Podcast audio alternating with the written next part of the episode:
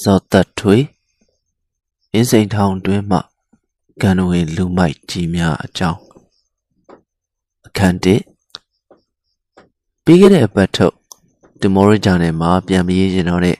ထောင်အကြောင်းကိုရေးလိုက်တော့နိုင်ငံရေးမပါတဲ့အင်းစိန်ထောင်ကအကြောင်းတွေရေးစမ်းပါအောင်လို့တိုက်တွန်းတဲ့သူတွေအများကြီးရှိခဲ့ပါတယ်ဒါကြောင့်ခုဆက်လက်ပြီးအင်းစိန်ထောင်တွေကကံဝင်လူမိုက်ကြီးတွေအကြောင်းကိုတတ်နိုင်သမျှ တရင်ချက်လက်တွေစုဆောင်းပြီးဖော်ပြလိုက်ပါတယ်။ဆရာလက်ဆောင်ထက်ရေးသားခဲ့တယ်လို့အင်းစိန်ထောင်ဟာ68ဧကကျယ်ဝန်းလို့အရှိတောင်ဟာရှားရဲ့အကြီးဆုံးထောင်အဖြစ်မှတ်ယူလို့ရပါတယ်။အကျဉ်းတော်ရဲ့အုပ်ချုပ်မှုပုံစံဟာအင်္ဂလိပ်ဆိုရလက်ထက်ကလေးကရေးဆွဲခဲ့တဲ့အကျဉ်းတော်လက်ဆွဲဥပဒေနဲ့ယခုအချိန်ထိအုပ်ချုပ်နေစေဖြစ်ပါတယ်။အင်္ဂလိပ်ဆိုရရဲ့လက်ဆွဲဥပဒေစာအုပ်ကိုခိုးယူပြီး လေးလာဖတ်ရှုတဲ့နိုင်ငံရေးအကျဉ်းသားတွေကအင်္ဂလိပ်ဆိုရလက်ထက်ကအကျဉ်းသားတွေကိုနေ့စဉ်ပေးတဲ့နန်နန်ပင်ကျန်တကာနဲ့အုံးစီကိုနိုင်ငံတော်ညီကိုပြည်ပြားမှုတိဆောက်ရေးအစိုးရလက်ထက်မှာဥပဒေပါခွင့်ရေးတိုင်းတောင်းဆိုခဲ့လို့ထောင်အာဏာပိုင်တွေဒုက္ခရပုံကလည်း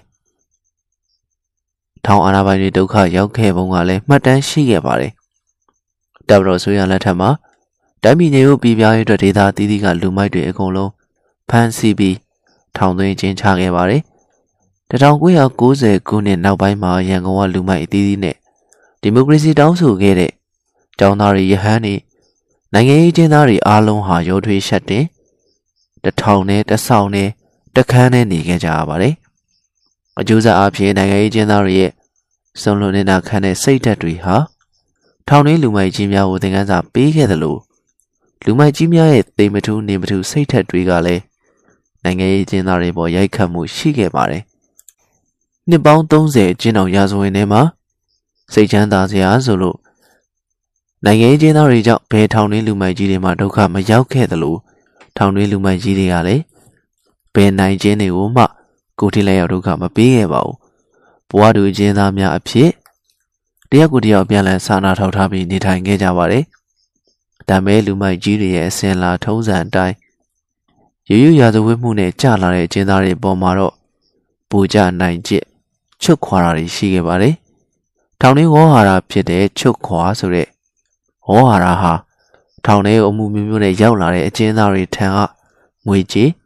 စားစရာနဲ့အဝတ်စားသုံးဆောင်တွေကိုပူကြပြီးရယူတာဖြစ်ပါတယ်။ပစိုးအင်းနဲ့ထောင်ကျလာတဲ့ကြားသစ်ကိုပစိုးအဟောင်းပေးပြီးသူ့ပစိုးသစ်ကိုယူဝင်လိုက်တယ်။ လေသာချက်ကနှွေးတယ်ပါလာတဲ့ကျင်းသားစီကနေဆက်လိတ်ဆယ်လေးလောက်ပေးပြီးနှွေးတယ်ကိုယူတယ်။ထောင်ဝင်စာမှာပါလာသမျှစားစရာတွေတည်းကစီဂရက်မုတ်ကော်ဖီမှုတ်နှုတ်မှုတ်ချိုမှုတ်အကျော်လော်ဟင်းအမျိုးမျိုးလည်းဆက်တာပါတယ်။ဒီလိုမှမလုပ်ရင်ကျင်းသားခမရဒုက္ခရောက်ပြီးသားမှတ်ပြီးတော့ဒီလိုရက်တွေအားလုံးကိုထောင်ဝဟာရနဲ့ချုပ်ခွာဆိုပြီးအတူကျုံခေါ်တာဖြစ်ပါတယ်။1988ခုနှစ်ရေခင်းကာလမှာ ရန်ကုန်မြို့ပေါ်အုပ်ချုပ်ရေးပြက်ပြားခဲ့တဲ့အချိန်မှာမြို့နယ်လိုက်လူမိုက်ကြီးတွေထွက်ပေါ်လာပါတယ်။ဒီလူမိုက်တွေကိုတက်မတော်အာနာသိန်းတော့အကုန်လုံးဖမ်းပြီးအင်းစိန်ထောင်ထဲထည့်လိုက်ပါတယ်။ဒီလိုနဲ့အင်းစိန်ထောင်ဟာမြန်မာနိုင်ငံရဲ့အမိုက်တကအမိုက်ဆုံးလူမိုက်တွေရဲ့အားပြန်ရာဗဟုရဝန်းဒေသတစ်ခုဖြစ်လာခဲ့ပါတယ်။အာနာမသိန်းခင်ကအင်းစိန်ထောင်မှာဘုံတကူအာနာကြီးတဲ့ထောင်အခေါ်တန်းစီ၎ င်းတန်းစီဟာ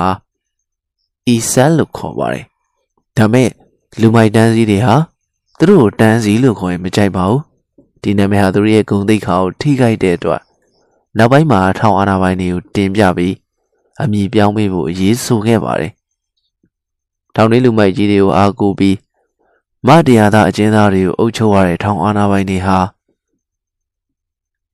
တန်းစီတွေအလိုလိုက်ပြီး အကျဉ်းသားအရာရှိဆိုတဲ့ဝေါ်ဟာရသစ်ကိုပေးလိုက်ပါတယ်။အကျဉ်းသားအရာရှိထဲမှာလည်းယာတို့အစင်းလိုက်တွေရှိပါတယ်။သူတို့ရေဘက်မှာတရက်နှစ်ရက်သုံးရက်စသဖြင့်ရေထိုးပြီးယာတို့အစင်းခွဲထားပါတယ်။သုံးရက်ကတော့တစ်ထောင်လုံးရဲ့အကြီးဆုံးကျင်းသားရာရှိဖြစ်ပါတယ်။နှစ်ရက်ကအဆောင်အုပ်ချုပ်တာဖြစ်ပြီးတရက်ကတော့တခန်းချင်းအုပ်ချုပ်ရတာဖြစ်ပါတယ်။ထောင်စည်းကမ်းတွေဆိုတာလည်းရှိပါသေးတယ်။ တရစ်တွေကိုအခန်းလူကြီးလို့ဝေါ်ဟာရသစ်ပေးထားပါတယ်။1990ကာလတလျှောက်အကျဉ်းထောင်ထဲကိုကြည်မနိုင်တပိုင်းလုံးရဲ့လူမိုက်ဖြစ်တဲ့ကိုဆန်ငိမ့်အလုံမျိုးနယ်တစ်ပိုင်းလုံးရဲ့လူမိုက်ဖြစ်တဲ့စိုးမြက်ကျန်တော်တင်ကြိုင်တစ်ခုလုံးရဲ့လူမိုက်ကြီးတွေဖြစ်တဲ့အေယာကြီးနဲ့အောင်ထွန်းအရေးခင်းကောင်းဖြက်လူမိုက်ကြီးတွေဖြစ်တဲ့ဗလာကြီးနဲ့ဘိုးနီစေယုံကြီးလူမိုက်တွေဖြစ်တဲ့စိန်ဝင်းမာတီမူစာ ထိုင်းနိုင်ငံထိကြီးစားလူသက်သမားလုပ်ခဲ့တဲ့ကျော်သူရဲတွေဝိုင်းဖမ်းတဲ့ကြဘားကရကြောက်ထဲမှာရှိတဲ့ရေမြောင်းကနေလှိုင်မြစ်ထဲကိုထွက်ပြေးသွားနိုင်ခဲ့တဲ့ကြီးမနိုင်ဘူးတာလူမိုက်ဝက်ကလေးဒါအပြင်တန်းစည်းချုပ်စိုးမြတ်ရဲ့ဘယ်လက်ယုံညာလက်ယုံဖြစ်ခဲ့ဘူးတဲ့ဂါဂါကြီးနဲ့ဂါဂါလေးတူးချင်းနာမည်ကျော်ကြားခဲ့တဲ့လူမိုက်တရတော့နှစ်တရာကျွဲကြီးစတော့ဂိတ်ဝင်းတင်ဤဆက်ရဲ့အမှုတွေကရင်လေး ရဲဘတ်စခန်းမှာဤဆက်ကိုအသေးတတ်နိုင်ခဲ့တဲ့ပြောင်းမှုမောင်သိန်း1988ခုနှစ်မှာနှမနဲ့ရောက်ဖောက်ကိုအမွေကိစ္စကြောင့်လှန်နဲ့တစ်ချက်တည်းထိုးသက်ခဲ့လို့သေတံအပေးခံချင်းခံရတဲ့မြကောင်မြကောင်ကိုလေးဆောင်ကခရမ်းကင်းထဲမှာပေါက်တူးနဲ့ခုတ်သက်ခဲ့တဲ့ငရှင့်တကယ်ချင်းလူမိုက်မိုးသူစစ်ကားကြက်ဖာကြီးမင်းမင်း စတဲ့လူတွေဟာအင်းစိန်ထောင်ရဲ့ဂန်နဝေလူမိုက်ကြီးတွေဖြစ်ပါတယ်နိုင်ငံရေးပုံမှန်ဖြစ်တဲ့ငါးညာတွေထဲမှာလည်းထူးခြားခြားလူမိုက်တွေကြောက်ရတဲ့လူမိုက်တယောက်ရှိပါတယ်သူတော့ရန်ကုန်မြို့လယ်မှာကျင်လည်ခဲ့တဲ့ပတေးဖြစ်ပါတယ်ဒီလူမိုက်ကြီးတွေဟာအများစုဟာအချင်းချင်းတပ်ဖြတ်ကြတဲ့ဥပ္ပစေတာကံနဲ့ရင်ဆိုင်ခဲ့ကြပြီးယခုအချိန်ထိရှင်းသန်နေသူတွေကတော့ခါသီးတဲ့တွေ့ကြုံတွေကိုသင်ခန်းစာယူပြီးတည်ငြိမ်တဲ့ဘဝတွေကိုပိုင်ဆိုင်နေကြပါတယ်။ အထက်မှာဖော်ပြခဲ့တဲ့လူမိုက်ကြီးတွေထဲမှာဩဇာအာဏာအကြီးဆုံးတန်းစီနှစ်ယောက်ကတော့မဆလာဆိုရခေတ်အေးစိန်ထောင်အုပ်ဆိုးခဲ့တဲ့ဤဆက်ဖြစ်ပြီးနဝဒအစိုးရခေတ်မှာတော့ဥရိယုခံကြပြီးအပြောကောင်းတဲ့စိုးမြတ်ဖြစ်ပါတယ်။သူတို့နှစ်ဦးစလုံးဟာထောင်မိုင်ကြီးထောင်မိုင်လေးတွေအထူးအားကိုးရတဲ့အကျဉ်းသားအရာရှိတွေဖြစ်ပြီးတဲ့တဲ့ဆိုင်ဆိုင်နှစ်ယောက်လုံးအသက်ခံခဲ့ရပါတယ်။ဤဆက်ဟာရဲဘက်စခန်းမှာ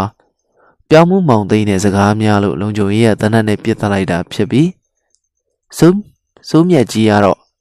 ထောင်ကပြန်လုံးမှဆံပြရုပ်ရှင်ကိုရှေ့ရမိုးရင်းကားဆိုင်မှာလူမိုင်းနှစ်ယောက်ရဲ့လှုပ်ကြံတက်ဖြတ်ခြင်းကိုခံခဲ့ရပါတယ်။သူတို့နှစ်ယောက်လုံးဟာလူတစ်သောင်းလမ်းလျှောက်ခွင့်မရှိတဲ့အင်းစိန်အကျဉ်းတော်အင်းစိန်အကျဉ်းတော်ကမိန်းကြီးလမ်းမပေါ်မှာတရားဝင်လျှောက်ခွင့်ရှိတဲ့အကျဉ်းသားရရှိဖြစ်ခဲ့ပါတယ်။ စိုးမြတ်ကြီးဆိုရင်ပလီကပ်ပစိုးနဲ့ရေပင်မျက်မှန်နဲ့ဂရီဘာဖနက်စီးပြီးမိန်းကြီးလမ်းမပေါ်ကိုသွားရင်သူ့ရှိမှာဝဇစ်ဘိတ်ကင်ကျင်းသား၃ယောက်နောက်မှာ၃ယောက်လုံညိုကြီးခြံရံဝင်ရသူဖြစ်ပါတယ်။ထမင်းစားရင်ဟင်းခွက်30နဲ့စားလေရှိပြီးထောင်ရဲ့ဘာသာရေးပွဲတွေကိုလည်းငွေကုန်ကြေးကြခံပြီးကျင်းပနိုင်သူတန်းစီတယောက်ဖြစ်ခဲ့ပါတယ်။ဒီကံတွေလူမကြီးတွေရဲ့ဘဝညီကောင်ကတော့အတူတူတွေပဲဖြစ်ပါတယ်။အခန်းနှစ် တေရန်ကျိုးလွတ်မြကောင်သို့မဟုတ်ဥပိ္ပစေတကံကိုမရှောင်လွှဲနိုင်သူအင်းစိန်ထောင်တွေကလူမိုက်တန်းစည်းတွေကိုထောင်အာဏာပိုင်တွေကအကျဉ်းသားအရာရှိလို့ခေါ်ဂုံပြုလိုက်တဲ့အပေါ်မှာတန်းစည်းတွေကလှိုက်လိုက်လေလေကြိုးစိုးဂုံပြုကြပါတယ်။နမကျလူမိုက်ဗလာကြီးသူကဆိုရင်အကျဉ်းသားအရာရှိဖြစ်အတိမတ်ပြုထားတဲ့အရစ်သုံးရစ်ပါတစိကိုရင်ဘတ်မှာချိန်ရင်အပင်မြင့်တော့လေတိုက်ခံရမှာပဲ လေတိုက်မှာမကြောက်လို့တောင်ပေါ်တက်နေတာငါနာမည်ဗလာကြီးလို့အကျဉ်းသားတွေရှိမှမိန်ကုန်းချွေလေးရှိပါတယ်ထောင်ထဲမှာရှိတဲ့လူမိုက်ကြီးတွေနဲ့ပထမဆုံးပြောပြခြင်းတဲ့လူကတော့သေတန်းနေထူးခြားအံ့ဩဖွယ်လွတ်မြောက်လာသူသေတန်းကျိုးလွတ်မြကောင်ပဲဖြစ်ပါတယ်။မြကောင်ဟာရန်ကုန်သားစစ်စစ်ဖြစ်ပြီးအဲ့ဒီချိန်ကလူမိုက်တွေအင်မတန်ပေါ်များတဲ့စင်မလိုက်နဲ့လှဲတန်းမှာကျင်းလေကျဆားခဲ့သူဖြစ်ပါတယ်။အမွေကိစ္စကြောင့် အမဖြစ်သူနဲ့ရောက်ဖကိုလှန်တဲ့တစ်ချက်တည်းထိုးသက်ခဲ့တဲ့အတွက်ကြောင့်1984ခုနှစ်ဝန်းကျင်မှာတည်တံချမှတ်ခြင်းခံခဲ့ရသူဖြစ်ပါတယ်။1986ခုနှစ်မှာတော့နိုင်ငံတော်သမ္မတဦးစန်းယူထံတင်တဲ့နောက်ဆုံးယူခံပလက်ခြင်းခံရပြီးတဲ့နောက်တည်တံပေးဖို့အချင်းတော်ကပြင်ဆင်ခဲ့ပါတယ်။မြကောင်ရဲ့ကျမ်းမာရေးကိုစစ်ဆေးခြင်းကိုလေးချိန်တိုင်းတာခြင်းတွေလုပ်ပြီးတဲ့နောက်မှာပြည်ထောင်ဝင်ကြီးဌာနရဲ့အမိန့်နဲ့မြကောင်ကိုပေးမဲ့ကြိုးကို အင်းစိန်ထောင်ထဲကအလုတ်ကြီးဝင်းမှာကြစ်ခဲ့ပါတယ်။တည်တံပေးဖို့ပြင်ဆင်နေတဲ့အချိန်မှာပဲတေတံတိုက်မှာရှိတဲ့အချင်းသားမြကောင်ဟာရုတ်တရက်အောက်ပိုင်းတည်သွားတဲ့တဲ့ရင်ဟာထောင်စည်းရုံရောက်ရှိလာပါတယ်ထောင်ထဲမှာရှိတဲ့အာဏာပိုင်တွေနဲ့အကျဉ်းသားအများစုဟာမြကောင်ဟာသေဒဏ်ပေးခံရမှာဆိုလို့ထောင်အခေါ်ရုပ်ရှင်ရိုက်ပြလိုက်တယ်လို့ထင်ကြပါတယ်။အေးစိတ်ထောင်ဆေးရုံကြီးဖြစ်တဲ့ဒေါက်တာစိုးကြည်ကလည်း မြကောင်အောက်ပိုင်းတည်သွားတယ်ဆိုတော့လုံးဝမယုံကြည်ပါဘူး။ဒါကြောင့်ဆေးရုံရောက်လာတဲ့အခါမှာမြကောင်အောက်ပိုင်းသေမသေးစမ်းဖို့ခြေထောက်တွေပေါင်နေကိုအပ်နဲ့ထိုးဆက်လိမ်မီနဲ့ထိုးတာမျိုးတွေလုပ်ကြည့်ပါတယ်။ဒါပေမဲ့မြကောင်ကလုံးဝနာကျင်ဟန်မပြတဲ့အပြင်သူ့ခန္ဓာကိုယ်အောက်ပိုင်းတစ်ခုလုံးဟာလည်းအေးဆက်ပြီးလှုပ်မရဖြစ်ခဲ့ပါတယ်။ဒါကြောင့်မြကောင်အမှန်တကယ်အောက်ပိုင်းသေသွားကြောင်းထောင်စည်းရုံကစေးစာအတီးပြုချက်ကိုအချင်းဦးစီးဌာနချုပ်နဲ့ ပြည်ထောင်ဝင်ကြီးဌာနကိုပေးပို့ခဲ့ပါတယ်။စေးရုံကပေးပို့တဲ့စေးမှတ်တမ်းအရမြကောင်ကို1980ခုမှာသေဒဏ်ပေးမဲ့စီစဉ်ကိုပြည်ထောင်ဝင်ကြီးဌာနကရွှေ့ဆိုင်းခဲ့ရပါတယ်။အဲဒီနောက်မှာတော့အလုံးသိကြတဲ့အတိုင်းဗိုလ်ချုပ်ကြီးနေဝင်းဦးဆောင်တဲ့မြမဆိုရှယ်လစ်လမ်းစဉ်ပါတီဟာစီးပွားရေးကျဆင်းမှုចောင်းသားတွေဆန္ဒပြမှုပြည်သူတွေရဲ့အထွေထွေမကျေနပ်မှုတွေကိုပြေလည်အောင်မပြေရှင်းနိုင်တဲ့အတွက်1988ဆန္ဒပြမှုရေတော်ပုံကြီးနဲ့ကြုံကြခဲ့ရပါတယ်။ ဘာဆလာပါတီဟာတလတွင်သမရ၃ဦးအပြောင်းလဲလုပ်ခဲ့ပေမဲ့ပြည်သူတွေရဲ့ဒေါသတွေကပုံမပြင်းထန်လာတာကြောင့်တိုင်းပြည်ရဲ့မြို့ပြအုပ်ချုပ်ရေးပျက်စီးသွားခဲ့ပါတယ်။အစိုးရရဲ့အုပ်ချုပ်ရေးရဆိုင်သွားပြီးတဲ့နောက်မှာတော့စက်ရုံအလုပ်ရုံတွေပိတ်ခဲ့ရသလိုအကျဉ်းထောင်တွေထဲမှာလည်းအကျဉ်းသားတွေရဲ့အုံကြွတော်လှန်မှုကြောင့်ထောင်တွေပွင့်ခဲ့ရပါတယ်။ဒီထဲမှာမြန်မာနိုင်ငံရဲ့အကြီးဆုံးထောင်ဖြစ်တဲ့အိစိန်ထောင်လည်းပါဝင်သွားခဲ့ပါတယ်။အိစိန်ထောင်ကို စီးနေလိုက်တဲ့အကျဉ်းသားတွေကထောင်ဝါဒတွေအကျဉ်းဦးစီးဝန်ထမ်းတွေကိုထောင်ထဲအတိုက်ခန်းတွေထဲမှာပြန်လဲချုံနှောင်ထားခဲ့ပြီးကိုတောင်တွေကိုဖောက်စောင်းနေချေတောင်တွေရိတ်ခါတွေအားလုံးစိတ်တိုင်းကြထုတ်ယူသုံးဆွဲခဲ့ကြပါတယ်။ထောင်ထဲမှာအနေကြတဲ့နှစ်တရာကျွေးတို့လူလူဆိုးတွေမြမအတန်ကိုလောင်ချာနဲ့ပြစ်ခတ်ဖို့စီစဉ်ခဲ့တဲ့မန်းငွေရောင်ရဲ့အမှုရဲဖြစ်တဲ့ Ricky Richard တူကီတို့ဟာလည်း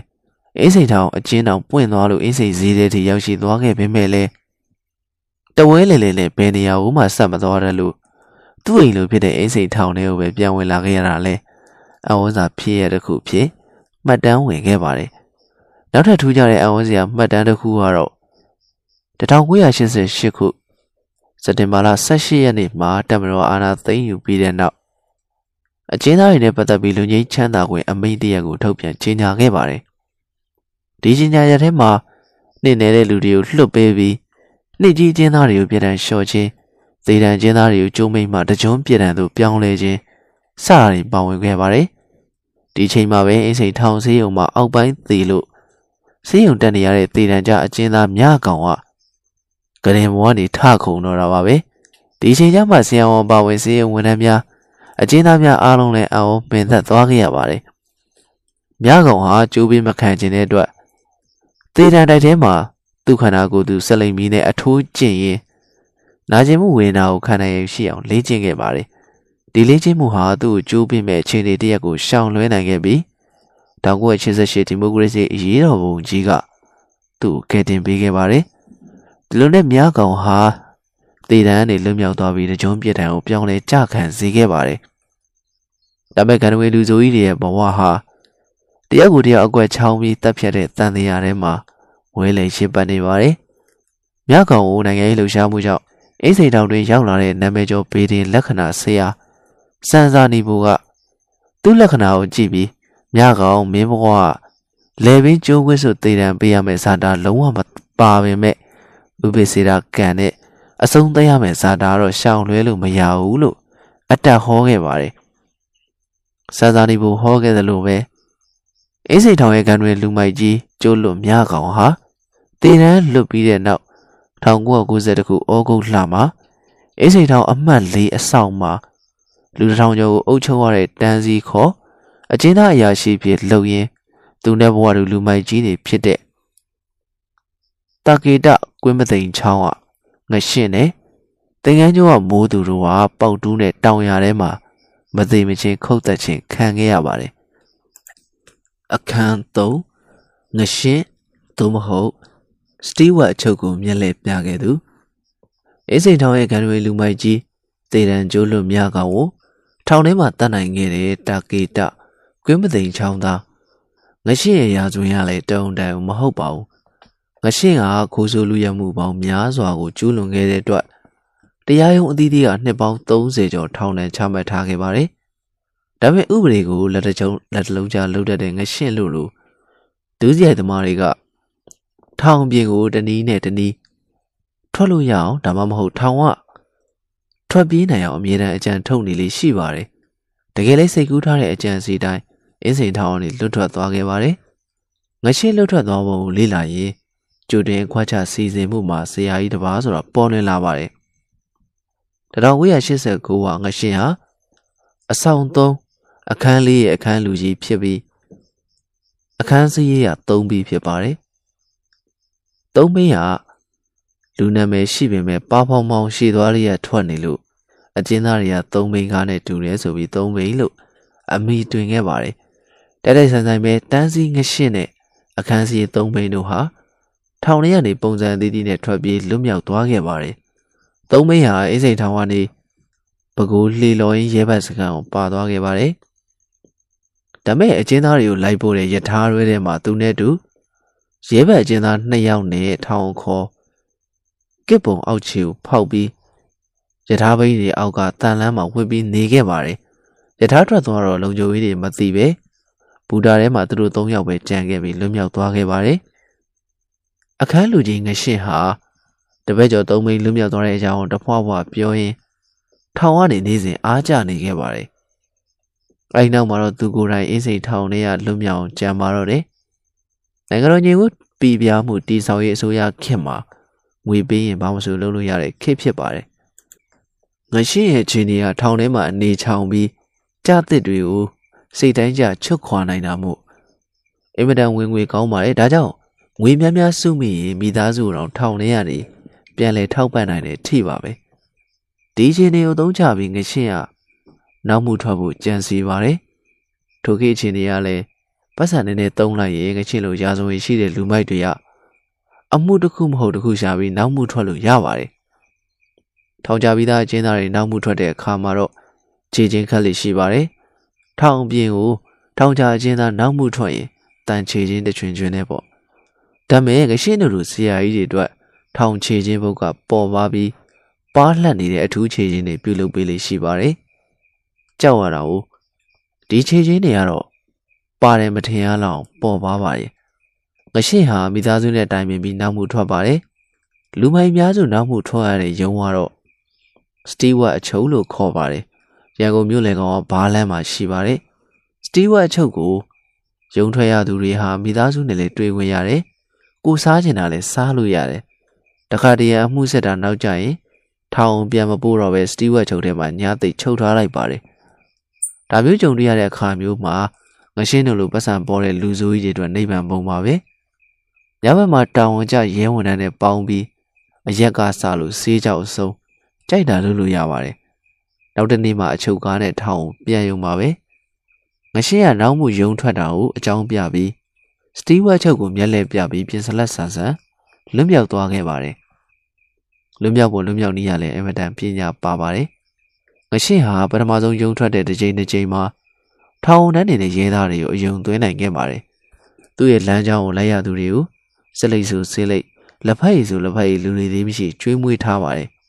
။ကားပေါ်ကိုအကျဉ်းသားအချုပ်သားတွေတင်ရမှာလဲလူစစ်ဖို့ဝန်ထမ်းတွေကိုအကူအညီပေးခဲ့ပါတယ်။တစ်ဖက်မှာလည်းသူ့ရဲ့မိန်းမကိုနောက်တစ်ခါလာတွေ့ရင်အယုံဝပစုံနဲ့ရေပင်မျက်မှန်ကိုယူလာခဲ့ပြီးဖို့မှာကြားခဲ့ပါတယ်မိမပေးလိုက်တဲ့အဲ့ဒီပစ္စည်းကို အင်းစိန်ထောင်ဘူးတကားဝမှာနားလည်မှုယူပြီးထောင်ထဲကိုသွင်းနိုင်ခဲ့ပါတယ်။ငရှိရုံထုတ်ကနေလွတ်မြောက်သွားတဲ့နေရာတော့အရက်ဝဲပစိုးနဲ့မျက်မှန်ကိုထောင်ကနေစတီးဝက်ကိုသွားရအချုပ်ကားပေါ်ပွက်ပြီးယူလာနိုင်ခဲ့ပါတယ်။အဲ့ဒီချိန်ကအကျဉ်းသားတွေရဲ့ဝစ်စုံကအဖြူရောင်ဝမ်းဆက်ဖြစ်ပါတယ်။ငရှိရရက်ဝဲပစိုးကိုနှစ်ခေါက်ခောက်ပြီးအကျဉ်းသားဝစ်စုံအောက်ကနေခံပြီးဝစ်လာပါတယ်။စတီးဝက်ချုပ်ကိုရောက်လို့ ကားရဲအကျဉ်းသားတွေနှစ်ယောက်တည်းအပြည့်ကိုဆင်းတဲ့အခါမှာလူမပြောင်းအောင်အော်ပြီးရေတွက်ရပါတယ်။စစ်ဆေးရမယ့်ရဲသားအလုံးမလုံးချင်တဲ့အတွက်ငရှင်းဟာလူရေတွက်ကိုအော်ရပါတယ်။အဲ့ဒီအခါမှာငရှင်းကနံပါတ်တစ်ခုကိုဖြောက်ပြီးကားရဲကနေအမြန်အော်ပါတယ်။လူစင်းကြိုက်သွားပြီးတဲ့အခါမှာကားရဲကနေအရက်ဝတ်ပစိုးနဲ့မျက်မှန်တဲ့လူတယောက်ဆင်းလာပါတယ်။ရဲသားအဲ့ဒီလူကိုထောင်လန်းရေးရလို့ထင်ပြီးဘာမှမစစ်ဆေးခဲ့ပါဘူး ဒီလိုနဲ့ငရှင်းဟာစတီဝက်ထောင်ကနေလွတ်မြောက်သွားခဲ့တာဖြစ်ပါတယ်ငရှင်းကအကျဉ်းသားဝစ်စုံအပေါ်ကနေပစိုးကိုလှန်ဝတ်ရေပင်မျက်မှန်တက်ပြီးရုပ်ဖြတ်ခဲ့ပါတယ်သူ့ရဲ့ special ရှည်ချင်းတွေကိုတော့အတမမြည်အောင်ခြေသလုံးမှာကျိုးနဲ့ခြိထားလိုက်ပါတယ်ဒါကြောင့်ဘာသာမှမထွက်ပဲစတီဝက်ကနေလွတ်သွားခဲ့တာဖြစ်ပါတယ်ငရှင်းဖြစ်ဖြစ်သုံးပိဖြစ်ဖြစ်အရန်လုံကြုံတဲ့နိုင်ရန်လေးဘတ်ထဲကနေလွတ်မြောက်အောင်ဘယ်လိုပဲစွမ်းဆောင်နိုင်ခဲ့နိုင်ခဲ့ သူတို့ရဲ့အားနည်းဆုံးကတော့ခြိတိုင်းကိုပြန်သွားခြင်းပါပဲသုံးမိဟာရဲတွေကိုခြေရဖျောက်ပြီးအပြင်လောကမှာလတန်ကြာနိုင်ခဲ့ပေမဲ့သူမိမစီကိုပြန်လာတဲ့ချိန်မှာဖမ်းမိခဲ့ပါတယ်သုံးမိလိုပဲငရှင်းလဲလုံကျွေးဝန်ထမ်းတွေရဲသားတွေကိုမျက်လှည့်ပြနိုင်ပေမဲ့နောက်ဆုံးတော့ခြိတိုင်းကိုပြန်ခဲ့လို့ဖမ်းမိခဲ့တာပါပဲအင်းစိန်ထောင်ထဲကိုပြန်ရောက်လာတော့ငရှင်းတဲ့သုံးမိဟာစစ်ခွေးတိုက်ထဲမှာပြန်ဆုံခဲ့ကြပါတယ်လာပေါင်းများစွာစစ်ခွေးတိုက်ထဲမှာ ပြစ်ဒဏ်ကြခံပြီးတဲ့နောက်ကန်တွေလူမိုက်ကြီးတွေရဲ့ပြန်လန်းအတိုင်းအကျဉ်းသားများစွာရှိနေတဲ့အိတ်ဆောင်တွေစီကိုပြန်ရောက်လာကြတာပါပဲငရှင်းအင်းစိန်ထောင်ထဲမှာဘုံပြီးနေလာတောက်ပစဉ်ကထောင်အာနာပိုင်းနေမွေးပြီးနိုင်ငံရေးကျင်းသားတွေကိုနှိပ်ကိုခိုင်းမိမယ်ငရှင်းကခမရတို့ကလူကောင်းတွေဆိုတော့ကြုတ်သိတယ်ဆိုပြီးခိုင်းနိုင်မလုပ်ခဲ့ပါဘူးထောင်အာနာပိုင်းနေရှိမှာတော့နိုင်ငံရေးကျင်းသားတွေကိုဟိမ့်လိုက်ဟောက်လိုက်ချိန်လိုက်ခြောက်လိုက်နဲ့ရုပ်ရှင်ရိုက်လေးရှိပါတယ် စိတ်ခွေးတိုက်ကနေအိမ်နှိမ့်ဆန်မောကနဲ့လေးဆောင်ရောက်လာတော့တေတံကျိုးလိုမြကောင်ကတန်းစီဖြစ်နေပါပြီငရှင်းနဲ့ရင်းနှီးခဲ့တဲ့နိုင်ငံရေးကျင်းသားတချို့ကစားစရာမရှိတဲ့သူ့ကိုတနာပြီးကြည့်ရှုစောင့်ရှောက်တဲ့အခါမှာသူပြောနေကြစကားကတော့ကြောင်ကြကြရေမငုပ်ပါဘူးဆိုတာပါပဲထင်းတဲ့တိုင်းပါပဲလေးဆောင်ရောက်ပြီး3လလောက်ကြာမှတော့ငရှင်အကွက်စားရွှေ့ပါတယ်သူ့အကွက်ကရော်စားကြည့်ပါတယ်ဘာလို့လဲဆိုတော့တန်းစီမြကောင်ကိုဖြူချဖို့ပါပဲ မြကောင်ကိုတတ်ဖို့သူတယောက်တည်းနဲ့မဖြစ်ဘူးဆိုတော့ငရှင်ကသိတဲ့အတွက်သင်္ကန်းကျောင်းကတက်သစ္စလူမိုက်ကလေးမိုးသူကိုစတင်စီယုံมาတော့တယ်မိုးသူကလည်းမြကောင်လိုလူမိုက်ကြီးကိုတတ်နိုင်ရင်သူလည်းအင်းစိန်တောင်မှာတန်းဝင်လူမိုက်စင်းဝင်မောင်မှုလို့ငရှင်းရဲ့စီယုံမှုကိုအလိုက်တင်လက်ခံခဲ့ပါတယ်ဒီလိုနဲ့1991မိုးရီရွာနေတဲ့နေ့တစ်နေ့မှာအင်းစိန်တောင်အမှတ်လေးဆောင်မှာကန်တွေလူမိုက်ကြီးတွေရဲ့စရင်ရှင်ပွဲတစ်ပွဲ ဖြစ်ပေါ်ခဲ့ပါတယ်အခန်းလေးမြကောင်နေဝင်ခြင်းသင်္ကန်းကျောင်းမှာတသစ္စလူမိုက်လေးမိုးသူဟာအမေအမွေထောင်းအကျွေးတဲ့ဘဝမှာတမ်းမရှိပေမဲ့စားရှိပါတယ်တကယ်တော့သင်္ကန်းကျောင်းရဲ့တန်းရှိတဲ့ဆရာကြီးကတော့လေးဆောင်6ခန်းမှာလူကြီးလုံနေတဲ့ရက်ခါကြီးဖြစ်ပါတယ်ဒါပေမဲ့အသက်အရွယ်ရလာတော့ထောင်ထဲမှာငြိမ်နေပါပြီ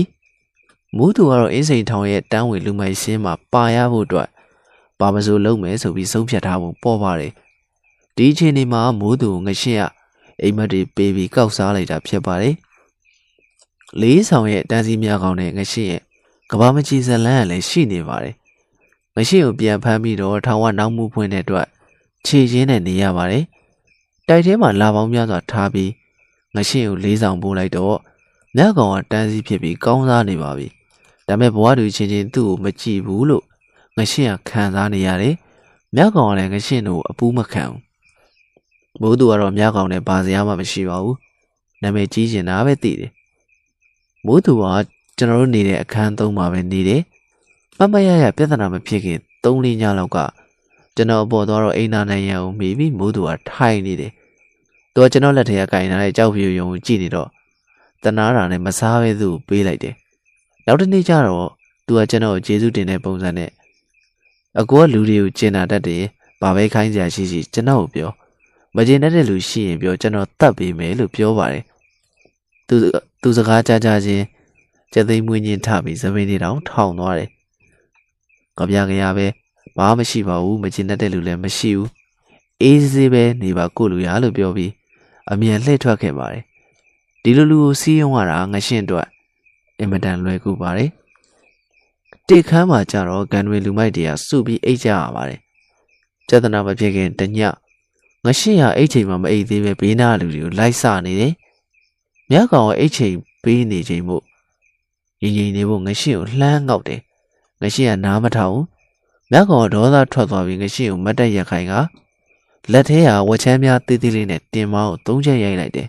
။ဒီဖြစ်ရက်ကငရှင်းကိုအသားမနာစေပေမဲ့အသေးနာသွားစေတယ်။ ဒါကသူ့ကိုအရှက်ခွဲပြီးလူမိုက်ကုံကိုထိပါတယ်လို့ယူဆလိုက်တယ်။ဒါကြောင့်နောက်တစ်နေ့မှမြကောင်ကိုတတ်ဖို့ဆုံးဖြတ်ချက်ချလိုက်တယ်။နောက်တစ်နေ့မှငရှင်းကမူးသူကိုခေါ်ပြီးတိုင်ပင်တယ်။မူးသူကလည်းသဘောတူတယ်။ဒါနဲ့တောင်ရပစ္စည်းတွေထားတဲ့ဗုဒ္ဓိုက်ထဲကပေါက်ပြားတက်လက်နဲ့တန်ရွေးတစ်ချောင်းကိုခိုးယူလိုက်တယ်။အိစိန်ထောင်ကနေ့လယ်ဘက်မှာအကျဉ်းသားတွေကိုတည်တမောက်အိပ်ဖို့ခွင့်ပြုထားတယ်။တောင်ရတွေက3နာရီလောက်မှအလုပ်လုပ်ရတာပါ။ နေ့လယ်တနာရီကျော်ကျော်မှတော့အဆောင်ထဲမှာအိတ်တဲ့လူအိတ်လှဲတဲ့လူလှဲနေအနားယူနေကြတယ်။မြကောင်ကလေးဆောင်ရဲ့နောက်ဆုံးအခန်းဖြစ်တဲ့ရှစ်ခန်းမှာအိတ်နေတယ်။အဲ့ဒီချိန်မှာပဲငရှင်းကပေါက်ပြားကိုကိုင်မိုးသူကတန်တွင်ကိုကိုင်ပြီးရှစ်ခန်းကိုထွက်လာကြတယ်။သူတို့ညောက်ကိုဘသူမှသတိမထားမိဘူး။ရှစ်ခန်းရောက်တော့မိုးသူကတန်တွင်ကိုင်ပြီးအပေါက်ဝမှာရက်ဆောင်လိုက်တယ်။ငရှင်းကပေါက်ပြားကိုင်ပြီးအခန်းထဲကိုဝင်သွားတယ်။ မြကောင်ထွက်မပြေးနိုင်အောင်လို့ဖြစ်ပါတယ်မြကောင်ကပသိမ်သူလို့တဆောင်လုံးကခေါ်တဲ့တက်ပြေးလေးတယောက်နဲ့အတူဖတ်ပြီးအိတ်နေတယ်။ငရှင်းကအိတ်နေတဲ့မြကောင်ကိုပေါက်ပြားနဲ့ခုတ်လိုက်ပေမဲ့မြကောင်ကိုမထိပဲပသိမ်သူကိုထိသွားတယ်။မြကောင်ကနိုးလာပြီးအကျဉ်းသားတွေရဲ့အိတ်ရာလေးတွေပုံထားတဲ့ကစ်ပုံကိုဂျုံထိုးပြီးကြော်သွားတယ်။မြကောင်ကဂျုံထိုးတာတော်တယ်။အခန်းဝမှာမိုးသူကပိတ်ဆောင်နေတော့ မြကောင်ကအခန်းထဲမှာပတ်ပြေးနေတယ်ငရှင်းကပေါက်ပြားနဲ့လိုက်ခုပ်ပေမဲ့မြားကောင်ကိုမထီဘူးငရှင်းမောနေပြီတကယ်တကယ်လက်ရုံးရည်ရဆိုရင်လည်းငရှင်းဟာမြားကောင်ကိုမရှင်းနိုင်ဘူးဒါပေမဲ့အခန်းထဲမှာနှစ်ယောက်တယောက်ဆိုရင်အချိန်တွေမလှမှန်းသိလို့မြားကောင်မိုးသူတွန်းပြီးအခန်းထဲကနေတောင်ရတဲ့ကိုထွက်ပြေးသွားတယ်မိုးသူကတန်ဝင်းကင်ပြီးနောက်ကနေပြေးလိုက်နေတယ်ငရှင်းကတော့အမောဖောက်ပြီးခလန်းလန်းမှာပြက်ကြံခဲ့တယ် မိုးသူကနောက်ကသာလိုက်နေတာတန်တွင်နဲ့မြကောင်မရက်ရဲဘူးရှိန်နေတာ哦ဒီမြင်ကွင်းကိုကြည့်ပြီးငရှင်းကစိုးရင်တကြီးနဲ့မိုးသူကိုလှမ်းអော်လိုက်တယ်မိုးသူမင်းမြကောင်ဒီတိုင်းလှုပ်ပေးလိုက်တော့မှလားတဲ့ငရှင်းစကားကိုကြားရတဲ့မိုးသူကချက်ချင်းအသိဝင်လာတယ်မြကောင်တော့ကိုအရှိန်မြင့်လိုက်ရင်ခေါင်းကိုတန်တွင်နဲ့ရိုက်ချလိုက်တယ်မြကောင်ခေါင်းထိပြီးခရီးပင်နေကြတယ်ခရမ်းပင်နေကြတယ် ခွေကနေကျသွားတယ်မိုးသူကမြကောင်ကိုဘာမှဆက်မလုပ်ပဲကြောင်ပြီးရက်နေတယ်။အဲ့ဒီချိန်ကျမှငရှင်းရောက်လာပြီးလဲနေတဲ့မြကောင်ကိုပေါက်ပြားနဲ့စိမ်ပြင်းနေပြီးခုတ်တက်လိုက်တယ်။တကယ်တော့မြကောင်ဟာမိုးသူရဲ့လက်ချက်နဲ့အသက်ထွက်သွားပါပြီ။ဒါပေမဲ့ငရှင်းကသူ့ခန်းကဏ္ဍမှာပါရင်တိတ်ခါကြမှာစိုးလို့ဝဲကိုအပြီးတတ်နေပါတယ်။တဆောင်လုံးရေရုပ်သေးသေးဖြစ်သွားပြီးထောင်ထဲကလူသက်ပွဲကိုကြည့်နေကြတယ်။ လေးဆောင်အဆောင်မူထောင်မှုအစိုးဝင်းကပြေးလာပြီးမင်းတို့စက်မလုပ်ကြနဲ့လို့လှမ်းអော်တယ်ငရှိကဦးစိုးဝင်းကိုလှမ်းကြည့်ပြီးအေးခမ ्या ကခုတ်မယ်လာခဲ့လို့လှမ်းပြောတော့ချက်ချင်းပဲမင်းကြီးတဲ့ထိထွက်ပြေးသွားပါတယ်မင်းကြီးထဲမှာတောင်ဝင်ကြနေတဲ့ထောင်မွေးဦးစောထုံးသိတော့မှငရှင်းတို့စီကိုကိုယ်တိုင်လိုက်လာပါတယ်ဦးစောထုံးကိုတော့အင်းစိန်ထောင်ရဲ့လူမိုက်ကြီးတွေကချစ်ကြောက်ယူသေးကြတယ်ဦးစောထုံးကသူ့ရဲ့ယူနီဖောင်းကိုချွတ်လိုက်ပြီး ပေါတူးတွေတန်တွင်းတွေကင်ထားတဲ့ငရှင်းတို့စီကိုလှမ်းကြည့်ပြီးမင်းတို့လာမလားငါလာမလားလို့လှမ်းပြောတယ်ငရှင်းတို့တွေးဝင်နေရနေစွတ်ကြကြိုင်းပြနဲ့ဦးစောထုံးကိုဆရာလာရင်လက်နက်ချမယ်လို့ပြန်ပြောတယ်ဦးစောထုံးကရေုံကြီးဒီနဲ့ပဲငရှင်းနဲ့မိုးသူကိုပခုံးဖက်ပြီးမင်းကြီးကိုခေါ်သွားတော့တယ်ဒါတွေကထောင်အထာရှိမှလုံရဲကြတာပါဒါကြောင့်လည်းငရှင်းတို့ကဦးစောထုံးကိုရံမပြူတာပေါ့ ဒီတော့ခရမ်းကဲထဲမှာသွေးလေးလေးနဲ့လဲကြနေတဲ့မြကောင်ကိုဝန်ထမ်းနေတဲ့အကျဉ်းသားတွေကဘာဘူးဆောင်နဲ့ထုတ်ပြီးဆေးရုံအမြန်ပို့တယ်။ဒါပေမဲ့မြကောင်ကအသက်မရှိတော့ပါဘူး။ကျွန်တော်အားလုံးခရမ်းခင်းနေရနေချီယာတွေနဲ့သွေးတွေကိုဓာတ်ပုံရိုက်မှတ်တမ်းတင်နေတဲ့ဝန်ထမ်းတွေကိုတုံလို့ခြောက်ချစွာကြည်နေကြတယ်။အင်မတန်ကြောက်စရာကောင်းတဲ့ပတ်ဝန်းကျင်မှာလူတယောက်မျက်စိတမိတ်လျက်တစ်ပြက်အတွင်းအသက်ထွက်သွားပုံဘယ်သူမှမယုံကြည်နိုင်ကြဘူး။ ဓာတ်ပုံရိုက်တဲ့လူတွေပြန်သွားတော့ခရမ်းမင်ပေါ်မှာပြန်ကျဲပြီးကြံခဲ့တဲ့မြကောင်ရဲ့အုံနောက်တွေကိုကြီးကန်းတွေကကောက်ချီပြီးစားတောက်နေကြတယ်။တကယ်ကိုကြံခဲ့လို့တခုပါပဲ။မိန်းကြီးမှာထောင်ဝါတာတွေကငရှင်းနဲ့မူးသူကိုခြေချင်းတွေခတ်လိုက်တယ်။နှစ်ယောက်လုံးကတော့ခက်အေးပုံစံပဲအချင်းချင်းစနှောင်နေကြတယ်။မူးသူကငရှင်းကိုမြကောင်သေးသွားတဲ့အိုက်တင်လှုပ်ပြနေတယ်။ငရှင်းကအားပါးတွေကရီးနေတယ်။ပြီးတော့သူတို့ကိုစစ်ကွေးတိုက်စီခေါ်သွားကြတယ်။ ဒါပေမဲ့တိုက်တိုက်ဆိုင်တဲ့တရင်တစ်ခုကတော့ညကောင်သေပြီးတလားမပြည့်ခင်မှာပဲစစ်ခွေးတိုက်မှာငရှင်းဟာထူးဆန်းစွာသေသွားခဲ့ပြန်ပါတယ်အခန်းကငရှင့်ကိုဘသူတတ်တာလဲ1991ခုနှစ်ဝန်းကျင်ကအိစိန်ထောင်ထဲမှာဘိန်းစားတွေအလွန်ပေါ်ပါတယ်ဘိန်းစားအများစုဟာပတ်စံချမ်းသာတဲ့မိသားစုကနေဝေးဖွားလာသူတွေဖြစ်ပါတယ်ထောင်ကျခဲ့ပေမဲ့မိသားမိဘတွေရဲ့ကျေးဇူးကြောင့် ထောင်ထဲမှာချေမွေးမီးမလောက်လက်မွေးမီးမလောက်နေကြရပါတယ်ထောင်အပါတိုင်းတွေကိုလိုင်းဝင်ထားတဲ့အတွက်ရဲဘက်စခန်းကိုလည်းထွက်เสียရမလိုပါဘူးထောင်ထဲမှာကောင်းကောင်းနေရပြန်တော့ဘိန်းစားတွေကထောင်ထဲမှာဘိန်းစားကျင်လာပြန်ပါတယ်ဒီတော့နီးမျိုးစုံနဲ့ခိုးသွင်းကြတယ်ထောင်ထဲကကန်တွေလူမိုက်ကြီးတွေကလည်းဒီချက်ကိုမြင်သွားတော့ကိုယ်တိုင်ရောင်းဝယ်ဖောက်ကားကိစ္စတွေလှုပ်လာကြတယ် ထောင်ထဲမှာဘိန်းရောင်းနေဆိုတာအန်ဒီရဲ့ကြီးပင်မဲ့မြူးမြူးမြဲရတဲ့လုပ်ငန်းဖြစ်ပါတယ်လူမိုက်ကြီးတွေကသူတို့အချိန်မီအန်ဒီရဲ့ပေးနိုင်တဲ့ထောင်ဝါတာတွေကိုချုပ်လိုက်တယ်ပတ်စံရတော့ဝါတာတွေလည်းမသိကြအောင်စောင့်တက်သွားတာပေါ့လူနဲ့အေးစိန်ထောင်ထဲမှာဘိန်းဖြူရောဘိန်းမဲရောပေါ်ပေါ်လော်လော်ရတယ်အဆောင်ဒီမှာရှိတဲ့အများဆုံးအိမ်သာမှာကျွန်တော်အိမ်သာတက်ရင်ဘိန်းထိုးနေတဲ့လူတွေကိုတွေ့ရတတ်တယ်သူတို့လှမ်းကြည့်နေဟဲ့အောင်ဘာကြည့်ရလဲ ကိုစိတ်ကိုကိစ္စမဟုတ်ရင်မဆိုင်လို့နေလို့အပြောခံရတတ်တယ်ပြဿနာမတက်ချင်တဲ့အတွက်အားလုံးကမတိကျကျပြုနေကြတယ်ထောင်ထဲကိုဘိန်းခိုးသွင်းတဲ့နီးလန့်တွေကတော့အများကြီးပါပဲထောင်ထဲကိုဝင်လာတဲ့အမျိုးအစားထဲမှာဘိန်းစီလို့ခေါ်တဲ့ဘိန်းမဲဟာဈေးအချို့ဆုံးပါပဲဘိန်းစားတွေကအချင်းတော်ဥပဒေရဲ့လစ်ဟာနေတဲ့အခြေအနေကိုကြည့်ပြီးအသုံးချတတ်တယ်သူတို့တွေကဘိန်းစားပင်ပဲညံကောင်းတယ်ဘိန်းမဲကိုဘယ်လိုသွင်းလဲဆိုတော့ အင်းစိန်ထောင်ဝမှာအချင်းဦးစီးဌာနရောင်းတဲ့မြေပဲယူတို့ရှိတယ်မြေပဲယူတွေကိုအထက်လေးတွေတိုင်းပလတ်စတစ်အိတ်ထဲထည့်ပြီးထုတ်လိုက်ရောင်းတာ哦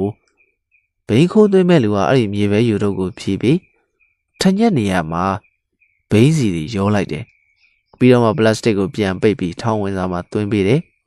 အဆောင်ရောက်တော့ဘိန်းစားမြေပဲယူလေးတခိုက်ကြိုက်လိုက်ရေနွေးလေးတောက်လိုက်နဲ့မူရည်ရီဝင်ပြီးကောင်းသွားတာပေါ့နောက်တနေ့ကတော့ အိစိတ်တစ်ထောင်လုံးလိမ့်နေကြတဲ့ဖိုးဝတနခါခဲတွေကိုထည့်ပြီးသွင်းတာပါပဲဒီပုံစံမှာဘိန်းပြူသွင်းတာများပါတယ်ဘိန်းပြူကိုပလတ်စတစ်နဲ့ထုတ်ပြီးအဆူခံထားတဲ့တနခါခဲတွေကိုမြုပ်လိုက်တယ်ပြီးတော့နေချောက်ခံပြီးတနခါခဲတဲ့စိတ်ကိုပြန်ကတ်လိုက်တယ်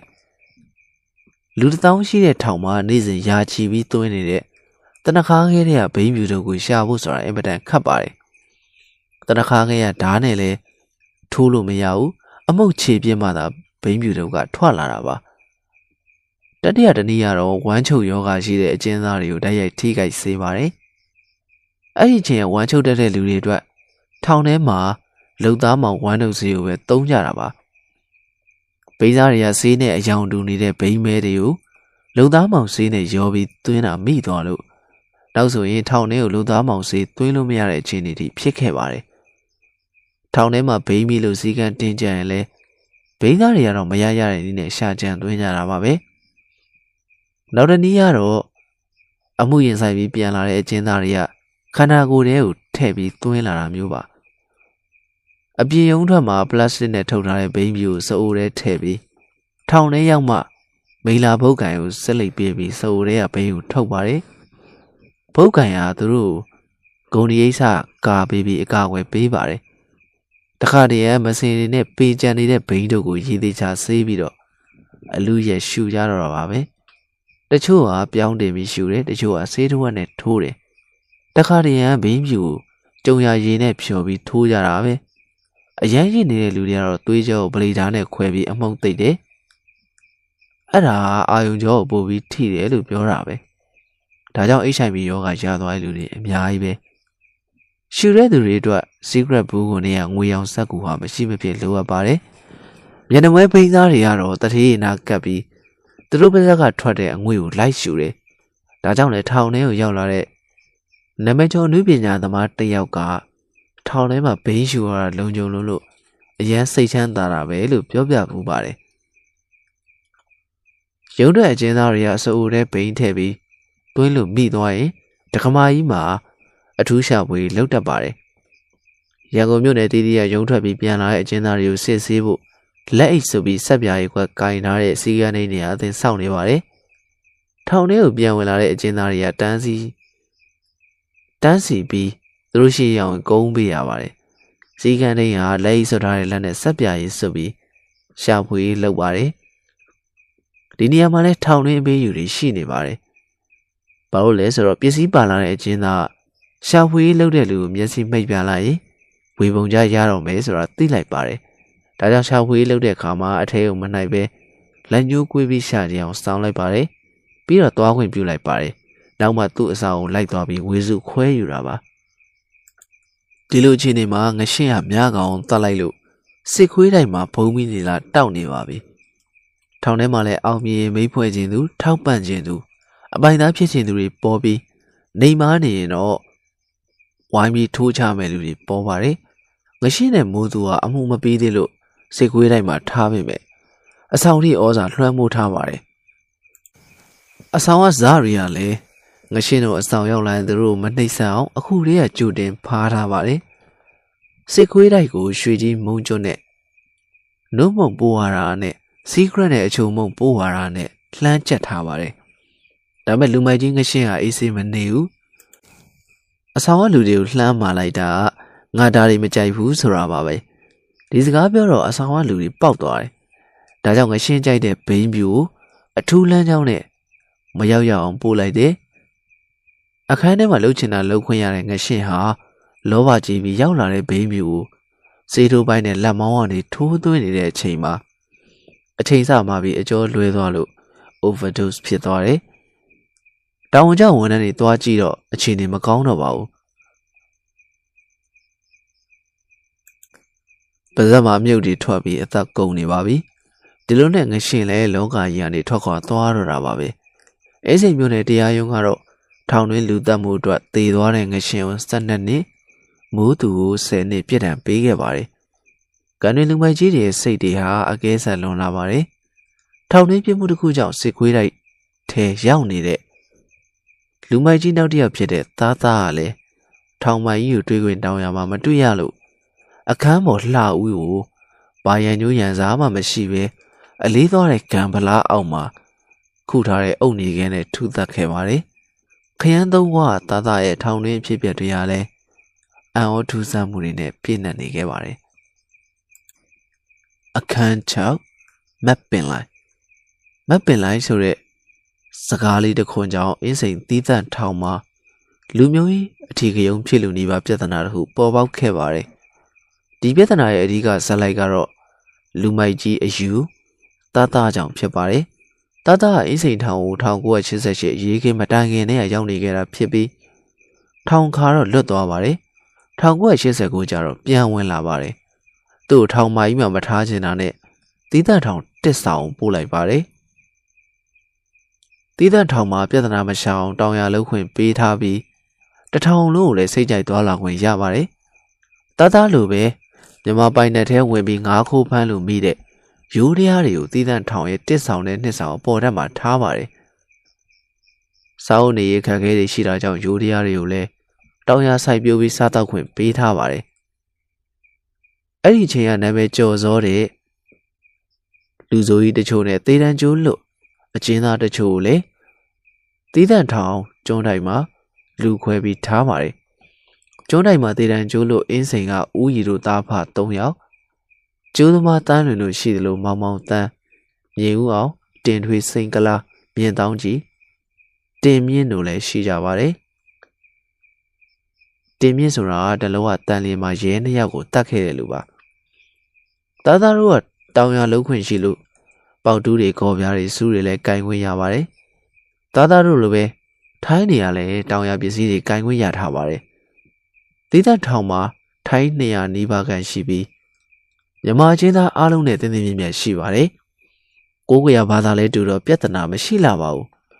ဒါမဲ့တနေ့တော့သီးသန့်ထောင်ထဲမှာမြမနဲ့ယူရီးယားပြဿနာတစ်ခုပေါ်ပေါက်ခဲ့ပါတယ်။ဖြစ်ပုံကတောင်ရလုံနေချိန်မှာထိုင်းတယောက်ကတသစီယာဆက်လိတ်မီးကြီးဖို့ ဂတ်မီးကြီးငားတယ်။တသလည်းပေးလိုက်ပါတယ်။ဒါပေမဲ့မီးကမတောက်ဘူး။ဒီတော့တသငါမီးကြီးကဂတ်ကုန်နေပြီထင်တယ်လို့လှမ်းပြောတယ်။ဒါကိုထိုင်းကမက်ပင်လိုက်လို့ပြောပြီးမီးဆန်ကြီးတယ်။မီးမတောက်ဘူး။တသမီးကြီးပြန်တောင်းတော့ထိုင်းကမက်ပင်လိုက်လို့ထပ်ပြောပြီး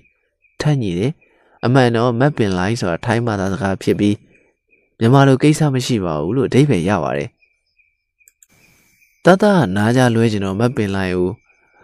တမျိုးရိုင်းရိုင်းပြောတယ်လို့ထင်ပြီးဒေါသထွက်သွားတယ်ချင်းမြန်လက်မြန်ရှိတဲ့လူမို့သူ့ကိုပြောတဲ့ယူရီးယားကိုစီဘတ်တံပြားနဲ့ထိုးလိုက်တယ်အသက်အန္တရာယ်မရှိပေမဲ့ဒဏ်ရာချက်ချင်းသွေးတွေဖြာဆင်းသွားတယ်တောင်မြင်နဲ့ထိုင်းနေရနီးစရာတောင်ရလက်နဲ့တွေကင်ပြီးပြေးလာကြတာပေါ့သာသာမပြေပဲတယောက်တည်းနဲ့ခံချတယ်ထိုင်း၁၀ယောက်လောက်နဲ့သူတယောက်ရံပွဲဖြစ်နေပြီဒီချိန်မှာထောင်ဝါတာတွေသိသွားလို့ဝီစီတွေမှုတ်ပြီး အကျဉ်းသားတွေအားလုံးကိုကိုခန်းကိုဝင်ခိုင်းတယ်တချို့အကျဉ်းသားတွေလည်းကြောက်လန့်ပြီးကိုခန်းကိုဝင်သွားကြတယ်ဒါပေမဲ့ပွဲရပြီးမသွားဘူးတသယူရီးယားတွေကိုတယောက်တည်းခံချနေတဲ့တဲ့ရင်ကကျွန်းတိုက်ကိုပြန့်သွားတယ်ကျွန်းတိုက်ထဲကတင်ထွေးရကျွန်းတိုက်ထဲကဇိုးတွေကိုအပြင်ထွက်လာပြီးတသဝိုင်းကူကိုလှုံ့ဆော်တယ်ပြပြဆိုဆိုပဲကျွန်းတိုက်တောင်ရထဲမှာမြေမြုပ်ပြီးဖွက်ထားတဲ့တန်ကြုံ24ချောင်းဖော်ပေးလိုက်တယ်။ အားလုံးကတန်ကြုံတစ်ယောက်နှစ်ချောင်းကင်ပြီးတတ်သားတို့ရန်ဖြစ်နေတဲ့စီကိုပြေးသွားကြတယ်။ကျွန်းတိုက်ပြင်ပမှာယူရီးယား200လောက်ကိုခံချဖို့မြမလူမရေအတွက်က22ယောက်ဖြစ်လာတယ်။ထောင်ကရိုးရံပွဲမဟုတ်တော့ဘူးဆိုတာသဘောပေါက်သွားတယ်။တချို့ဝန်ထမ်းတွေကကင်းမျော်စင်ပေါ်တက်ပြီးအထီးကုံဖြစ်ရင်ပြစ်ဖို့တနတ်တွေကိုကြည်ထိုးပြီးနေပြီ။မြမလူမိုက်22ယောက်ကလည်းယူရီးယားအုပ်စုကြီးကိုခံချဖို့မင်းကြီးလမ်းမပေါ်မှာအဆင်သင့်ဖြစ်နေတယ်။ အဲ့ဒီချိန်မှာအံ့ဩစရာကောင်းတာလူနေရာလောက်ရှိတဲ့ယူရီးယားအုပ်စုကြီးဟာမြမအုပ်စုကိုရင်မဆိုင်တော့ပဲသူတို့အဆောင်တွေကိုပြေးဝင်သွားကြတယ်။ဒါကြောင့်သွေးချောင်းစီမဲ့အုပ်စုလိုက်တိုက်ပွဲတော့ဖြစ်မသွားခဲ့ဘူး။အချိန်နေတင်းမာနေစဉ်မှာပဲအချင်းတော်ကအရေးပေါ်ကူညီတောင်းလိုက်တဲ့အင်းစိန်မျိုးနဲ့ရေတပ်ဖွဲ့ကအင်အား40လောက်လက်နက်စုံနေတဲ့ထောင်ထဲကိုဝင်လာကြတယ်။တီးတဲ့ထောင်မှာအဲ့ဒီနေ့ကတောင်ဝင်ကြတဲ့ထောင်မူကဦးသိမ်းမြင့်ဖြစ်ပြီး ဂျူဒီရင်ရတက်ချက်မျိုးဝင်ဖြစ်ပါတယ်။အားလုံးခန်းနေတဲ့အသီးသီးသွင်းပြီးတောက်ခတ်ပြီးလိုက်တဲ့အခါမှာတော့လူမျိုးရေးအထီးကအထီးကျုံရံပွဲကိုရှောင်လွဲလိုက်နိုင်ပါပြီ။ထောင်မှုဦးသိမ်းမြင့်ကလည်းပြပြလဲလဲအရှင်းကောင်းတာကြောင့်ဘသူမှကြီးကြီးကျယ်ကျယ်အေးမယူခဲ့ပါဘူး။အဖြစ်ပြက်ဟာ1989မှာဖြစ်ပျက်ခဲ့တာဖြစ်ပါတယ်။ဒီပြည့်ရဲ့ကြောင့်အယူသားသားလို့နာမည်ပေးကမွတ်တက်ချင်းခံရတဲ့သားသားဟာ တိသက်ထောင်မှာပဲဘာချမ်းနဲ့ထက်ညိပါတယ်။ဘာချမ်းကျွန်းတိုက်ထဲမှာနေတာကြောင့်သားသားကတိုက်ထဲဝင်ပြီးတတ်ဖို့လုပ်တယ်။ကျွန်းတိုက်ထဲကလူတွေကလည်းသားသားကိုပြန်တတ်ဖို့တန်ကြုံကိုကြီးစီနဲ့စောင့်နေကြပါတယ်။ဒါပေမဲ့88ရေးခင်းကြောင့်တိသက်ထောင်ရောက်လာတဲ့ဒလလှထုံးကစဉ်းစားစားလှုပ်ကြဖို့ဂျားဝင်ညှိနှိုင်းပေးတဲ့အခါမှာပြေးလည်သွားတယ်။ဒီလိုပြဿနာမဖြစ်ခဲ့လို့ဥနုဇာပနာလှုပ်ရှားမှုကြောင့်ဖမ်းဆီးခံရပြီးတိသက် ထောင်ရောက်လာတဲ့ចောင်းသားကောင်းဆောင်မောင်မောင်ကျော်အံ့မွယ်ကျော်လှထီးနဲ့ကြော်စီရတို့စိတ်မငြိခဲ့တာဖြစ်ပါတယ်။ဒါပေမဲ့မိသားစုနဲ့တွေ့ခွင့်မပေးပဲတိုက်ပိတ်ထားတာကြောင့်လှထုံးတဲ့လူမိုက်ကြီးတွေပေါင်းပြီးသပင်ညက်သမားအယောင်ဆောင်ကចောင်းသားကောင်းဆောင်တွေအတွက်ဆက်လက်ငပိကြော်နဲ့အချိုမုံတွေခိုးပေးနိုင်ခဲ့ပါတယ်။စိတ်တူစိတ်ဆက်လုံးတဲ့တာတာဟာနိုင်ငံရေးသမားတွေနဲ့တော့အဆင်ပြေပါတယ်။ သူ့ကိုထောင်မကြီးပြန်ပြောင်းတော့လဲထောင်ထဲမှာဆေးကြောက်တွေမိလို့နောက်မှုဖွင့်ခံရတယ်။သူကလည်းအပြင်ကိုခဏခဏထွက်ချင်တော့ရှာဖွေရေးလုပ်ရင်ဆေးကြောက်အမိခံတယ်။နောက်တော့ထောင်ကသားသားနောက်မှုထွက်ချင်တာကိုရိတ်စားမိသွားပြီးသားသားလက်ထဲမှာဆေးကြောက်တွေ့ရင်တော့မသိစရာအောင်စောင်းနေတော့တယ်။ဒီချက်ကသားသားအတွက်ရွှေရင်းတွေ့သွားသလိုပဲထောင်ထဲမှာဆေးကြောက်ကိုစိတ်တိုင်းကြရောင်းဝယ်ဖောက်ကားတော့တယ်။ထောင်မှုတွေဝါတာတွေကိုလည်းငွေကြေးမလုံးပေးပြီးအိတ်ကတ်ထဲထည့်ထားလိုက်တယ်။ နောက်တော့သားသားရဲ့လှုပ်ရှားမှုတွေဟာဒိမ့်မနိုင်သိမ့်မရဖြစ်လာတဲ့အတွက်ထောင်အာနာပိုင်တွေကမနေသာတော့ပဲသားသားကိုစစ်ခွေးလိုက်ပို့လိုက်တယ်စစ်ခွေးလိုက်ရောက်တော့ထုံးစံတိုင်းသားသားတို့ပုံးကြောင်သွားတော့တယ်ဒါထောင်ရဲ့ဗန်းစကားဖြစ်ပြီးဒိဗေကတော့စောင်းနေမပြေလဲတာကိုပြောတာပါအစင်မပြေမှုတွေများလာလို့သားသားထောင်ပိုင်ကြီးကိုတွေးခွင့်ရဖို့တင်ပြပါတယ်ခတ်တာထောင်ပိုင်ကအရှုပ်ထုတ်တွေမို့မတွေ့ပဲရှောင်းနေတယ် တညမှာသိမခံနိုင်တဲ့သားသားအခန်းပေါ်တောင်ကလာမူရည်စေဝါမှုနဲ့ရောက်လာတဲ့လှဦးကိုအလေးသွားတဲ့ဂံပလားခုတဲ့အုံနေခဲနဲ့ညဘက်အိတ်နေတော့ထုသလိုက်တယ်ရေးပေါ်ခေါ်လို့ရောက်လာတဲ့ထောင်မိုင်ကလှဦးကိုရန်ညုံမရှိပဲဘာလို့တတ်တာလဲမေးတော့ထောင်မိုင်လာမတွေ့လို့တတ်တာလို့ပြန်ဖြေတယ်အဲ့လိုမိုက်တွင်းနဲ့လာတဲ့သားသားကိုထောင်ရင်းလူတတ်မှုအတွက်ထောင်ဆယ်နှစ်ချခဲ့ပါတယ် ထောင်ထဲလုံးကနံကိုအရေးထူတဲ့သားသားဟာထောင်ထဲမှာဘာမှမဖြစ်ပဲတင်ပေါင်းများစွာကြာပြန်လဲလွတ်မြောက်ခဲ့ပါတယ်အခုတော့သူ့တရင်ကိုဘယ်သူမှအဆနာမကြားတော့ပါဘူးသားသားလိုပဲထောင်တွင်းလောကဓာတ်ကိုခံနိုင်ရရှိတဲ့အံ့ဩဖွယ်လူမိုက်တယောက်လည်းရှိပါသေးတယ်သူ့နာမည်ဟာကျော်သူတဲ့အခန်းခွန်ကျော်သူသို့မဟုတ်မွေးပြူလေးနဲ့စူမြတ်တို့လှုပ်ဝက်ဇလန်း ထိုင်းမြန်မာနေဆက်မှာလွန်ခဲ့တဲ့နှစ်ပေါင်း30ကျော်ကလက်စွမ်းလက်စကြီးတဲ့ကြီးစားလူသားသမားတယောက်ရှိခဲ့ပူပါတယ်။ဆွေတာအိမ်လေးနဲ့အသားဖြူဖြူခက်နွဲ့နွဲ့မင်းသားကြီးဇေယပုံစံနဲ့မို့မြဝတီမြို့နယ်နေဆက်တကြောမှာသူ့ကိုမွေပြူလေးလို့အားလုံးသိထားကြပါတယ်။သူ့ရဲ့အားသာချက်ကတော့တနက်ပြင်းအင်မတန်လက်ဖြောက်ပါတယ်။သူ့ငှားရတဲ့တတိအများစုက လောင်းကစားမှုနဲ့အတံမွေးကြောင်ပြုတ်နေတဲ့နိုင်ငံသားတွေများပါတယ်။ तू ကစကားသိပ်ပြောတဲ့သူမဟုတ်ပါဘူး။ပြီးတော့တူတူသိသိနေတတ်ပါတယ်။သူ့အပ်တဲ့အလုံးမှန်သမျှအတီးကျလုပ်ပေးတဲ့အတွက်ထိုင်းနေဆက်မှာသူ့ဂုံတရင်ကမှုေးနေပါတယ်။တခါကျော်သူဟာပြည်တွင်းတဲ့ကိစ္စတခုနဲ့ပြန်ဝင်လာတဲ့အချိန်ဖမ်းခံလိုက်ရပါတယ်။မြန်မာနိုင်ငံဘက်မှာလည်းကျော်သူလုပ်ခဲ့တဲ့အမှုတွေကြောင့် ရေဘက်ကသူ့အလိုရှိနေပါတယ်။သူကအရှိန်ဝါကြီးတော့ထောင်လိုင်းရတိုက်ရိုက်ကင်တွေပြီးအေးစိန်ထောင်ပို့လိုက်ပါတယ်။အေးစိန်ရောက်တဲ့အခါမှာတော့သူ့ရဲ့မိုက်ကုံစမ်းသပ်ဖို့စောင့်နေတဲ့စိုးမြတ်နဲ့စတွေ့တော့တာပါပဲ။ကျော်သူခေါ်မွေးပြူလေးအကြောင်းပြောမယ်ဆိုရင်အားလုံးသိထားကြတဲ့ထောင်မင်းသားကြီးစိုးမြတ်ကိုလည်းခြံထားခဲ့လို့မဖြစ်နိုင်ပါဘူး။ရေခင်းပြီးတဲ့နောက် ထောင်ထဲကိုစားရှိတဲ့လူစိုးတွေအစီအီဝင်လာကြတဲ့အထဲမှာအလုံးရေးခင်းခေါင်းဖြတ်မှုနဲ့ဝင်လာတဲ့စိုးမြတ်ကအင်းစိန်ထောင်မှာဂန်ဝင်တွင်ပါတယ်။ဒါမဲ့ထောင်တဘာဝအရစိုးမြတ်ဝင်လာချိန်မှာအင်းစိန်ထောင်မလွှမ်းမိုးနိုင်သေးပါဘူး။အင်းစိန်ထောင်ထဲမှာအဲ့ဒီချိန်ကဩဇာကြီးမားဆုံးလူတစ်ယောက်ရှိနေခဲ့ပါတယ်။သူကတော့ကြည်မနိုင်ရကိုစံငိမ့်ပါပဲ။ကိုစံငိမ့်ရဲ့မိုက်ကောင်ကလည်းအင်မတန်ထင်ရှားပါတယ်။ မဆလာခေတ်ကကြည်မနိုင်မှာအင်အားကြီးတဲ့လူမိုက်အဖွဲ့နှစ်ဖွဲ့ရှိတယ်။တစ်ဖွဲ့ကိုစံငိမ့်ရခေါင်းဆောင်ပြီး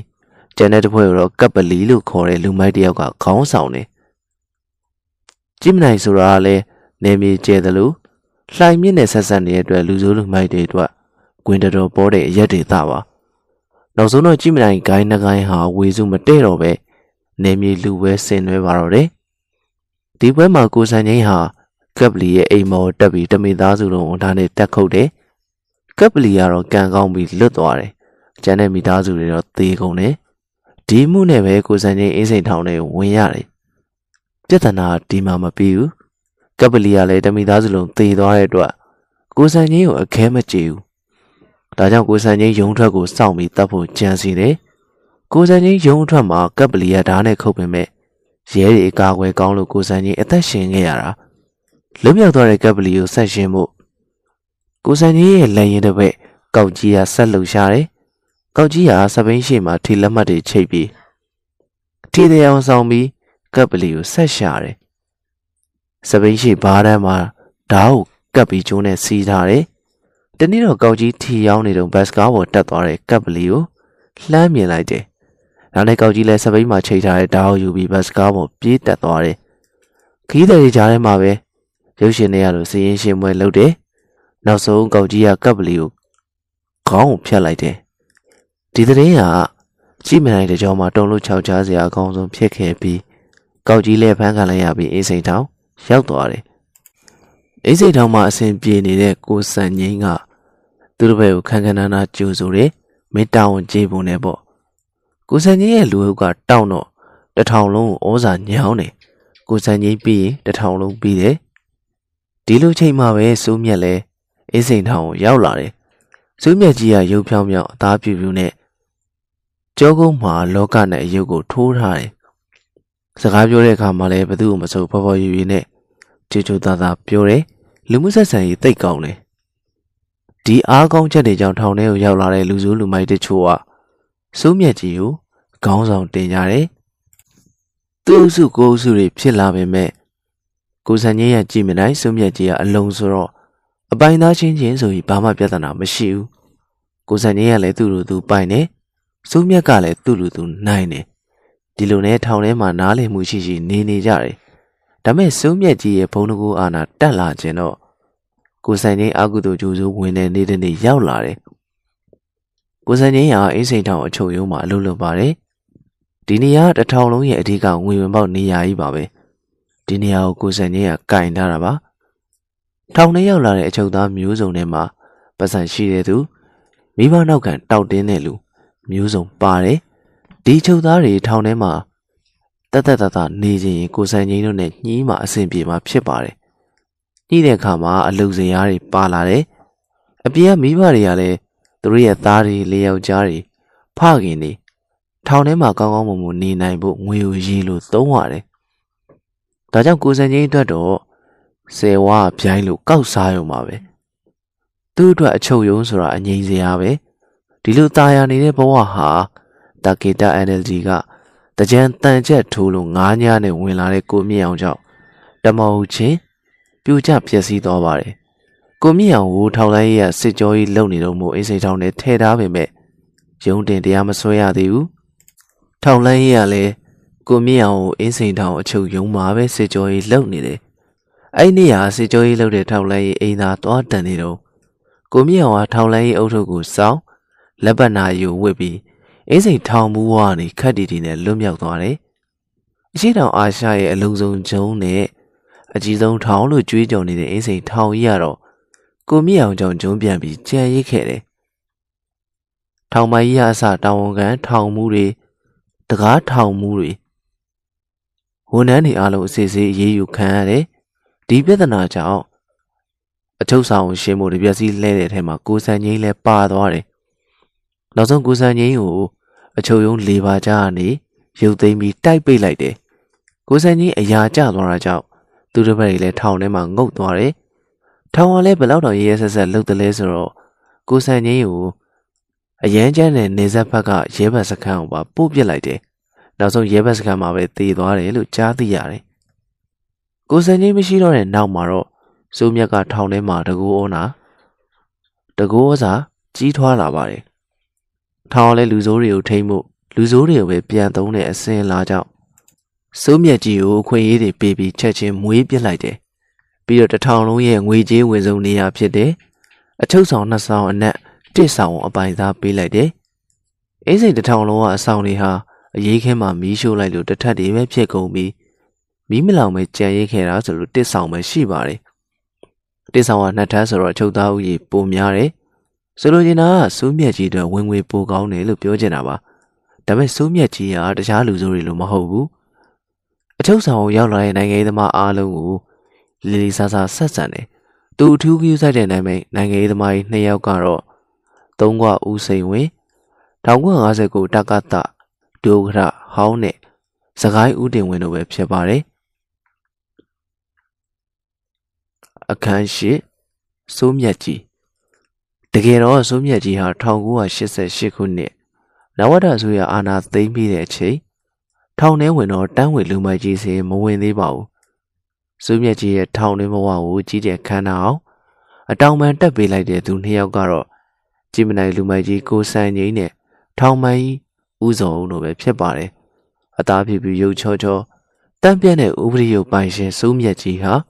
အလုံးရေးခင်းကောင်းဖြတ်မှုမှာမချူးနဲ့တူထောင်ကျခဲ့တာဖြစ်ပါတယ်အမှုရဲထဲမှာဂါဂါကြီးဂါဂါလေးမင်းဦးနဲ့ငကားလေးတို့ပါဝင်ပြီးမချူးတယောက်သာသေရန်ကြခဲ့တာဖြစ်ပါတယ်စိုးမြတ်ကြီးကံကောင်းတာအာနာသိမ့်ပြီးကသာအချိန်ထောင်ခါပြီးကသာမို့လို့ထောင်ထဲမှာလူကလည်းနေတယ်စိုးမြတ်ကြီးကလည်းပြောဆိုကောင်းတော့ ထောင်ပိုင်ဦးစောကချက်ချင်းသဘောကျသွားတယ်။ထောင်အာနာပိုင်ရဲ့ထုံးစံတိုက်စိုးမြတ်ကြီးကိုပတ်စံမျိုးမျိုးမြက်မြက်ရတဲ့အချုပ်ဆောင်တွေမှာတန်းစီအရာပေးလိုက်တယ်။တခုကောင်းသွားတာစိုးမြတ်ကြီးထောင်ချတဲ့အမှုဟာလူသက်ပစ္စည်းယူဓမြတိုက်တာမဟုတ်ပဲအရေးခင်းကောင်းဖြတ်မှုဖြစ်တဲ့အတွက်ထောင်ထဲကိုရောက်လာတဲ့နိုင်ငံရေးသမားတွေကသူ့ကိုတန်းတစ်ခုပေးပြီးဆက်ဆံတယ်။သူကလည်းအဲ့လိုဆက်ဆံခံရတာကိုသဘောကျတယ်တခြားလူစုလူမိုက်တွေကိုလည်း နိုင်ငံသမားတွေကသူ့အပေါ်မှာတမူတာဆက်ဆံတဲ့အကြောင်းကိုလည်းမကြာခဏထုတ်ပြောပြီးကြွားတတ်တယ်။တနည်းအားဖြင့်နိုင်ငံသမားတွေကသူ့နောက်မှာရှိနေတယ်ဆိုတဲ့သဘောပေါ့။ဒါကြောင့်လေနိုင်ငံသမားတွေလှုပ်ချင်တာကိုအာဏာပိုင်တွေမသိအောင်လိုက်ရောတယ်။သူကတော့နိုင်ငံသမားတွေနဲ့ပတ်သက်ပြီးထောင်အာဏာပိုင်ကိုချွန်တာတတ်တာမရှိဘူး။ဒီလိုနဲ့စိုးမြတ်ကြီးဟာအင်းစိန်ထောင်ထဲမှာထင်ရှားလာပါတော့တယ်။သူ့ရဲ့နာမည်တချိန်ချိန်တက်နေတဲ့အချိန်မှာ စိုးမြတ်ကြီးကသူကောင်းကောင်းကျွမ်းကျင်တဲ့ public relationship ကိုကောင်းကောင်းအသုံးချပါတယ်သူ့ပေါ်သစ္စာရှိမယ်လို့ထင်တဲ့လူတွေကိုတပည့်ဖြစ်မွေးပြီးကောင်းကောင်းကြွေးထားတယ်ပြီးတော့အုံနောက်နေတဲ့လူဆိုးတွေသူ့ပေါ်ပို့ပြီးတိမ်ညွတ်လာအောင်သူ့ပုံစံကိုမှပြောင်းလဲလိုက်တယ်သူကြောကုန်းမှာထိုးထားတဲ့လောကနဲ့ရုပ်ကတော်တော်လှပါတယ်ဒီရုပ်ကိုအင်းစိန်တစ်ထောင်လုံးတက်တူးထိုးတာနဲ့ပတ်သက်ပြီးအတော်ဆုံးလို့ဆိုတဲ့ထေးဝင်းဟာ အကောင်းစားစီတွေကိုနိုင်ငံခြားမှာပြီးထိုးပေးထားတာဖြစ်ပါတယ်အဲ့ဒီချိန်ကထောင်ထဲမှာတက်တူးဆရာကြီးဆိုလို့ထေးဝင်းနဲ့ကြပြာပဲရှိပါတယ်ညနေဘက်ထောင်ပိတ်ရင်ကြားတဲ့တွေကိုစိုးမြတ်ကြီးကမိန်ဝန်းချွေလေးရှိတယ်သူပြောလေးရှိတဲ့စကားကတော့ငါညီတို့တခုပြောချင်တယ်စာရေးဆရာမင်းသိန်ခဝတ္ထုတွေဖတ်ဘူးမှာပေါ့သူစကောင်တွေထဲမှာလူတွေသဘောကျဆုံးကတော့စားပလင်းနှင်းမောင်ပဲစားပလင်းနှင်းမောင်ရုပ်ဖြောင်း တယ်တက်တီးရှိတယ်အားနေတဲ့သူဘက်ကရက်တည်တယ်မတရားတာလုပ်ရင်ဘယ်သူမှမကြောက်ဘူး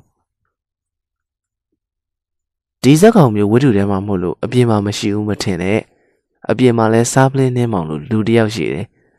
သူကတော့အင်းစိန်ထောင်ထဲကစိုးမြက်လို့ခေါ်တဲ့ကျုပ်ပဲလို့ပြောတတ်တယ်ဒီလိုအပြောချူချူလေးရဲ့နောက်မှာတော့ထောင်ထဲမှာတရားမဝင်လှုပ်နေတဲ့လောင်းကစားဝိုင်းတွေကိုမသိစရာအောင်စောင့်ပြီးခွင့်ပြုထားတယ်။ ဝိရစေဝါသုံးဆဲနေတာတွေကိုမျက်ွယ်ပြုတ်ထားတယ်။ကုံကုံပြောရရင်တတူးထိုးတာလိန်တူဆက်ဆံတာအစချုပ်ကင်ထားတာဖြစ်တဲ့အတွက်စိုးမြက်ကြီးရဲ့ဩဇာကထောင်ထဲမှာတဖြည်းဖြည်းကြီးမားလာတယ်။အကျဉ်းသားတွေကလည်းလောင်းကစားကိုဘလောက်တောင်ဝါသနာထုံလဲဆိုရင်စိတ်ပရိယပရိစေတွေနဲ့လည်းလှုပ်တတ်တယ်။ထောင်ထဲမှာရှိနေတဲ့ဂဲသုံးနဲ့လည်းကစားတတ်တယ်။ဘာမှမရှိရင်တောင်ရမှာစိုက်ပြိုးထားတဲ့မုံကြီးကတိုက်လန်ကင်းတွေကအပင်တွေမှာပွင့်တဲ့ ပန်းပွင့်တွေကိုလက်ညှိုးထိုးပြီးစုံမဖွက်တယ်။ပြီးမှအပင်မှာသွားပြီးအပွင့်ရီကြတယ်။သူတို့ဘာနဲ့မှအရေးယူလို့မရပါဘူး။လောင်ကစားကတော့ဝစ်ထားတဲ့အိမ်ကြီးတွေပစိုးတွေနှွေးတယ်တွေစောင်းတွေအိပ်ယာလေးတွေရှိသမျှအကုန်လောင်းကြတာပဲ။ထောင်မင်းသားဖြစ်လာတဲ့ဆုံးမြတ်ကြီးဟာထောင်အာဏာပိုင်ရဲ့မျက်နှာသာပေးမှုကြောင့်ကြိုက်တယ်လို့နေထိုင်တယ်အကျဉ်းသားတွေစီးခွင့်မရှိတဲ့ဂရီဘာဖနက်ကိုစီးတယ်အကျဉ်းသားဝတ်စုံမဝတ်ဖဲပလေကတ်လုံကြီးနဲ့တီရှပ်ကိုဝတ်တယ် တီရှပ်ပေါ်မှာလေသားချက်ခင်ထပ်ဝတ်ပြီးရေပင်မျက်နှာမျက်မှန်အောင်ကောက်တက်လိုက်သေးတယ်တထောင်လုံးကိုကြိုက်တယ်လို့သွားလာခွင့်ရှိပြီးဝဇိပိတ်ကင်ထားတဲ့တတ်တော်ဆောင်ရှင်းနှစ်ယောက်နောက်နှစ်ယောက်အနည်းဆုံးပါတယ်စိုးမြတ်ကြီးစားတဲ့ထမင်းဝိုင်းကိုလည်းကြည့်ပါဦးသူစားဖို့အတွက်ကြွေပကံနဲ့ထမင်းခူးပေးထားပြီးအကျဉ်းသားတွေကင်ခွင့်မရှိတဲ့ဇွန်းနယ်ခရင်ကိုချပေးထားရတယ်။ဟင်းခွက်ကအနည်းဆုံး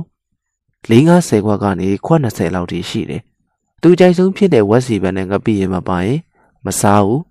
။ထမင်းစားတဲ့အချိန်ကိုလည်းကြည့်လိုက်အောင်။လက်စည်းစလုံးကိုရှေ့ချထားပြီးထမင်းစားမဲ့အချိန်မှာလက်ကိုစန့်တန်းပေးလိုက်အောင်ပဲ။တပည့်တယောက်ကအသေးချာလက်စည်းပေးတယ်။ပြီးတော့မှထမင်းကိုငပိရင်နဲ့နေပြီးအားပါစားတယ်။ထမင်းစားပြီးတော့လည်းလက်ကိုပြန်ပြီးဆန်တန်းပေးလိုက်ရုံပဲတပည့်တွေရေနေတဲ့ဆက်ဆက်ပြန်နေတဲ့ဆက်ဆေးပေးရတယ်တခါတည်းမှာမင်းကြီးထောင်မှုနဲ့တဝိုင်းနဲ့စားတယ် ထောင်ထဲမှာအကျဉ်းသားနဲ့ထောင်မှုတူတူထမင်းစားခွင့်မရှိပါဘူးဒါပေမဲ့စိုးမြက်ကြီးတို့တော့ထောင်ဥပဒေကချွင်းချက်ပေါ့ဒီလိုနာမည်ကြီးတဲ့စိုးမြက်ကြီးဟာထောင်ထဲမှာသူ့အရှင်လာနိုင်မဲ့လူမိုက်တွေကိုတော့အမြဲဂရုစိုက်ပြီးစောင့်ကြည့်လေရှိတယ်ခေါင်းထောင်တက်မလာအောင်ဤမျိုးစုံနဲ့ဖိထားလေရှိတယ်ဖိထားလို့မရတဲ့သူကိုတပည့်ဖြစ်စီယုံသိမ်းသွင်းလိုက်တယ်ဒီလူနည်းနဲ့ပြိုင်ဘက်တွေကိုချုပ်ကင်ထားနိုင်တယ်ဒီကြားထဲမှာတော့သုံးဆောင်မှာငားညတွေနဲ့ ထိတ်ထိတ်ပြဿနာတစ်ခုဖြစ်သေးတယ်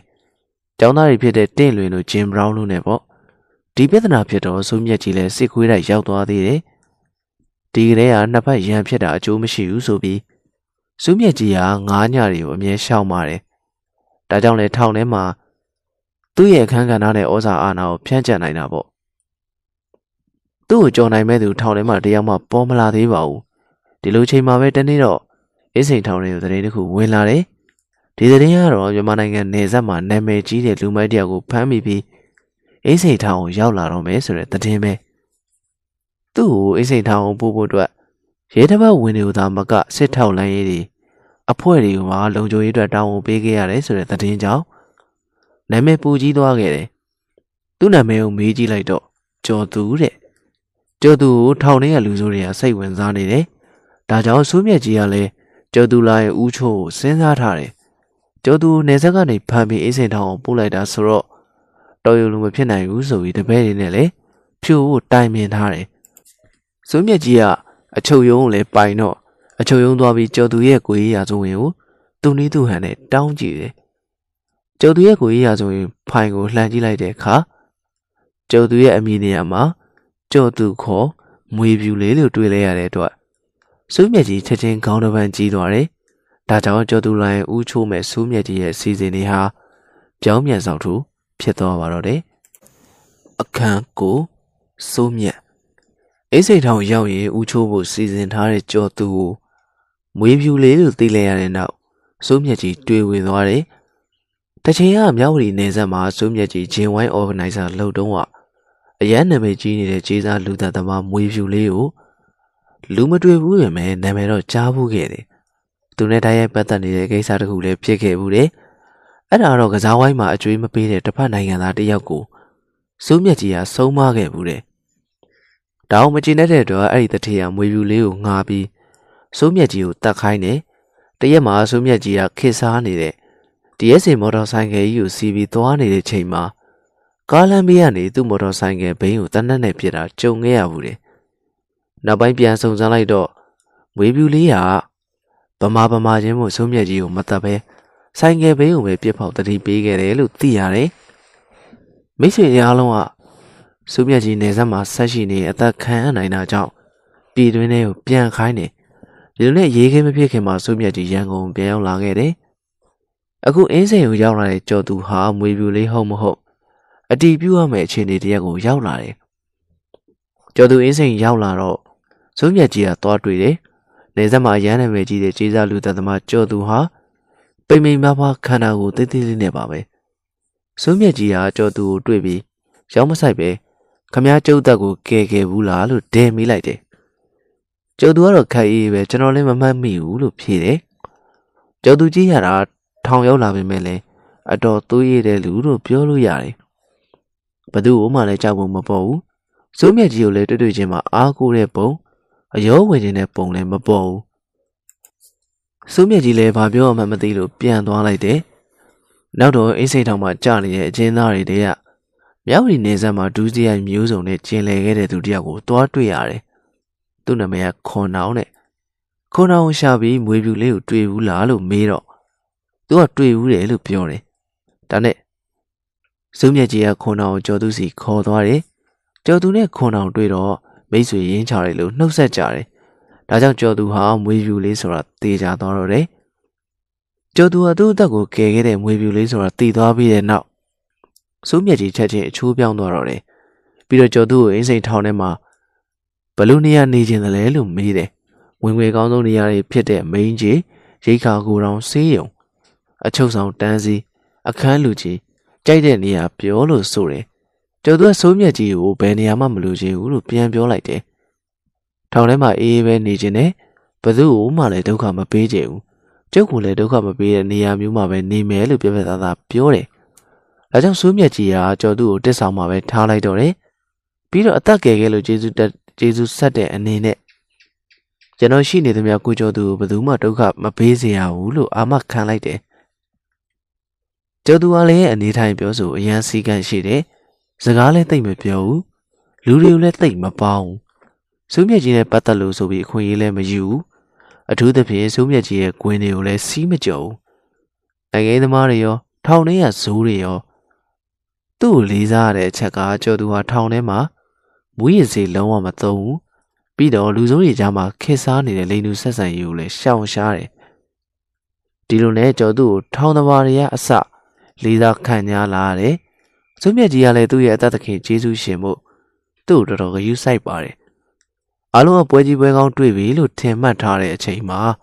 စွမြက်ကြီးနဲ့ကျော်သူဟာပေါင်းစည်းသွားတော့စွမြက်ကြီးကိုဖြိုးခြင်းသူတွေစိတ်ရက်ကြကုန်တယ်စိုးမြတ်ကြီးရဲ့ဖေကာကိုရှင်နိုင်မဲ့လူကိုရှာမတွေ့တော့စိုးမြတ်ကြီးကိုထောင်းအာနာပိုင်နဲ့လှည့်တိုက်တယ်ငားညတွေနဲ့လှည့်တိုက်တယ်စိုးမြတ်ကြီးနဲ့ငားညတွေနဲ့ပထမဆုံးတည်တာကတော့တစ်ဆောင်မှာပါပဲ ဒါပေမဲ့စိုးမြတ်ကြီးရဲ့ပါနေမှုကြောင့်ပြဿနာကိုရှောင်လွှဲနိုင်ခဲ့တယ်ဖြစ်ပုံကတညက်နေတစ်ဆောင်ရဲ့အောက်ထပ်ရေကန်ပေါင်းပေါ်မှာငားညဖြစ်တဲ့တိုက်ကြီးတပ်ဦးကထိုင်နေတယ်အဆောင်ပိတ်ချင်နေတဲ့အတွက်တစ်ဆောင်ရဲ့စီကံထိန်မြင့်မောင်ကအပြင်ကလူတွေကိုထဲဝင်ဖို့အမိန့်လိုက်ပေးနေတယ်အဲ့ချိန်မှာပဲခက်လန်းလန်းမှာမြင့်မောင်ကအကျဉ်းသားနှစ်ယောက်ကိုအဆောင်ထဲမဝင်လို့ဆိုပြီးပါရဲလိုက်တယ်ကိုတဦးလှမ်းကြည့်လိုက်တော့အရိုက်ခံရတဲ့လူနှစ်ယောက်က ငားညတွေဖြစ်တယ်ဇော်သိန်းနဲ့မြက်သိဖြစ်နေတယ်အမှန်ကသူတို့နှစ်ယောက်ကသေးပေါက်ဖို့သွားတာကိုတဦးလည်းမွန်ထူသွားပြီးရေကမ်းမောင်မောင်မှာတင်ထားတဲ့တတုပကံများ၅ဆင့်၅ချက်ဆင့်ပြီးစီကံတိန်မြင့်မောင်ဝင်ရိုက်တယ်မြင့်မောင်ရိုက်ခံရတော့သူ့လူတွေလည်းလက်တော့ပြန်မှုဝိုင်းလာတယ်တိဆောင်မနိုင်ငံရေးသမားတွေကလည်း90လောက်ရှိတော့ကိုတက်ဦးကိုကူဖို့ငားညတွေထွက်လာကြတယ် ရေရုပ်သေးသေးဖြစ်သွားတော့တောင်ကျနေတဲ့ထောင်ဝါဒတက်ချက်မျိုးဝင်းရောက်လာပြီးအားလုံးပုံစံထိုင်ခိုင်းတယ်မြင့်မောင်မျက်နှာတော့ဖူးရောက်နေပြီအခြေအနေကပေါက်ကွဲလူနေပါပဲဒါမဲ့စိုးမြက်ကြီးကပါးနေတယ်ငားညတွေစိတ်ဖြစ်အောင်မြင့်မောင်ပဲကြောကုန်းကိုနှစ်ချက်သုံးချက်ရိုက်ခြေထောက်နဲ့ကန်လှုပ်လိုက်တယ်ဒီတော့ငားညတွေလည်းကျေနပ်သွားပြီဘာပြဿနာမှမဖြစ်တော့ဘူးဒါမဲ့နောက်တစ်ချိန်မထင်မှပဲသုံးဆောင်မှာငားညတွေနဲ့စိုးမြက်ကြီးနဲ့ပြဿနာစတတ်တော့ မာလာတင်ဝင်းကြောင့်လို့အားလုံးကကောက်ချက်ဆွဲတယ်။နောင်ယူတင်ဝင်းခေါ်မာလာတင်ဝင်းဆိုတာစေယုံကြီးဘုံဖောက်မှုနဲ့အဖမ်းခံရပြီးကျိုးကျသွားတဲ့ပြည်ပြေးတင်ညွန်းနဲ့လည်းအမှုတွေဥရဲထုံးနဲ့လည်းပတ်သက်နေတယ်။သုံးဆောင်မှာရှိတဲ့ငါးညတွေထဲမှာချင်းကပညာကျောင်းသားတမကအာကာသကလေးတွေရှိတယ်။နောက်တော့မာလာတင်ဝင်းတဲ့ကလေးတွေဖြစ်တဲ့တင်လွင်ဂျင်ဘရောင်းတို့နဲ့အစင်မပြေကြတော့ဘူး။ဒါကြောင့်မာလာတင်ဝင်းရစူးမြက်ကြီးကိုမြောက်ပေးတယ်။ အဲ့ဒီချိန်ဒီမှာသုံးဆောင်မှာရှိတဲ့ငါးညတွေနဲ့စူးမြက်ကြီးပြဿနာတက်တော့တာပဲ။အချိန်ဒီအားလုံးကိုထောင်မှုဥဆိုးသိသွားတော့လူစုခွဲမှရမယ်လို့ဆုံးဖြတ်လိုက်တယ်။မဟုတ်ရင်လူသက်ပွဲတွေဖြစ်လာတော့မှဒါကြောင့်စူးမြက်ကြီးကိုစစ်ခွေးလိုက်ပို့ပြီးသုံးဆောင်ကငါးညကြီးတွေဖြစ်တဲ့ဇော်မျိုးအောင်လှထုံးတို့တော့အခြားဆောင်တွေခွဲပို့လိုက်တယ်။စစ်ခွေးတိုင်းရပြတဲ့စေတော့စူးမြက်ကြီးကိုလေးဆောင်ပို့လိုက်တယ်။ဒီတခါတော့စူးမြက်ကြီးကငါးညတွေနဲ့ပြဿနာဖြစ်တာ သူ့အတွက်အကျိုးမများကြောင်းသိသွားပြီးလေးလေးဆန်းဆန်းချစ်ချစ်ခင်ခင်နေထိုင်တယ်။ဇုမြက်ကြီးရဲ့လူရည်လည်မှုကြောင့်ငါးညတွေနဲ့ထိတ်တိုက်ပြဿနာကိုရှောင်ရှားနိုင်ခဲ့ပေမဲ့အုပ်စုရင်းပြဿနာတွေကတော့တဖြည်းဖြည်းကြီးထွားလာပါတယ်။ရှေ့ပိုင်းမှာရေးခဲ့တဲ့မြကောင်တဲ့ငရှင်ပြဿနာကလည်းအုပ်စုရင်းအားပြိုင်မှုပါပဲ။ထောင်ထဲမှာတရားမဝင်ကိစ္စတွေနဲ့ငွေကြေးအစမတန်ရနေတာကလူမိုက်တွေတဲ့ပြဿနာပါပဲ။နိုင်ငံရေးသမားတွေကလည်းထောင်ထဲတောင်းဆိုမှုတွေနိုင်ငံရေးလှုပ်ရှားမှုတွေ တစားထက်တစားတိုးပြီးလှုပ်လာတယ်။နောက်ဆုံးထောင်အာဏာပိုင်တွေကထိမ့်သိမ်းလို့မရတဲ့အခြေအနေဖြစ်လာတယ်။အရေးပေါ်စည်းဝေးခေါ်ပြီးထောင်မှာထိမ့်သိမ်းလို့မရတဲ့နိုင်ငံသမား9ညတွေကိုတာယာဝတီထောင်တရက်ထောင်မြင်းညံထောင်တောင်ငူထောင်နဲ့မော်လမြိုင်ထောင်တွေကိုလူတရာစီခွဲဖို့ကိုစီစဉ်လိုက်တယ်။အဲ့ဒီတရားထဲမှာထောင်ထဲကစိုးရဲမိုက်တဲ့ဇားတွေကိုလည်း၄၅ယောက်စီညှက်ထည့်ဖို့စီစဉ်လိုက်တယ်။ထောင်ပြောင်းတဲ့စီစဉ်ကိုညနေနာရီမှာလူတွေကိုနှိုးပြီး မီးရထားနဲ့တိတ်တိတ်စိပြောင်းရွှေ့လိုက်တာပါ။တရက်ထောင်နိုင်ငံရေးသမားတွေကတောင်သားကောင်းဆောင်တွေဖြစ်တဲ့အောင်တင်ဝင်းနိုင်ဦးတို့အပါအဝင်စိုးမြက်ကြီးလည်းပါသွားတယ်။အဲဒီချိန်ကစပြီးအင်းစိန်ထောင်ရဲ့အာနာချင်းဝင်ရှာဟာအပြောင်းလဲဖြစ်သွားပါတယ်။စိုးမြက်ကြီးမရှိတဲ့နောက်မှာထောင်ထဲမှာအေးအေးဆေးနေထိုင်နေတဲ့ကြောသူခေါ်မွေးပြူလေးတို့စိန်ခေါ်မှုတွေကတော့စတင်လာပြီဖြစ်ပါတယ်။ထောင်ပြောင်းတဲ့ထဲပါမသွားတဲ့လူဆိုးတွေဟာကြောသူကို စိုးမြက်ကြီးရဲ့ဆဲလ်တစ်ခုအဖြစ်ရှုမြင်ထားတယ်။ဒါကြောင့်စိုးမြက်ကြီးမရှိတဲ့နောက်မှာသူ့ရဲ့ဆွဲပါးတွေကိုရှင်းပြဖို့လုပ်ကြတယ်။သူတို့ရှင်းပြမဲ့စီးရင်ထဲမှာကြော်သူလည်းပါနေတယ်။ကြော်သူကိုရှင်းဖို့အဓိကလုပ်ခဲ့တဲ့သူတွေကတော့မအူကုန်းမူစာနဲ့အယူကုန်းစိန်ကလားတို့ဖြစ်ပါတယ်။အခန်း30ကြော်သူနဲ့မူစာဘသူဟာသွေးပူရဲလေ။စိန်ကလားကိုတောင်မွေအယူကုန်းကလို့သာနာမည်တက်ရတာ။ တကယ်တော့တာမွေအိုးစုထွက်လူမိုက်တယောက်ပဲဆိုပါတော့အဲ့ဒီချိန်ကရန်ကုန်မှာဇားရှိတဲ့လူမိုက်တွေကတာမွေအိုးစုနဲ့ကြည့်မလိုက်စင်မလိုက်ကပဲထွက်လာလိမ့်ရှိတယ်စိန်ကလားနဲ့မဟုတ်ကုန်းသားမူစာတာမွေပိုင်သားရေဆိုတော့ထောင်ထဲမှာအိုးစားတွေဖြစ်နေတယ်စုမြက်ကြီးမရှိတဲ့နောက်အင်းစိန်ထောင်မှာစေယုံကြီးအုပ်စုကနေရာပိုရလာတယ်စေယုံကြီးအုပ်စုဆိုတာကတော့စေယုံရင်ခွဲဝင်ယုံမှာ ရေယူစင်ဆက်အလုပ်လုပ်လာတဲ့အိန္ဒိယနွယ်ဘွားတွေကိုဆိုလိုတာပါသူတို့တွေကရေးခင်ကောင်းဖြန့်တဲ့အစုလိုက်ထောင်ကျလာတာဖြစ်ပါတယ်သူတို့ထဲမှာစိန်ဝင်းနဲ့မတ်သီးဝါလာတို့ကထင်ရှားပါတယ်သူတို့ကိုချုပ်ထားတာကတော့မူစာပါပဲလူမျိုးရေးရလဲပို့ပြီးစီးလုံးတာပေါ့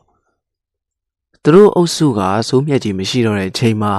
စိုးမြတ်ကြီးရဲ့အဆွေပွားတွေကိုရှင်းပြချင်တာပါထောင်အာနာပိုင်နဲ့ပေါင်းပြီးမူစာစိုးမြတ်ကြီးတပည့်တချို့ထောင်ပြောင်းထည့်ပြီး တချို့ရဲဘက်ထဲ့တဲ့နီးနဲ့ရှင်းနေပါတယ်ရှင်းရမယ့်ထဲမှာကြော်သူလည်းပါလာတယ်တရက်တော့ကြော်သူနေတဲ့အဆောင်ထဲကိုမူစာနဲ့သူတို့ပဲရောက်လာတယ်မူစာကကြော်သူအဖဦးလာမောင်ဆိုပြီးអော်လိုက်တယ်ကျော်သူကအိတ်နေတာထလာတယ်ထောင်ပြောင်းဆိုရင်ညဘက်မှခေါ်လေးရှိပြီးနေခင်ဘက်ခေါ်တာဖြစ်တဲ့အတွက်ရဲဘက်ထွက်ဖို့ခေါ်တယ်ဆိုတာသေချာသွားတယ်ကျော်သူကမူဆာကိုမင်းလာနောက်နေတာလားလို့လှမ်းမိတယ်မေးလဲမေးလောက်ဆရာပဲ စုမြက်ကြီးရှိတဲ့ကကျော်သူရဲဘက်မထွက်ရအောင်ထောင်ကြရုံးသမကအချင်းဦးစီးဌာနရုံးချုပ်ထိအကုန်ကြခံထားခဲ့တာပါဒါပေမဲ့ကျော်သူခစ်ကုံသွားပါပြီမူဆာမကြုံမချင်းမျက်လက်ထားနဲ့တေချာကြည့်လိုက်အောင်ကျော်သူမင်းတကယ်ရဲဘက်ထွက်ရမှာလို့ပြောလိုက်တော့ကျော်သူမျက်နှာရဲခနဲ့ဖြစ်သွားတယ်ဒါဟာသူတို့လောကထဲမှာတသက်အဆက်ခွဲတာလို့ခံစားလိုက်ရတယ်ကျော်သူကထောင်းကနေဒေါသထွက်သွားပြီးလှမ်းပြောတယ်ဟဲ့အောင်မူစာ ရဲဘက်မထွက်အောင်လှုပ်တဲ့နေရှိတယ်သိလားတဲ့အေးလှုပ်ကြည့်လိုက်လေကွာကျော်သူကမူစာမျက်နှာနာကိုတူးကပ်လိုက်ပြီးမျက်လုံးဝင်းဆိုင်ပြောလိုက်တယ်ကြည့်ထားလိုက်ကျော်သူဘယ်တော့မှရဲဘက်ထွက်မှာမဟုတ်ဘူးတဲ့မူဆာအပိုင်လှုပ်ထားပြီးသားမို့လို့ကျော်သူကိုရင်မဆိုင်တော့ပဲအလျှော့ပေးလိုက်တယ်ဒါပေမဲ့ကျော်သူကိုလည်းမခံကျင်အောင်လေးချုံပြီးပြန်ထွက်သွားတယ်ကျော်သူကဘာလို့ရမယ်ဆိုတာဆုံးဖြတ်ပြီးပုံပဲရဲဘက်ထွက်ဖို့စီးရင်ထဲပါတဲ့အကျဉ်းသားတချို့က အိယာလေးတွေဝစ်စားတွေသိမ်းစီးနေပေမဲ့ကျော်သူကတော့ဘာမှမလုပ်ပဲတောင်ရလေးကိုထွက်သွားတယ်ပြီးတော့မှအဆောင်ဝါကနေခြေချင်းခတ်ဖို့ခေါ်ရင်သွားမဲ့ပုံစံနဲ့စောင့်နေတယ်မျက်လုံးကတော့အငြိမ်မနေဘူးမင်းကြီးကလှုပ်ရှားမှုတွေကိုစောင့်ကြည့်နေတယ်မင်းကြီးဆိုတာအေးစိန်တောင်တစ်ခုလုံးရဲ့လူဝင်လူထွက်တွေကိုကိုယ်ကဲရတဲ့နေရာဖြစ်ပြီးထောင်မူကြီးတွေထောင်မူတွေရုံထိုင်တဲ့နေရာဖြစ်ပါတယ်တိတ်မကြခင်မှာပဲမူဆာရဲဘက်ထွက်မဲ့လူစင်းနဲ့ပါတဲ့စာရွက်ကိုကင်ပြီး ထောင်မူကြီးရုံကထွက်လာတယ်ကျော်သူကအဆောင်ဝါနေပြီးမူဆာကိုခဏဆိုပြီးလှမ်းခေါ်လိုက်တယ်မူဆာကတကူကူမေးမယ်ထင်ပြီးရောက်လာမှာကျော်သူကခါးချမှာဖွက်ထားတဲ့တန်ကြုံနဲ့ဆင့်ထိုးတာပဲမူဆာအံ့ဩလုံးလို့ခုခံချိန်တော့မရဘူးကျော်သူကသူ့ကိုချွတ်နဲ့ထိုးနေပါတယ်ဆိုပြီးအော်ဟစ်ပြီးပြေးလွှားနေတယ်ရုတ်တရက်ဆိုတော့ဘသူမှလည်းဝင်မစွဲရဘူး မူဆာကအရေးကြောင်းမှာသွေးပြက်နေတာတော့အားလုံးမြင်လိုက်ရတယ်။နောက်တော့ထောင်ဝါရာရောက်လာပြီးကျော်သူကိုဖမ်းချုပ်လိုက်တယ်။ကျော်သူကအေးဆေးပဲ။မခုခံပဲဖမ်းခံပါတယ်။မူဆာကတော့ချုပ်နဲ့ထိုးတဲ့ဒဏ်ရာတရက်တွေအများကြီးပဲ။ဝန်ထမ်းတွေကသွေးလင်းလင်းဖြစ်နေတဲ့မူဆာကိုအေးစိတ်စေးရုံအမြန်ဆုံး refer ထုတ်လိုက်တယ်။ဒါကြောင့်မူဆာကန်ကောင်းသွားပြီးအချိန်မီအသက်ကဲတင်လိုက်နိုင်တယ်။ကျော်သူကတော့ချက်ချင်းပဲခြေချင်းခတ်ပြီးစစ်ကွေးတိုက်ကိုပို့လိုက်တယ်။ ဒီဖြစ်ရကြောင်ကျော်သူကိုရဲဘက်စင်းတွေကပယ်ဖြတ်ပြီးအင်းစိန်ထောင်ကနောက်မှုဖွင့်လိုက်တယ်ဘာပြောပြောလောလောဆယ်တော့ကျော်သူရဲဘက်မထွက်ရတော့တာသေချာသွားတယ်ဒါကြောင့်ကျော်သူကမူဆာကိုရဲဘမထွက်တဲ့နီးရှိတယ်လို့ပြောခဲ့တာဖြစ်မှာပေါ့မူစာကျော်သူ့ကိုရှော့တက်ခဲ့တဲ့အမှားပဲပေါ့စစ်ခွေးတိုက်ကိုအပုတ်ခံရတဲ့ဘယ်ချင်းသားမဆိုစစ်ခွေးတိုက်ရောက်ရင်တော့သင်္ကန်းစာအကြီးနဲ့ကြုံရတာပါပဲစစ်ခွေးတိုက်ရဲ့တောင်ကန်ကတက်ချက်ကြီးဘူကန်ဖြစ်ပါတယ် ဘူကန်ကခေဆက်ဆက်ထောင်စစ်ခွေးတွေကိုတင် जा ပေးရတဲ့ကျွမ်းကျင်သူဆရာကြီးဖြစ်ပါတယ်ဒါအပြင်ပြည်ထောင်နဲ့ရောက်လာတဲ့အကျဉ်းသားတွေကိုနှိပ်စက်အားမှလည်းနာမည်ကြီးပါတယ်စစ်ကွေးတဲ့အဝါနီတိုက်တဲ့အဝင်ထိဆိုရင်ဂိုင်300လောက်ရှိပါတယ်။အဲ့ဒီလမ်းတစ်လျှောက်ကိုအစိုးရထုတ်ဆက်အုပ်တွေကိုခွဲပြီးခင်းထားတယ်။တမင်အချွန်တက်တွေနဲ့မျက်နှာပြင်မညီအောင်လှုပ်ထားတာဖြစ်ပါတယ်။အကျဉ်းသားတွေကစစ်ကွေးတိုက်အဝင်ကလေးက တိုက်ခန်းတီတန်ချီချင်းကိုကင်ပြီးမိချောင်းသွားသွားရတယ်။အကျဉ်းသားတွေမြန်မြန်သွားအောင်နောက်ကနေစစ်ခွေးနဲ့မောင်းတယ်။စစ်ခွေးတွေထဲမှာဒေစီဆိုတဲ့ခွေးမအစွာဆုံးပဲအုတ်ခဲကျိုးတွေကြောင့်ဒူးတွေတထောင်စစ်တွေရှပြီးဆက်မသွားတဲ့အကျဉ်းသားတွေကိုဘူကန်ဒေစီနဲ့ကြိုက်ခိုင်းတယ်ဒေစီကလည်းလူနီးပါးနားလေတယ်တကယ်မကြိုက်ပဲဟင်းရောက်ချင်းချောက်တာကိုကျွမ်းကျင်တယ်နောက်ဆုံး ခွေးကိုက်မှာကြောက်တဲ့အကျဉ်းသားကလည်းလဲရင်လဲကွဲရင်ကွဲဆိုပြီးအခန်းထဲရောက်တဲ့ဒီလေးဘက်ကုံသွားရတာပဲတိုက်ခန်းရောက်တော့တရောင်မှသွေးချင်းချင်းနီးနေပြီစစ်ခွေးတိုက်တစ်ခေါက်ရောက်ပြီးပြီးရင်တော့ပြန်လာတဲ့အကျဉ်းသားဟာတော်တော်အပူကျိုးသွားတယ်။နာမည်ကြီးစစ်ခွေးတိုက်ကိုတော့အရန်ဆိုးတဲ့လူမိုက်တွေရောနိုင်ငံရေးသမားတွေရောအကုန်လုံးနေပါရောက်ကြပါတယ်။ကျော်သူ့လည်းစစ်ခွေးတိုက်မှာပညာပေးမယ်လို့အားလုံးထင်ထားကြတယ်။ဒါပေမဲ့စိုးမြတ်ကြီးတပည့်တပန်းဟောင်းနေ စေကွေးတိုင်းမှာရှိနေသေးတော့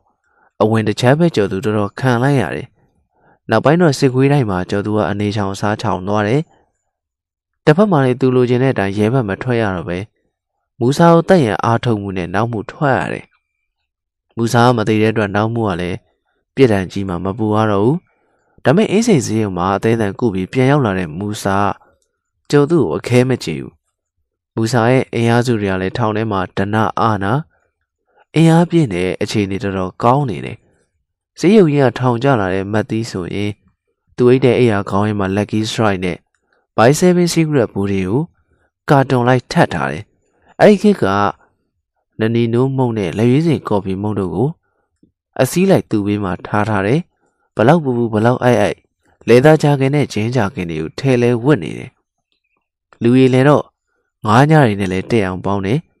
တကြလူအခါကြီးရဲ့ကြီးမှာတဆောင်လုံးကိုခေါက်ဆွဲကြော်ကျွေးလိုက်ရွှေတိုက်လိုက်နဲ့အလူကြီးတန်းကြီးလုံနိုင်တယ်။သူတို့တွေရဲ့ကြောတော်နောက်ခံနဲ့မူဆာကတကူးကြီးလာတာဖြစ်ပါတယ်။အခုလဲတစ်ဖက်သက်ခံလိုက်ရတဲ့အတွက်မူဆာကတိတ်ခါဆဲတဲ့အနေနဲ့ကြော်သူ့ကိုဖြိုးခြင်းတယ်။ကြော်သူ့ကိုဘယ်လိုလက်စားချေရမလဲဆိုပြီးအကွက်ချောင်းနေတယ်။ကြော်သူကလည်းမူဆာတို့လက်ချက်မိမှာဆိုလို့စစ်ခွေးမှာပဲအထိုင်ချပြီးစက်နေတယ်။မူဆာကကြော်သူ့ကိုရှင်းဖို့အတွက် သူနဲ့တပိုင်းသားတဲ့ဖြစ်တဲ့စိန်ကလာကိုစီယုံနေဒါမဲ့ကျော်သူစစ်ခွေးတိုက်ရထွက်မလာမချင်းသူတို့ဘာမှလုပ်လို့မရဘူးဖြစ်နေတယ်ဒီတော့တင်မှာပဲနိုင်ငံရေးရင်းသားတွေကြားမှာလှုပ်ရှားမှုကြီးတစ်ခုဖြစ်ပေါ်လာတယ်ဒီလှုပ်ရှားမှုကတော့စက်တင်ဘာ25ရက်နေ့မှာစတင်ပြုလုပ်တဲ့အစာငတ်ခံဆန္ဒပြပွဲပဲဖြစ်ပါတယ်ဒီလှုပ်ရှားမှုကတော့ထောင်အာဏာပိုင်တွေအတွက်တုံလို့ခြောက်ချားခဲ့ရတဲ့ဖြစ်ရတစ်ခုဖြစ်ခဲ့ပြီးထောင်ပြရပြည်သူတွေမရိပ်မိအောင်လော့စပီကာတွေနဲ့ စာအုပ်တခြင်းဖွင့်ပြီးနိုင်ငံရေးသမားတွေကိုဂမ်းပိုင်းနဲ့ရိုင်းလိုက်ခဲ့တဲ့အထိဖြစ်ခဲ့ပါတယ်။တကယ်တော့ဒီလှုပ်ရှားမှုဟာစိတ်ခွေးတိုင်းမှာရှိတဲ့နိုင်ငံရေးသမားတချို့ကစခဲ့တာဖြစ်ပြီးလှုပ်ရှားမှုရဲ့ရည်ရွယ်ချက်ကတော့1990အထွေထွေရွေးကောက်ပွဲမှာအနိုင်ရခဲ့တဲ့မြို့သားဒီမိုကရေစီဖွဲ့ချုပ်ကိုနဝတဆိုရကအာဏာမလွှဲတဲ့အတွက်အစာငတ်ခံဆန္ဒပြခဲ့တာဖြစ်ပါတယ်။ဒီတိုက်ပွဲမှာငါးညတွေအထိနာခဲ့တယ်လို့တွေးရဲတယ်ဆိုတဲ့ကြော်သူလည်းအထိနာသွားခဲ့ပါတယ် အခန်းဆက်တည်အိစိန်ထောင်တွင် နိုင်ချင်းအစာငတ်ခံဆန္ဒပြပွဲလောကကြီးမှာဘာမှအကြောင်းလည်းမရှိတဲ့ဂန်နဝေလူမိုက်ကြီးတွေကအိစိန်ထောင်ထဲမှာအတကုံစိုးမိုက်ပြနေတဲ့အချိန်မှာမင်းတို့မိုက်တယ်ဆိုတာငါတို့အိတ်နေတဲ့လောက်ပဲရှိတယ်ဆိုပြီးတက်တည်ပြလိုက်တဲ့လူတွေကတော့နိုင်ငံရေးကျင်းသားတွေဖြစ်ပါတယ်။နိုင်ကြီးတွေက1990စက်တင်ဘာလ18ရက်နေ့မှာအကျဉ်းတော်အာဏာပိုင်တွေကိုတောင်းဆိုချက်၅ချက်ထုတ်လိုက်ပြီး တကယ်မလိုက်ရုံဆိုရင်အဆောင်ခံဆန္ဒပြမယ်လို့ချင်းချောက်လိုက်ပါတယ်သူတို့ရဲ့တောင်းဆိုချက်၅ချက်ကတော့၁1990ထွေထွေရွေးကောက်ပွဲမှာအနိုင်ရပါတီကိုအမြန်ဆုံးအာဏာလွှဲပြောင်းရေး၂အကျဉ်းတော်တွေတွင်ထိမ့်သိမ်းထားသောနိုင်ငံရေးကျင်းသားအလုံးလွတ်ပေးရေး၃နိုင်ငံရေးကျင်းသားများကို ထောင်ထဲ၌တည်တံ့ထားရှိရေး၄ထောင်ဝင်စာလွတ်လပ်ခွင့်အပြည့်အဝပေးရေး၅ နိုင်ငံတော်မှတရားဝင်ထုတ်ဝေခွင့်ပြုထားသောသတင်းစာကြားနဲ့မဂဇင်းနှင့်ဘာသာရေးစာအုပ်များကိုအကျဉ်းသားတိုင်းဖတ်ရှုခွင့်ရရှိရတို့ဖြစ်ပါတယ်။1988စက်တင်ဘာလ18ရက်နေ့မှာတက်ကအာဏာသိမ်းလိုက်ပြီးတဲ့နောက်ပါတီစုံတွေတွေရွေးကောက်ပွဲကို1990မလ29ရက်နေ့မှာကျင်းပခဲ့ပါတယ်။ဒီရွေးကောက်ပွဲမှာဒေါအောင်ဆန်းစုကြည်ဦးဆောင်တဲ့မြို့သားဒီမိုကရေစီဖွဲ့ချုပ်ကတောင်ပြိုကမ်းပြိုအနိုင်ရရှိခဲ့သောလည်းပဲ နဝတဇိုရကအာဏာလွှဲပြောင်းမှုနှောင့်နှေးခဲ့ပါတယ်။ဒီအခြေအနေကိုမကျေနပ်လို့ဆန္ဒပြတဲ့နိုင်ငံရေးတကြွလှုပ်ရှားသူအများပြားကိုလည်းပုံမှန်မျိုးစုံနဲ့ထောင်သွင်းအကျဉ်းချထားခဲ့ပါတယ်။အစိုးရရဲ့ဂရိပြက်ကွက်မှုကြောင့်နိုင်ငံတကာနိုင်ငံတကာကမြန်မာနိုင်ငံရေးကိုအာရုံစိုက်လာဖို့အတွက်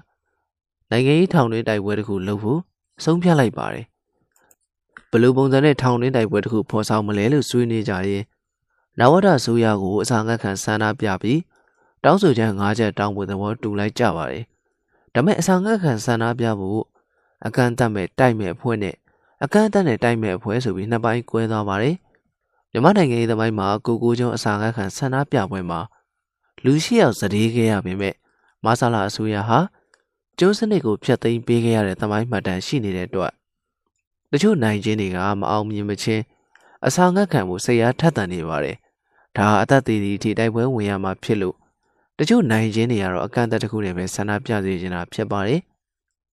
စက်တင်ဘာ18ရက်နေ့မှာအစာငတ်ခံဆန္ဒပြပွဲ Hunger Strike တိုက်ပွဲစတွင်ဖို့အချက်ပေးလိုက်သူကစအောင်နိုင်ပဲဖြစ်ပါတယ်စအောင်နိုင်ဟာ1960နှစ်ဘာကာသကျောင်းသားကောင်းဆောင်ဦးလာရွှေရဲ့သားဖြစ်ပြီးသားဖနှစ်ယောက်လုံးထောင်ကျနေပါတယ်ဦးလာရွှေကမန်းလေးဥပိုထောင်မှာကြာနေတဲ့အတွက်မန်းလေးနဲ့ရန်ကုန်တပြိုင်နက်တည်းချိတ်ဆက်ဆန္ဒပြဖို့ထောင်ဝင်စားတဲ့စင်ထောင်ဝါတွေမရိပ်မိအောင် ချိတ်ဆက်ရပါတယ်စအောင်နိုင်ထောင်ဝင်စားအပြန်မှာတော့ဖခင်ဖြစ်သူပြောပြလိုက်တဲ့လှုပ်ဝက်သင်္ကေတကိုတည်ဆောင်လာပါတယ်ဒီစကားကတော့ပန်းတိုင်းပွင့်နိုင်ပြီဆိုတာပါပဲဒါကြောင့်အဆောင်ခက်ခံဆန္ဒပြမဲ့ငားညတွေဟာလူသားမောင်ဝမ်းတို့စီကိုကြိုတင်သွင်းပြီးစုဆောင်းထားကြတယ်ကြိုတင်တရေရထားတဲ့ထောင်ကလူသားမောင်ဆေးတွေကိုသိမ်းတော့ပုံးရည်ကြီးနဲ့ရောပြီးသွင်းရတယ်အဆောင်ခက်ခံဆန္ဒပြတဲ့နေ့မှာ ကျောင်းသားတွေကကိုကိုချင်းရဲ့အတွေ့အကြုံကိုယူပြီးအစာအဝအစာကဝမ်းနှုတ်ထားလိုက်တယ်အဆောင်ခက်ခံဆန္ဒပြဖို့နိုင်ငံရေးကျင်းသားတွေပြုလုပ်လိုက်တဲ့အတွက်ပြည်ထောင်ဝင်ကြီးဌာနနဲ့အကျဉ်းတော်အာဏာပိုင်တွေကိုအတော်တုန်လှုပ်သွားစေခဲ့ပါတယ်။တောင်ထဲကဟန်ကန်စထရိုက်ကိုအပြင်ကသိစေနိုင်မှုအတွက်နောက်ချန်တဲ့ပြန်ကြားတာဝန်ခံကိုမယန်းကုန်းကဥက္ကမောင်ညွန့်နဲ့ကိုလာဟန်ကိုရွေးချယ်ထားခဲ့ကြတယ်။အဲ့ဒီချိန်ကအချင်းဦးစီးဌာန ညွှန်ကြားရေးမှူးချုပ်ဟာဥက္ကမောင်လက်ဖြစ်ပြီးအင်းစိန်ထောင်ပိုင်ကြီးကတော့ဥပ္ပိုလ်ကြီးဖြစ်ပါတယ်။ထောင်ပိုင်ဥပ္ပိုလ်ကြီးကိုနိုင်ငံချင်းသားတချို့ကသူတို့ကိုရိုးရိုးရာဇဝဲသားတွေနဲ့ရောမထားပဲတီးတန့်ထားဖို့တောင်းဆိုခဲ့တဲ့အတွက်ပြည်တံတိုက်ဖြစ်တဲ့စစ်ကွေးတိုက်ထဲမှာအဲ့ဒီချိန်ကနိုင်ငံရေးချင်းသားတွေကိုစုပြီးလွတ်လွတ်လပ်ထားပေးပါတယ်ဟန်ကာစထရိုက်စားတဲ့အချိန်ရောက်တော့စစ်ကွေးတိုက်ကနိုင်ချင်းအုပ်စုတွေမပါတော့ဘူးလို့ဥပ္ပိုလ်ကြီးကအပိုင်တွက်ထားခဲ့ပါတယ်ဒါပေမဲ့စစ်ကွေးတိုက်အုပ်စုအပါအဝင် အဆောင်ကနိုင်ချင်းတွေရောတိုက်ထဲကလူတွေရောပါလာတဲ့အတွက်တော်တော်အုံနောက်ခြောက်သွားကြပါတယ်တရင်တွေကိုအမောင်ချဖို့ကြိုးစားပေမဲ့ဥက္ကမောင်ညို့ကထောင်ဝင်စာမှာသမီးဖြစ်သူချယ်ရီကိုထောင်ထဲမှာနိုင်ငံရေးသမားတွေအဆောင်ခံဆန္ဒပြနေပြီဖြစ်ကြောင်းတရင်ပေးလိုက်နိုင်ပါတယ်။ငိုအားထက်ရီအားတန်ဆိုသလိုဥက္ကမောင်ညို့သမီးကတခြားနိုင်ချင်းတွေအဆောင်ခံနေတဲ့အချိန်မလို့လိပ်ပြမတန့်တဲ့အတွက်ဖခင်ဖြစ်သူကိုထောင်ဝင်စာတော့မပေးပဲ ပြန်ယူသွားခဲ့တာလည်းသမိုင်းမှတ်တမ်းတစ်ခုဖြစ်ကြံရစ်ခဲ့ပါတယ်။ Hunger Strike ဟာတထောင်လုံးကိုပြန်သွားပြီးတဲ့နောက်အကျဉ်းတော်ရရှိတွေကလုံနေကြထုံးစံတိုင်းအုပ်စုတွေခွဲပြီးစီးရုံးခဲ့ပါတယ်။တောင်းဆိုမှု၅ခုနဲ့အနိုင်ရပါတီကိုအာဏာလွှဲပေးရေးနဲ့နိုင်ငံချင်းသားအလုံးလွတ်မြောက်ရေးကိုလှုပ်ပေးနိုင်တဲ့အခွင့်အာဏာမရှိကြောင်းအသိပေးပြီးကြံတောင်းဆိုချက်၃ခုကိုလိုက်ရောမယ်လို့ကမ်းလှမ်းခဲ့ပါတယ်။ဒီချိန်မှာ Hunger Strike ဝင်တဲ့နိုင်ချင်းတချို့ကသဘောတူပြီး ဒီတိုက်ပွဲကိုရပ်ဖို့လှုပ်ပါတယ်။ဥဖို့ကြီးကသဘောမတူတဲ့လူရှိနေသေးလားလို့မေးတဲ့အခါမှာစက်အောင်နိုင်ကမတ်တရက်ပြီးရှိပါတယ်။ Hunger Strike ကိုဆက်လုပ်မယ်လို့ပြန်ပြောပါတယ်။ဆက်အောင်နိုင်မတ်တက်ရက်ပြီးတဲ့နောက်မှာတော့ဒီတိုက်ပွဲကထွက်မဲ့လူတော်တော်များများဟာမတ်တက်ရက်ပြီးဆက်အောင်နိုင်တဲ့သူဆက်လက်တိုက်ပွဲဝင်ဖို့တသားတည်းရက်တည်ခဲ့ပါတယ်။ဒီနောက်မှာတော့တိုက်ပွဲဟာပိုပြီးကြမ်းတမ်းလာခဲ့ပါတယ်။တထောင်လုံး Hunger Strike ပြန်သွားပြီးတဲ့နောက်လူတွေကိုအကုန်ခွဲထုတ်လိုက်ပါတယ်။ ဥပုကြီးကအဆောင်ကလူတွေကိုပထမအဆုံးခွဲထုတ်ပြီးသဘောထားတင်းမာတဲ့လူတွေကိုတိုက်ထဲထည့်လိုက်ပါတယ်စက်တင်ဘာ19 20 21ထိအားလုံးတောင့်ခံနေတဲ့အတွက်အေးစိန်တော်ဆရာဝန်ကြီးရဲ့အမိန့်နဲ့အားလုံးကိုရေဖြတ်လိုက်ပါတယ်။ရေမတောက်ရတဲ့အချိန်မှာတော့အချို့လူတွေဟာအားပြက်ပြီးလဲကုန်ကြပါတယ်။မမရရထာဝစေကွေးတိုင်းမှာရေနေဦးတွေခွဲပြီးရေဖြတ်လိုက်တဲ့ညတနားရီလောက်ရောက်တော့မိုးတွေရွာလာတယ်။စေခွေးတိုင်းရဲ့အခန်းတွေရဲ့နောက်ကျောမှာ တပေပတ်လေလေဝင်ပေါက်တွေရှိတယ်။တိုက်ရဲ့နောက်ကျောဘက်မှာငါပြောဝင်တွေစိုက်ထားတယ်။ရေငတ်နေတဲ့ចောင်းသားတချို့ကဒီချိန်တွေမှာရေတောက်ဖို့စိတ်ကူးတစ်ခုရတယ်။အဲ့ဒါတော့ပါလာတဲ့ဘာဘူးဆောင်ကိုဖျဲပြီးအခန်းထဲကဗလာအတောင်ဆုံးလူရဲ့ပခုံးပေါ်တက်ပြီးလူဝင်ပေါက်ကနေငပြောပင်ပေါ်တင်နေတဲ့ရေတွေကိုစောင်းစားနဲ့ဆွဲယူတယ်။ဘာဘူးဆောင်ဆိုတော့ရေစဝါကောင်းတယ်။ရေဝသွားတဲ့အခါမှာဆောင်းပြန်ဆွဲပြီးလက်နဲ့ညှစ်ပြီးတယောက်ချင်းတောက်ကြရတယ်။ အခုနှစ်ပေါင်း30ဒီပါကြာတဲ့အခါသူတို့ပြန်မေးကြည့်လိုက်တော့အဲ့ဒီတုန်းကတောက်ခဲ့ရတဲ့ရေတစက်ကိုအခုထိမမေ့သေးဘူးတဲ့ကန်ဆိုးကျင်တော့မိုးကအဲ့ဒီညပဲရွာပြီးရက်သွားတယ်နောက်နေ့ကျတော့အဆောင်ခန့်ဆန္ဒပြတဲ့သူတွေရေတက်ခန်းချောက်ပြီးအကုန်လဲကုန်တယ်အချိန်ကြီးဆိုးတဲ့လူတွေကိုကတ်တွေနဲ့စီယုံခေါ်သွားပြီးစီယုံမှာဒရေးချိတ်ဖို့တခါတည်းပြင်ဆင်ထားပါတယ်ခုနှစ်ရက်မြောက်တဲ့နေ့မှာတော့စီယုံမှာအဆောင်ခန့်တဲ့လူတွေများလာပြီး နောက်ဆုံး၄ဦးသာကျန်ပါတော့တယ်ဒီအချိန်မှာအချင်းတော်ရဲ့လုပ်ရက်တွေကိုသိမခံနိုင်တဲ့တိုက်ထဲကနိုင်ငံရေးကျင်းသားတွေဟာနိုင်ငံရေးတောင်းဆိုမှုတွေကိုအော်ဟစ်ကြွေးကြော်တောင်းဆိုကြပါတယ်။ဒီသန်းတွေဟာထောင်ပြင်ဘက်ကလူနေရက်ကတွေကြားသွားနိုင်တာကြောင့်ထောင်ဝါဒါတွေကအေးစိန်ထောင်ရဲ့ဘူဒကအပေါ်တက်ကနေစာအုပ်တခြင်းကိုလော့စပီကာနဲ့ဖွင့်ထားပြီးတိုက်ထဲကလူတွေကိုဂန်းပိုက်တွေနဲ့ဝင်စီးပြီးရိုက်နှက်ခဲ့ပါတယ်။ ဒါကြောင့်တိုက်ထဲကငရဲသမျှစူပွက်နေတဲ့အော်ဒန်တွေဟာအေးစိန်ထောင်အပြင်ဘက်ကိုလုံးဝရောက်ရှိလာခဲ့ခြင်းမရှိပါဘူး။အဆောင်ကခံဆန္ဒပြပွဲပြီးသွားတဲ့နောက်မှာတော့နိုင်ချင်းတွေကိုလူစုခွဲပြီးအဆောင်တွေမှာနေရာချထားပေးခဲ့ပါတယ်။ထောင်အာဏာပိုင်တွေကနိုင်ချင်းတွေကိုဦးချိုးသွားပြီးအထင်နဲ့အဆောင်မှာအလုပ်တွေပါချထားခဲ့ပါတယ်။လုံရတဲ့လုပ်ကတော့တောင်ရဆိုင်ပြိုးကြီးဖြစ်ပြီးအကျဉ်းသားတွေနေ့စဉ်စွန့်ပစ်နေတဲ့အငြိကြီးတွေနဲ့ရေစိုးရည်နစ်တွေကို ကျင်းကြီးတွေနဲ့ဆူထားပြီးတစ်ပင်တွေကိုလောင်းရတာဖြစ်ပါတယ်။နိုင်ငံရေးကျင်းသားတွေကဒီအလုပ်ကိုလုပ်ပေမဲ့တောင်ရသီးလာတဲ့အသီးနှံတွေကိုစားသုံးခွင့်မပေးတဲ့အတွက်ကျင်းနှံမှုမရှိဘူး။ဟန်ဂါစထရိုက်ကလည်းအနာလည်းရှိနေပြန်တယ်။ဒါကြောင့်အင်းစိန်ထောင်လေးဆောင်မှာရှိတဲ့တင်ချာဂုံတူးတန်းကျောင်းသားကြော်ကြော်သိန်းသူနဲ့နိုင်ငံရေးကျင်းသားစုစုပေါင်း42ယောက်ကထောင်ဝခိုင်းတဲ့အလုပ်ကိုမလုပ်နိုင်တော့ဘူးဆိုပြီး Labor Strike ကိုစတင်လိုက်ပြန်ပါတယ်။ ဒီချိန်မှာတော့ထောင်ဝနိုင်ငံရေးသမားတွေကိုရိုက်ဖို့လက်ရဲစရဲရှိသွားတဲ့အတွက်42ယောက်လုံးကိုပြစ်ဒဏ်နဲ့စစ်ခွေးတိုက်ပို့လိုက်ပါတယ်။ပြစ်ဒဏ်နဲ့သွားရတဲ့အတွက်စစ်ခွေးဝင်းတကဝင်နေရအုတ်ခဲကျိုးတွေပေါ်မှာလေးဘက်တွားသွားပြီးသွားရပါတယ်။နေကွင်းရင်နောက်ကနေဝါရာတွေကဂန်းပိုင်းနဲ့ရိုက်ပါတယ်။စစ်ခွေးတွေကအခန်းထဲကိုရောက်တဲ့အထိဟောင်းလိုက်ကြိုက်လိုက်လုပ်ပါတယ်စစ်ကွေးတွေရောက်လာတဲ့ lever strike သမားတွေကိုပုံစံပေးဖို့ ထောင်ထဲကတောင်းဝန်ပေးခံရတဲ့လူကတော့ဘူကန်လို့ခေါ်တဲ့တက်ချက်ကြီးကန်ညွန့်ဖြစ်ပါတယ်တက်ချက်ကြီးကန်ညွန့်ကနိုင်ချင်းအားလုံးကိုခွေးဝစ်နဲ့ပုံစံကြီးနှမျိုးထိုင်ခိုင်းပါတယ်ခွေးဝစ်ဆိုတာကတော့ခြေတော့တောက်ကတ်ထားတဲ့လူကိုလက်နှချောင်းရှေ့ပြဒူးထောက်ပြီးဖင်မှုတော်ထောက်ခိုင်းထားတာပါဒါအောင်9မိနစ်ကြာအောင်လုပ်ရတာနဲ့လူတကိုယ်လုံးတုံပြီးချွေးတွေစိုးရွှဲလာပါတယ်ပုံစံကြီးဆိုတာကတော့ခေါင်းပေါ်လက်တင်ထားပြီးခြေထောက်နှချောင်းကို တင်မားပေါ်ထောက်ပြီးထိုင်ခိုင်းထားတာပါပုံစံကြီးကလည်း3-5မိနစ်ထက်ကြာရင်လူတကိုယ်လုံးပြစ်ကျသွားတတ်ပါတယ်ဘူကန်ကပုံစံကြီးလို့អော်လိုက်ရင်အခန်းတိုင်းမှာခြေချင်းတန်တွေနိုင်စီးကြတချွင်ချွင်မြည်သွားပြီးတညီတညွတ်ထဲထိုင်ထားရပါတယ်အထံကြာမှဘူကန်ကလာကြည့်ပြီးပုံစံကြီးထိုင်တဲ့အကျဉ်းသားတွေရှေ့ကချွေးကွက်ကိုလာစစ်ဆေးပါတယ်ချွေးကအကြီးတွေ့ရင်အေးစီပေးပြီးချွေးကွက်မတွေ့တဲ့အကျဉ်းသားကတော့ အရိုက်ခံရပါတယ် Labor Strike နဲ့စစ်ကွေးတိုက်ကိုရောက်လာတဲ့နိုင်ငံရေးအကျဉ်းသားတွေကိုစိတ်တဲ့ပိုင်းဆိုင်ရာစစ်စင်ရေးကိုအေးစိတ်ထောင်ကဆက်လုပ်ပါတယ်စစ်ကွေးတိုက်မှာအထူးလုံခြုံရေးယူထားတဲ့ဝန်ထမ်းတွေကအခန်းရှိမှာကုတ်ပစ်ခင်းကင်းဆောင်ပြီးအချင်းချင်းရေတောက်ကြီးကြားထိုးကြတယ်ရှုံးတဲ့လူကဘေးမှာချထားတဲ့တောက်ရီအိုရီယာရေတစ်ခွက်အပြည့်ခတ်ပြီးကုံအောင်တောက်ပြရတယ်ဒီမြင်ကွင်းဟာအစာမစားရေမတောက်ပဲဆန္ဒပြနေတဲ့နိုင်ချင်းတွေကိုစိတ်ဒုက္ခပေးခြင်းတစ်ခုပါပဲ နောက်တစ်ခုကတော့စစ်ခွေးတိုင်းမှာပဲခွေးတွေကိုနေ့စဉ်ကျွေးတဲ့အမဲသားတွေတွေကနေတချို့ကိုမဆလာနိုင်ချင်းနဲ့ချက်ပြီးတောင်ကြဝန်ထမ်းတွေဝေပေးတာပါပဲမဆလာနဲ့သိမ်းနေတဲ့အမဲသားရဲ့အနက်ဟာအစာငတ်ခံဆန္ဒပြနေတဲ့အကြောင်းသားတွေကိုရင်းရိုင်သွားအောင်လုပ်ခဲ့တယ်ဒီလိုနိုင်ချင်းတွေကိုစိတ်ပိုင်းရုပ်ပိုင်းဖြူခွဲဖို့အတွက်ဘူကန်ရဲ့ဘယ်လဲယုံညာလဲယုံနှစ်ယောက်ကတော့ဂန်နဝေလူမိုက်ကြီးကြော်သူနဲ့တင်ဟန်တို့ဖြစ်ပါတယ်။ကြော်သူကပြစ်ဒဏ်နဲ့ရောက်လာတဲ့နိုင်ငံရေး သမားတွေကိုပုံစံပေးဖို့အတွက်စိတ်မပါလှဘူး။ဒါပေမဲ့စစ်ကွေးတိုင်းရဲ့အာဏာပိုင်တက်ချက်ကြီးဘူကန်ကကြော်သူကိုမင်းသူတို့ကိုရိုက်မလား။မင်းမလုပ်ဘူးဆိုရင်မင်းပြန်ခံမလား။ဒီနလန်းနဲ့တလန်းကိုရွေးလို့အမိန်ပေးလိုက်တယ်။ဒီစကားဟာကြော်သူဘဝအတွက်အလှည့်ပြောင်းတစ်ခုပါပဲ။တစ်ချိန်ကအဆောင်မှာနိုင်ငံရေးသမားတွေရဲ့တင့်မြအောင်ပေါင်းသိနေထိုင်ခဲ့တဲ့ကြော်သူဟာစစ်ခွေးတိုင်းမှာသူအသက်ရှင်ရက်တည်ရေးအတွက်တက်ချက်ကြီးပိုကန်ခိုင်းနေတိုင်းလုံးမလား ဒါမှမဟုတ်မတရားတဲ့အမိတ်အာဏာတွေကိုဖီဆန်ဖို့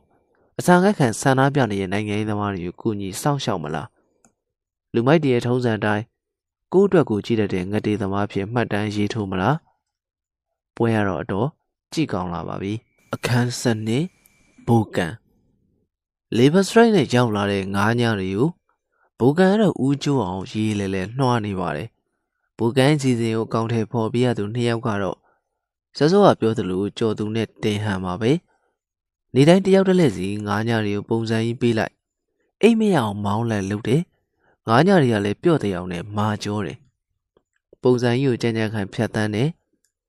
ထောင်ဟာငါးညတွေကိုဦးကြိုးပြီးလက်လျှော့လာမဲ့အခြေအနေကိုစောင့်စားနေပေမဲ့မျှော်လင့်ထားသလိုဖြစ်လာမဲ့ပုံမပေါ်ဘူးဒီကြားထဲမှာငါးညတွေရဲ့စီယုံကြီးဖြူဟာကသူတို့များများနှိမ့်ဆက်လေးပို့ပြီးသဘောထားကြီးပြလိမ့်ပဲ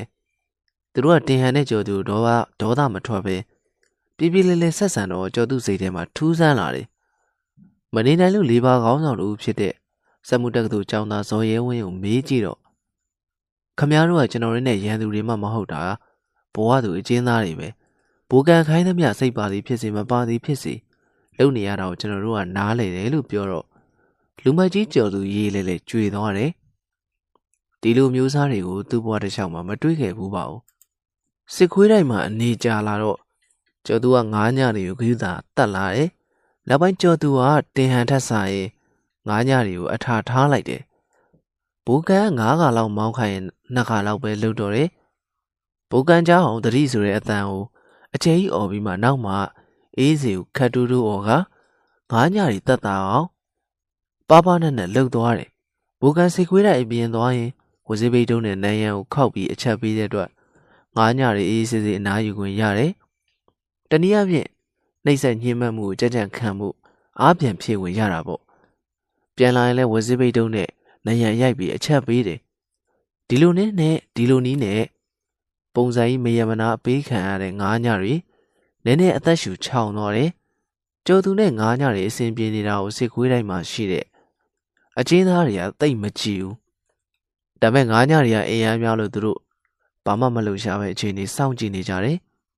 ထူးဆန်းတာရက်သက်တစ်ပတ်၃ပတ်ပြည့်တော့လေဘတ်စရိုက်ငားညအုပ်စုတွေကိုထောင်းအာနာပိုင်းတွေကအလျှော်ပေးပြီးအဆောင်ပြန်ပို့ပေးလိုက်တယ်ပြီးတော့သူတို့တောင်းဆိုထားတဲ့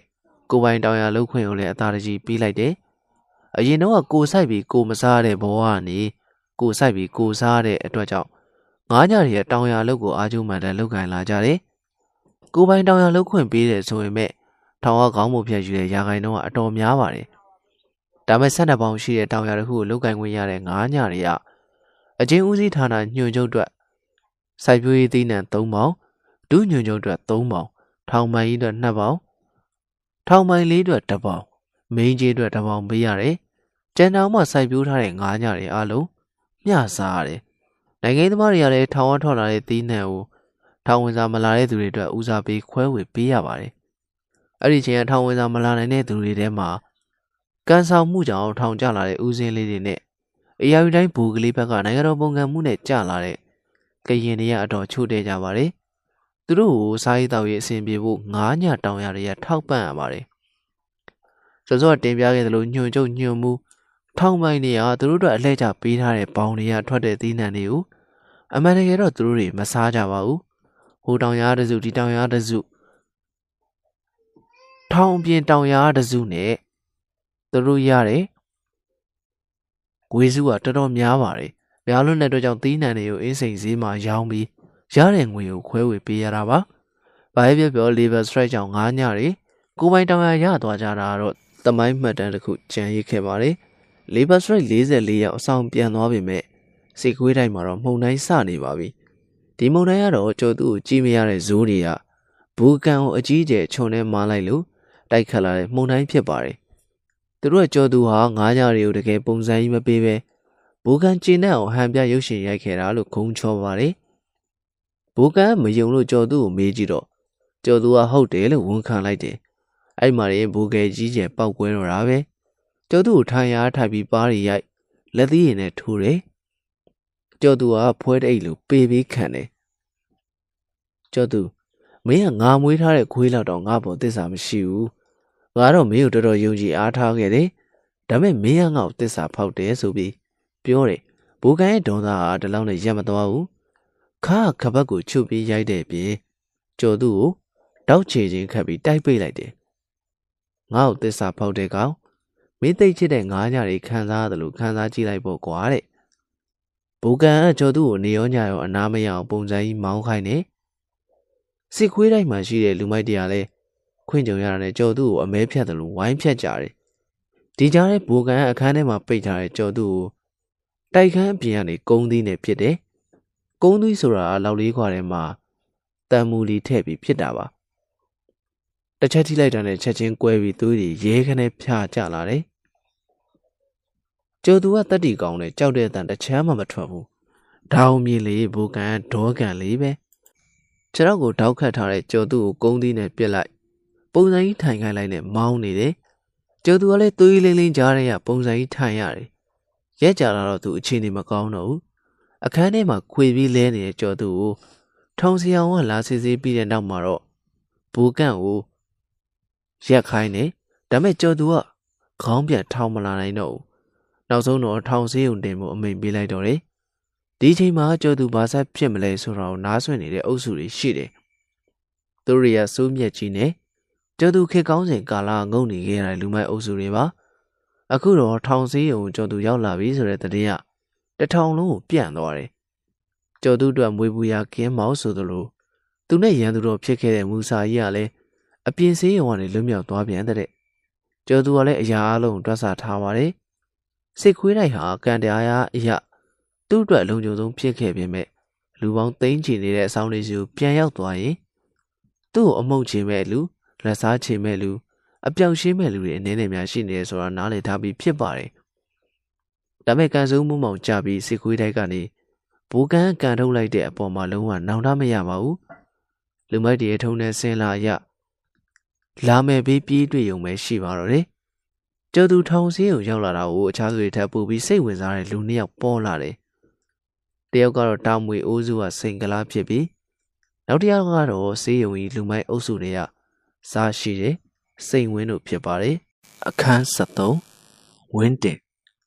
1988ဒီမိုကရေစီရေးခင်းကြောင့်တက်ကအာဏာသိမ်းပြီးကစားအချိန်မြန်မာနိုင်ငံရဲ့အကြီးဆုံးအင်းစိန်ဗဟိုစံပြအကျဉ်းထောင်ရဲ့မေကြီးလမ်းမှာဆိုတာအချင်းထောင်ရဲ့ထောင်မူထောင်မိုင်ဝါဒါတွေကလွဲပြီးအချင်းသမားတွေတက်ရောက်ခွင့်မရှိပါဘူး။ဒါပေမဲ့မေကြီးလမ်းမကြီးပေါ်မှာအဲ့ဒီချိန်က ပလီကပ်ပစုဒူးလောက်မတင်ပြီးဒေါသတကြီးထောင်မိုင်ကိုဆဲဆုံနေတဲ့အချင်းသားတယောက်ရှိပါတယ်။ကုန်းမရေပွေးရေမာငရွေထောင်မစိန်သေးဆိုအစိတ်ပြင်းနေဆိုကြီးကျယ်ကျယ်လာပြောမနေနဲ့88ရေခင်းမှာတထောင်လုံးစုပူပြီးမိတင်ရှို့တဲ့အချိန်မှာခမားဘယ်သွားပုံးနေရလဲမိုးရဲရေထဲမှာအဲ့ဒီချိန်ကအင်းစိန်ထောင်ဘသူအုပ်ချုပ်ခဲ့တယ်လဲကုမ ကျုပ်ကိုဟိန်းလားဟောက်လားချိန်လားချောက်လားလာမလုံးနဲ့ကျေးဇူးမကန်းနဲ့ဆိုပြီးအင်းစိန်ထောင်မှန်ကြီးကိုမင်းကြီးလမ်းမပေါ်တက်ပြီးလက်ညှိုးငေါငေါထိုးဆဲနေတဲ့ဒီကျင်းသားကိုဘယ်သူမှမတားရဲပါဘူးသူ့နာမည်ကအီဆက်သူက1988ရေးခင်းကြောင့်အင်းစိန်ထောင်အုပ်ချုပ်ရေးပြက်ပြားပြီးထောင်ပေါက်သွားချိန်မှာအင်းစိန်တထောင်လို့အုပ်ချုပ်ထိန်းသိမ်းပေးခဲ့တာဖြစ်ပါတယ်။သူ့လိုပဲအဲ့ဒီချိန်ကဂန္ဓဝေလူမိုက်ရှင်နဲ့ထဲရမယ်လူလူလူဆန်းတွေရှိခဲ့ပါတယ်။ သူတို့ထဲမှာစိုးမြက်ကြီးကအကိုလို့ရိုးသေးသေးခေါ်ခံရတဲ့ကော်ပြန်ကော်ပြန်ကစတော့ဂိတ်ကပဲမဟုတ်မခံကောင်လူဆိုးအစ်89ခုနှစ်ရုံထုတ်နေတဲ့ချိန်မှာထောင်ဘူးဝါနာမိမဆောင်မှာမိမအကျဉ်းသားတွေမထားသေးဘူးအဲ့ဒီမှာယုံထုတ်တဲ့လူတွေစုထားလေးရှိတယ်အဲ့ဒီမှာကော်ပြက်လူ20နဲ့တယောက်ခံချခဲ့တယ်ကောင်နောက်တစ်ယောက်ရှိသေးတယ်သူကကျိုးလွတ်တန်းလွင် အယူသားသားကိုတန်ကြုံနဲ့ထိုးဖို့လုပ်နေတဲ့အချိန်မှာအဲ့ထဲမှာပါခဲ့တာပေါ့သူကညာဘက်ရောက်ရင်ကျိုးတိုင်းမှာကော်ကွက်ကိုပူးကျိုးတက်ထားတဲ့လက်လုံဆောင်းလေးကိုတီးလေးရှိတယ်သူ့ကိုဘသူတင်ပေးသွားလဲဆိုတော့ဗိုလ်ချုပ်ခင်ညို့ကိုကော်ဆဲလို့ငါးညနဲ့ငါးနှစ်ကြာသွားတဲ့စောင်းဦးမြင့်ဆွေတင်ပေးသွားခဲ့တာနောက်ဆုံးတစ်ယောက်ကတော့ပဇွန်တော်စတော့ဂိတ်ကနေထောင်ကျလာတဲ့ဝင်းတင်သူတို့ထဲမှာ88ရေခင်လူသက်မှုနဲ့ ထောင်ကျလာတဲ့စတော့ဂိတ်ဝင်းတင်အကြောင်းကိုနည်းနည်းပြောပြချင်ပါတယ်ဝင်းတင်ဟာတကယ်တော့လူစုလူမိုက်စီးရင်ဝင်မဟုတ်ပါဘူးတနင်္ဂနွေလုံးအာနာရှင်စနစ်ဖြတ်သိမ်းရေးအတွက်တောင်းဆိုဆန္ဒပြတဲ့ထဲမှာပါဝင်လာပြီးကန်ဆိုးမိုးမောင်ကြကအရေးခင်းလူသက်မှုနဲ့ပါဝင်ခဲ့တာဖြစ်ပါတယ်ထောင်ထဲမှာလူချစ်လူခင်ပေါ်များပြီးတဲ့နောက်မှာတက်တီလည်းရှိတဲ့အတွက်ထောင်လူမိုက်တွေကဝင်းတင်ကိုတန်းတစ်ခုနေရာပေးခဲ့တာပါ ထောင်ထဲမှာအနေစားချောင်ပြီးနာမည်ကြီးရင်ရှိသုံးရှိရှိရမယ်လို့ဆိုပြီးစကားရှိပါတယ်အဲ့ဒီရှိသုံးရှိရတော့ပတ်စံရှိရမယ်ဂုံရှိရမယ်တက်တီရှိရမယ်လို့ဖြစ်ပါတယ်အဲ့ဒီရှိသုံးရှိမဖြစ်ရင်ထောင်ထဲမှာအာဝါဒစင်းဝင်သွားပါလိမ့်မယ်ဝင်းတင်ကတော့မိသားစုကလည်းပတ်စံရှိပြီးထောင်ဝစားမမှန်လာနိုင်တယ်ပေါင်းတင်ဆက်ဆံရေးလည်းပြေပြစ်တယ်ရုပ်ရည်ကလည်းတန့်ပြန့်တဲ့အတွက်ဇိုးတွေထဲမှာဝင်ဆန့်လာတာပါ ဝင်းတင်ကလည်းထောင်းအာနာပိုင်တွေရောလူဇိုးတွေရောအားလုံးကိုဇရာနိုင်တယ်ဝင်းတင်အမြဲပြောတဲ့စကားတစ်ခုရှိတယ်ဝင်းတင်ဆိုတာသိရမှမကြောက်လို့အစိုးရကိုစန္ဒပြလာတာဝင်းတင်ကိုဖိုက်ချင်တဲ့ကြိုက်တဲ့လက်နက်နဲ့လာထိုးကြည့်အားလို့អော်ရင်အဲ့ဒါဝင်းတင်မဟုတ်ဘူးလို့ပြောတတ်တယ်တနေ့တော့ဝင်းတင်တို့ကသူ့ရဲ့စကားတခွန်းဟာသူ့သမိုင်းအတွက်သက်သေပြဖို့ဖြစ်လာတယ်ထောင်ထဲမှာဇိုးတွေက ထောင်ဝါတာတွေလက်တာနဲ့အချင်းချင်းလောင်းကစားလုပ်လို့ရှိတယ်1989လောက်အင်းစိန်ထောင်ထဲမှာဝါတာတွေဖမ်းလို့မရတဲ့လောင်းကစားနည်းတွေကတော့စုံမဖွက်တာပဲလောင်းကစားနည်းတစ်ခုကတော့ပစစ်ပစ်တယ်အပြင်လောကမှာပစစ်ပစ်တယ်ဆိုတာကျွေပကံထဲမှာကျွေထည့်ပြီးပစ်ရတာပါထောင်ထဲမှာကျွေရမရှိတော့အလွေရတဲ့မကြီးစေးကိုပြုတ်ပြင်းပြီးအကွက်ဖော်တယ်ပြီးတော့မှပုံစံပကံထဲကိုထည့်ပြီး တဘာရာတစ်ချောက်ဆိုပြီးပြစ်ကြတယ်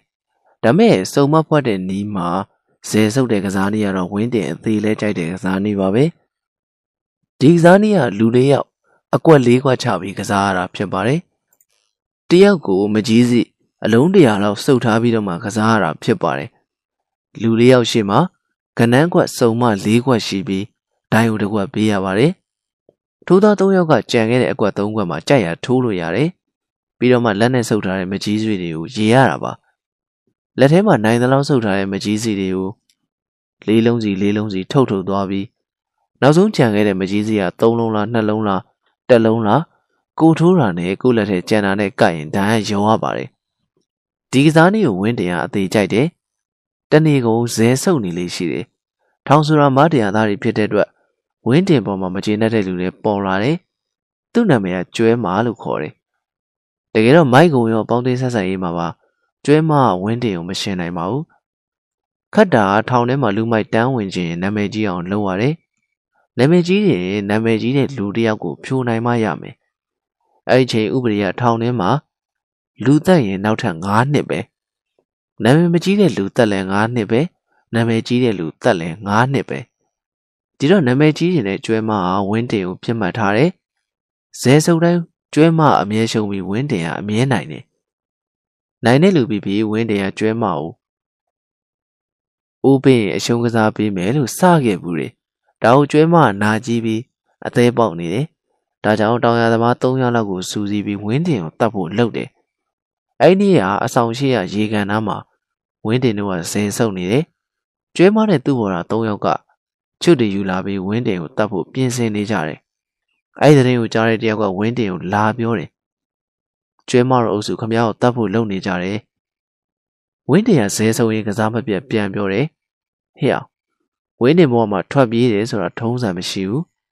တတိရှိရင်လေနဲ့မရိုက်နဲ့လို့သူစကားအဆုံးမှာပဲကျွဲမတို့အုပ်စုကလက်နက်သေးသေးနဲ့ရေကန်ဘေးကိုရောက်လာတယ်ကျွဲမဝင်းတင်ကိုမြင်မြင်ချင်းချွတ်နဲ့ပြေးထိုးတယ်ဝင်းတင်အံ့ဩချိန်မရလိုက်ပါဘူးချွတ်ကိုကြပြားကြရှောင်းလိုက်ပြီး တောင်ရတဲ့ကိုပြေးသွားတယ်ကျွဲမတို့အုပ်စုကတန်ကြုံနေပေါက်တူးတွေကင်ပြီးတောင်ရတဲ့ကိုဒရကြမ်းလိုက်လာတယ်ဝင်းတင်ကတောင်ရထဲမှာအသိရှိနေတဲ့ရေပန်းကရနဲ့ကျွဲမတို့၄ယောက်ကိုခုခံတယ်လုံးဝထွက်မပြေဘူးတခြားချင်းသားတွေနဲ့မိန်းကြီးရလဲအခြေအနေမြန်လွန်းလို့မထိန်သိမ်းနိုင်ဘူးဒီချိန်မှာဝင်းတင်ကိုကူဖို့အဆောင်ပြင်ဘက်ကနေစိုးမြတ်ရဲ့အမှုတွေဂါးဂါးလေးကပြေးလာတယ်ဒါပေမဲ့အဆောင်မှာရှိတဲ့ဝါဒတကားကိုအမြန်ပိတ်လိုက်တယ် တောင်ရအောင်လာကူလို့မရတဲ့အတွက်ဂါဂါလေးကဝင်းတင်ဒီကိုပြေးလာခဲ့ဆိုပြီးအော်ခေါ်တယ်။ဂါဂါလေးအတန်ကြားလို့ဝင်းတင်ကတစ်ချက်လှမ်းကြည့်မှကျွဲမအတန်ကြုံနဲ့ပြေးထိုးလိုက်တယ်။ဝင်းတင်ငိုက်သွားမှကျွဲမနဲ့ပါလာတဲ့လူတွေကလက်နဲ့မျိုးစုံနဲ့ဝင်းတင်ကိုဝိုင်းထိုးတော့တယ်။တထောင်လုံးမကူညီနိုင်ပဲကြည့်နေတဲ့အချိန်မှာဝင်းတင်ကသွေးရိုင်နဲ့လဲကျသွားတယ်။အဲဒီချိန်ကျမှခရတွေမှုတ်ပြီးဝါတာတွေဝင်လာတယ်။ ဝင်းတင်ကိုတတ်တဲ့ကျွဲမတို့အုပ်စုလည်းမခုခံပဲအညက်ခံလိုက်တယ်။ဒီပြက်ကိုဝိုင်းကြည့်နေတဲ့ထောင်သားတွေကတယောက်ကအတန်ကြဲကြဲလောင်လောင်ထွက်ပေါ်လာတယ်။ဝင်းတင်တော့သေသွားပြီကွာဒါမဲ့သူစကားတိုင်းပဲသေတာသွားရောအားခနဲ့တစ်ချက်အော်မသွားဘူးလို့ကြားတဲ့လူပေါင်းဟာဘာမှပြန်မပြောနိုင်ပဲဝင်းတင်လောင်းကိုကြည်ရင်အံ့ဩမင်သက်တွေးဝင်နေကြတယ်အခန်းဆက်လီ ကြော်သူစစ်ခွေးတိုက်ကနေဈေးရုံရောက်နေတဲ့ကြော်သူကိုအပြက်ရှင်းမှုစိတ်ကူးရင်တဲ့လူကရင်းနေပြီစီမံချက်ဆွဲတဲ့လူကဆွဲနေကြပြီထောင်ဆိုတာလည်းပြဿနာတစ်ခုဖြစ်ရင်အမြဲနှစ်ဖက်ရှိကြသမြဲပဲအခုလဲစိုးမြတ်ကြီးခေပြီးဆုံးသွားတဲ့နောက်သူ့ရဲ့လက်ရင်းလက်ငုပ်တွေကိုရှင်းလင်းဖို့ကြံစီနေတဲ့သူတွေနဲ့ခုခံဖို့ကြံစီနေတဲ့သူဆိုပြီးနှစ်ဖက်လုံးမှာရှိလာတယ်ကျော်သူ့ကိုရှင်းဖို့ကြံစီတဲ့သူတွေထဲမှာတော့တောင်မွေအိုးစုကစိန်ကလားနဲ့ ရန်ကုန်စေးရုံကြီးအုပ်စုကစိန်ဝင်းတို့ကတရင်အထွက်ဆုံးဆိုတာရှေ့မှာပြောခဲ့ပြီးပါပြီဒီချိန်ဒီမှာအကာအကွယ်မဲ့နေတဲ့ကျော်သူကိုအဆောင်ကနေစိတ်ပူပေးနေတဲ့တကယ်ချင်းရောင်းညင်နေလည်းရှိတယ်သူတို့တွေထဲမှာတစ်ဆောင်ကလူတွေကအစိုးရိမ်ဆုံးပဲသူတို့ကကျော်သူစီကိုလှမ်းဆက်သွဲပြီးစိန်ဝင်းတို့စိန်ကလားတို့ကတတ်ဖို့ကြမ်းစီနေတယ်ဆိုတော့တရင်ကြိုပို့လိုက်တယ်ပြီးတော့သူတို့ရန်ကာကွယ်ရှောင်ထွက်ဖို့လည်းအကြံပေးထားတယ်တစ်ဆောင်ကဇိုးတွေကကျော်သူပေါ်တန်ရုံးစင်ရှိတယ်။ဘာလို့လဲဆိုတော့ကျော်သူက စိုးမြတ်ကြီးရဲ့ကူကြီးနဲ့တစ်ဆောင်မှနှစ်ရှည်လာများအနေကြခဲ့လို့ပဲဒါ့အပြင်တစ်ဆောင်ကလူတွေပါဇက်ဖျားထဲမှာကြော်သူကြော်သူဆိုပြီးတဖွာဖွာပြောခဲ့ရတဲ့အဖြစ်အပျက်တစ်ခုကလည်းကြံရိပ်ခဲ့တာ哦အဲ့ဒီဖြစ်ပျက်က1989ခုနှစ်မှာဖြစ်ခဲ့တာပါမြန်မာဆိုရှယ်လစ်လမ်းစဉ်ပါတီပြုတ်ကျနိုင်ငံတော်ညွှန်ဦးပြည်ပြမှုတည်ဆောက်ရေးအဖွဲ့ဆိုပြီးတက္ကအာနာသိမ်းပြီးစအချိန်မှာဥပဒေစိုးမိုးရေးနဲ့လုံခြုံရေးအတွက်အပြည့်အဝမဆောင်ရွက်နိုင်ခဲ့ပါဘူး ဒီခွင့်ရေးကိုအိန္ဒိချင်းထိုင်းနိုင်ငံအမိရယူခဲ့ပြီးမြမပင်လယ်ရေပိုင်နက်မှာငါးဖမ်းလေးတွေထောင်ထဲချီခိုးဝင်ပြီးစိတ်ကြိုက်ငါးခိုးဖမ်းခဲ့ပါတယ်ရေတက်ကတက်နိုင်သမျှဖမ်းဆီးတဲ့အချိန်မှာတော့မြမရေပိုင်နက်ထဲခိုးဝင်တဲ့ထိုင်းတငါးတွေတွေရာချီပြီးထောင်တွေကိုရောက်လာပါတယ်အေးစိန်ထောင်မှာလည်းထိုင်းငါးဖမ်းသမားတွေရာနေချီပြီးရှိနေပါတယ်သူတို့တွေကိုမြန်မာအကျဉ်းသားတွေနဲ့ပြဿနာတက်မှာဆိုလို့အင်းစိန်ထောင်မကြီးမှာမထားဘဲတီးတန့်ထောင် တစ်ဆောင်တဲ့နှစ်ဆောင်အပေါ်ဓာတ်တွေမှာအာနာပိုင်တွေရဲ့နေရာချထားပြီးတယ်။တရက်မှာထိုင်းချင်းသားတွေနဲ့အတူပါလာတဲ့ပရှူးလူမျိုးပယ်နှင်းတယောက်နဲ့ထိုင်းနေရန်ဖြစ်ပြီးပြဿနာတက်ကြတယ်။အမှန်တော့အဲ့ဒီပရှူးကမွေထိုင်းလက်ဝဲသမားထိုင်းတဲ့ထဲကသူ့လူသမားတွေကိုငြိမ်အောင်ထိမ့်ဖို့အတွက်သူ့ပယ်နှင်းရာသူပေးပြီးမြောက်စားထားခဲ့တာ။သူကထောင်ထဲမှာပူကြလုံးတော့ထိုင်းနေရမခံနိုင်ပဲထချကြတာ။နောက်ဆုံးပရှူးကိုခြေချင်းခတ်ပြီး အင်းစိန်ထောင်မကြီးတဲ့ပို့လိုက်တယ်။ထောင်မကြီးရောက်တော့လက်ဝဲဝါသနာပါတဲ့စိုးမြက်ကြီးကသူနေတဲ့တစ္ဆာကိုခေါ်ထားလိုက်တယ်။ခြေချင်းကိုတော့ဖြုတ်မပေးသေးဘူး။စားရည်တော်ရင်မခံခဲ့အောင်တော့စီစဉ်ထားပေးလိုက်တယ်။ဒီတော့ပရှူးကစိုးမြက်ကြီးကိုအရန်ကျေးဇူးတင်နေတယ်။စိုးမြက်ကြီးကလည်းအားတဲ့ချိန်မှာပရှူးစီကမွေတိုင်းပညာကိုသင်တယ်။လက်ဝဲဝါသနာပါတဲ့အခြားလူမိုက်တွေကလည်းသူ့စီကလာသင်ကြတယ်။တရက်တော့စိုးမြက်ကြီးကပရှူးကို သူ့နဲ့တပွဲတလန့်ထိုးဖို့ပြောတယ်။တပတ်ပရှူးကအသေးအံညင်းတယ်။တထောင်လုံးကကြောင်းရုံခါရနေရတဲ့ဇိုးမြက်ကြီးနဲ့ထိုးလို့နိုင်လဲအန်ဒီရဲ့ရှီမန်းချုံးရင်လည်းအန်ဒီရဲ့ရှီမန်းပရှူးလက်ဝဲသမားကောင်းကောင်းသိနေ။ခန္ဓာကိုယ်ရမောင်းလေးချင်ရတော့တိတ်မကွာဘူး။ပရှူးကအရဲ၆ပင်နေပါရှိတယ်။ဇိုးမြက်ကြီးကလည်းတောင်းကောင်းပါတယ်ဒါမဲ့ပရှူးကမထိုးဘူးဆိုတော့ပွဲကောင်းကြည့်နေတဲ့လူတွေစိတ်ညစ်သွားတယ်။နောက်ဆုံးပရှူးကစိုးမြက်ကြီးရဲ့ဘေးကအေယာကြီးကိုလည်းညှိုးထိုးပြပြီး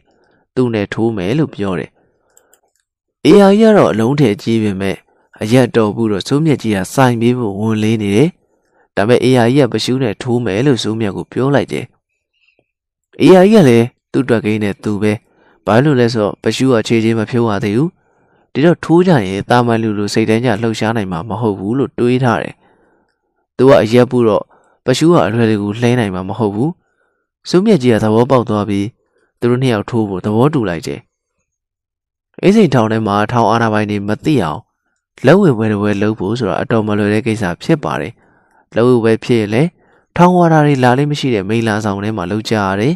။ပွဲလုပ်ချင်မှာရှေကင်းနောက်ကင်းတွေချထားရတယ်။အဆောင်မှာတောင်ဝန်ကျနေတဲ့ထောင်မှုနဲ့အဆောင်မှုတွေကအစအစင်းစင်လက်ထိုးထားရတယ်။ဒီကြားထဲမှာမထင်မှပဲထောင်ပိုင်လေးတို့ထောင်ပိုင်ကြီးတို့ဝင်လာရင်ချက်ချင်းလူစုခွဲနိုင်အောင်လဲစီစဉ်ထားရတယ်။ ပရှုနဲ့အေယာကြီးလက်ဝဲပွဲကစိုးမြက်ကြီးတောင်းခံပြီးလုပ်တဲ့ပွဲဆိုတော့တစ်ဆောင်ထောင်မှုကမသိကြအောင်ဆောင်ပြီးမျက်စိမိတ်နေလိုက်တယ်။စိုးမြတ်ကြီးကလည်းပေးကမ်းတဲ့နောက်အလုံးပေးကမ်းထားပြီးပြီ။တစ်ဆောင်တစ်ဆောင်လုံးလည်းပွဲပြီးမီးသေးပဲ။အားလုံးကပရှုနဲ့အေယာကြီးပွဲကိုစိတ်ဝင်စားနေကြတယ်။ဒါပေမဲ့စိုးမြတ်ကြီးကလူစုလူဝေးဖြစ်မှာစိုးလို့ဘေးလာဆောင်ကိုအကျဉ်းသားတိုင်းလာခွင့်မပေးဘူး။မျက်နှာကြီးအတိုင်းဝိုင်းကအကျဉ်းသားတွေပဲလာခွင့်ပေးတယ်။ ငားညတချို့လည်းလာကြည့်ကြတယ်။ပရှုဟာခြေချင်းကိုခြေသလုံးမှာကပ်ပြီးအတမမီအောင်ကျိုးနဲ့စီးထားလိုက်တယ်။ပြီးတော့တာမန်လူလူလက်ဝဲရေးပြတယ်ခြေချင်းတွေကပါရတာမထင်ရတော့အေးယာကြီးမျက်နှာတစ်ချက်ပြတ်သွားတယ်ဒါပေမဲ့ကြံတော်တင်းကျကထွက်လာခဲ့တဲ့လူမိုက်ကြီးမို့အေးယာကြီးကစားတော့မသေးပါဘူးဒီလိုနဲ့ပရှူးနဲ့အေးယာကြီးလက်ဝဲပွဲဆလိုက်တယ်စိုးမြက်ကြီးကိုရိုင်းပဲဒိုင်လုပ်တယ် ပွဲစားတာနဲ့ပရှူးရဲ့ဒရကြံတိုက်စစ်ကိုအေးယာကြီးခံရတော့တယ်တုံတန်းလူဆိုရင်တချီတဲ့မှောက်သွားနိုင်မြင်မဲ့အေးယာကြီးကမာတယ်ဒါပေမဲ့ပွဲချိန်ကြာလာတဲ့မြပရှူးရဲ့လက်ဝဲပညာပိုကြွလာတယ်အေးယာကြီးကမိုက်တာမိုက်တာလက်ဝဲမှာမထိုးဘူးတာကိုပညာရင်ကွာတော့အေးယာကြီးတကူလုံးဖူးယောင်ပြီးမျက်ခုံးလည်းကွဲနေပြီဒါကြောင့်စိုးမြက်ကအေးယာကြီးကိုမေးလိုက်တယ်အေးယာကြီးဆက်ထိုးလို့ရသေးလားတဲ့အေးယာကြီးကစကားတောင်ပြန်မပြောနိုင်ဘူး ပိတ်နေတဲ့မျက်လုံးကိုဇိုတင်းဖွင့်ပြီးခေါင်းငိမ့်ပြတယ်ဒါကြောင့်စိုးမြက်ကြီးကဆက်ထိုးခွင့်ပေးလိုက်တယ်ထိုးခွင့်ပေးလိုက်တာနဲ့ပရှူးရဲ့ဒူးတွေတောင်တွေက AI ခန္ဓာကိုခန္ဓာကိုယ်ပေါ်ဒရဆက်ကြရောက်လာတယ်ပရှူးက AI ကိုဖွဲရီထိုးသလိုတဖုံဖုံထိုးနေတယ်ပွဲကြည့်တဲ့သူတွေကလည်းငြိမ်သက်နေကြတယ်နောက်ဆုံးမီလာဆောင်ထဲမှာကြည့်နေတဲ့လူတွေကအဲ့လူတွေတဲကအတန်တန်ထွက်လာတယ်ဒီပွဲကိုရက်လိုက်တဲ့ အားလုံးကအတန်လာရစီကိုလှည့်ကြည့်ကြတယ်ဘယ်သူမှထင်မှတ်မထားတဲ့ကြော်သူဖြစ်နေတယ်စိုးမြက်ကြီးကလည်းကြော်သူပြုတ်မှုကိုကြည့်ပြီးအံ့ဩနေတယ်ဘာဖြစ်လို့လဲဆိုတော့ကြော်သူကအဆောင်မှာအေးစစ်စစ်သူသိသိနေတတ်တဲ့လူတစ်ယောက်မို့လို့ပဲကြော်သူကမတက်ထရပြီး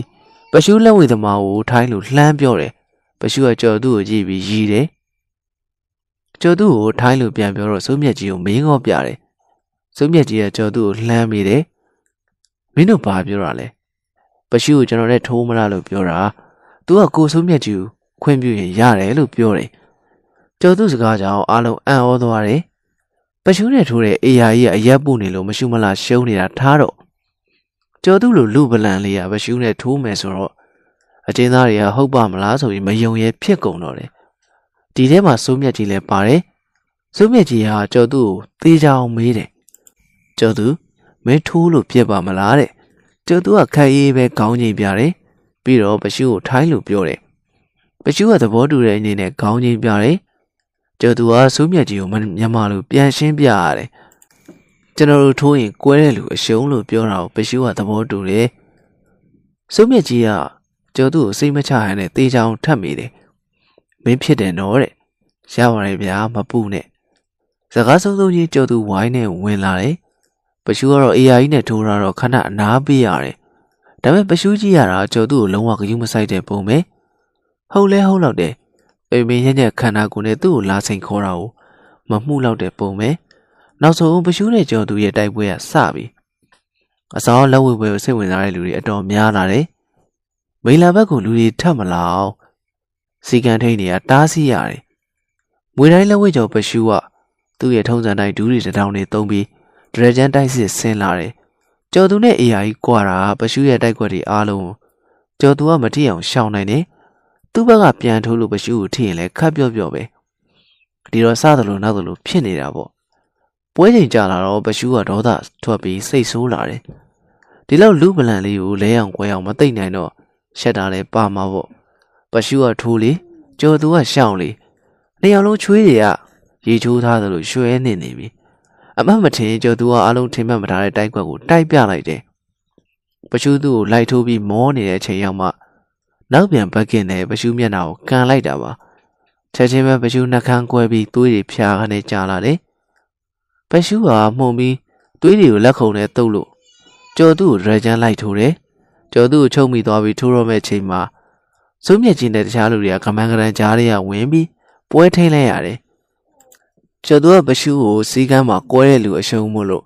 မင်းရှုံသွားပြီလို့ထိုင်းလူလှမ်းပြောလိုက်တယ်။ဟိုကောင်လက်မခံပဲချုပ်ထားတဲ့လူတွေလက်ကနေရုန်းကန်နေတယ်။စိုးမြက်ကြီးကပရှုစီသွားပြီးလက်မကိုအောက်ဆိုင်ပြလိုက်တယ်။ဒီတော့မှပရှုရဲ့အခြေအနေမှန်ကိုနားလည်သဘောပေါက်ပြီးကောင်းကိုက်ဆိုင်ကျသွားတော့တယ်။အဲဒီနေ့လက်ဝဲပွဲဟာအချင်းတော်ကအချင်းသားတွေအတွက်ပြောစမှတ်တွင်ကြံရစ်ခဲ့တယ်။တစ်ဆောင်တစ်ဆောင်လုံးကြော်သူကြော်သူနဲ့ဖြစ်ကုန်ကြတာပေါ့။ စုမြက်ကြီးကလည်းအားရကျေးနပ်လုံးလို့ပွဲခံတယ်။ပရှုလက်ဝဲကြော်ကြော်သူနဲ့သူ့ကိုနောက်တစ်ဝဲတည်ပြီးဖို့စုမြက်ကြီးကမရမကပူဇာနေသေးတယ်။ဒါမဲ့ကြော်သူကထောင်ထဲမှာနောက်ထပ်ဘယ်တော့မှလက်ဝဲမထိုးတော့ဘူးလို့အပြက်ညင်းလိုက်တယ်။ဒီလိုအစင်လာရှိတဲ့ကြော်သူဟာစုမြက်ကြီးထောင်ပြောင်းသွားမှအရာကျသွားတာပါ။အခုလဲသူ့ကိုအပြက်ရှင်းဖို့ရှမ်းစီနေကြသူတွေကြားမှာသူ့ကိုချစ်တဲ့သူတွေကလည်းတန်ရုံးစင်နဲ့အသက်အန္တရာယ်မဖြစ်အောင်နေထိုင်ဖို့လှမ်းသတိပေးနေတာပါ အိစိန်ထောင်ရဲ့လူမိုက်တွေအပြောင်းလဲနဲ့အတူအိစိန်ထောင်အာဏာပိုင်ပြောင်းလဲရတဲ့တဆက်တည်းဖြစ်လာပါတယ်အိစိန်ထောင်အထူးအရာရှိဖြစ်ဥပုကြီးရောက်လာတော့ဥပုကြီးကထောင်ထဲမှာသူ့လူတွေကိုမွေးတယ်အဲ့ထဲမှာစေယုံကြီးရေးခင်လူသက်ခေါင်းဖြတ်အမှုတွေတဲ့စိန်ဝင်းကအရှိန်ဝါကြီးဆုံးပဲစိန်ဝင်းကလည်းအိစိန်ထောင်ကိုငားဆရာရောက်လာပြီဆိုပြီးကျန်တဲ့လူတွေကိုအစမ်းကိုဖျဲတယ်ဒါအောင်အရင်စိုးမြတ်ကြီးရဲ့လူတွေကမခံချင်ဘူး ဒီတော့စိန်ဝင်းကိုခံတန်တန်လှုပ်တယ်ဒီအုပ်စုငြိမ်သက်သွားအောင်စိုးမြတ်ကြီးအုပ်စုတွေကကြော်သူ့ကိုရှင်းပြလိုက်မှဖြစ်မယ်လို့စိန်ဝင်းကတွေးတယ်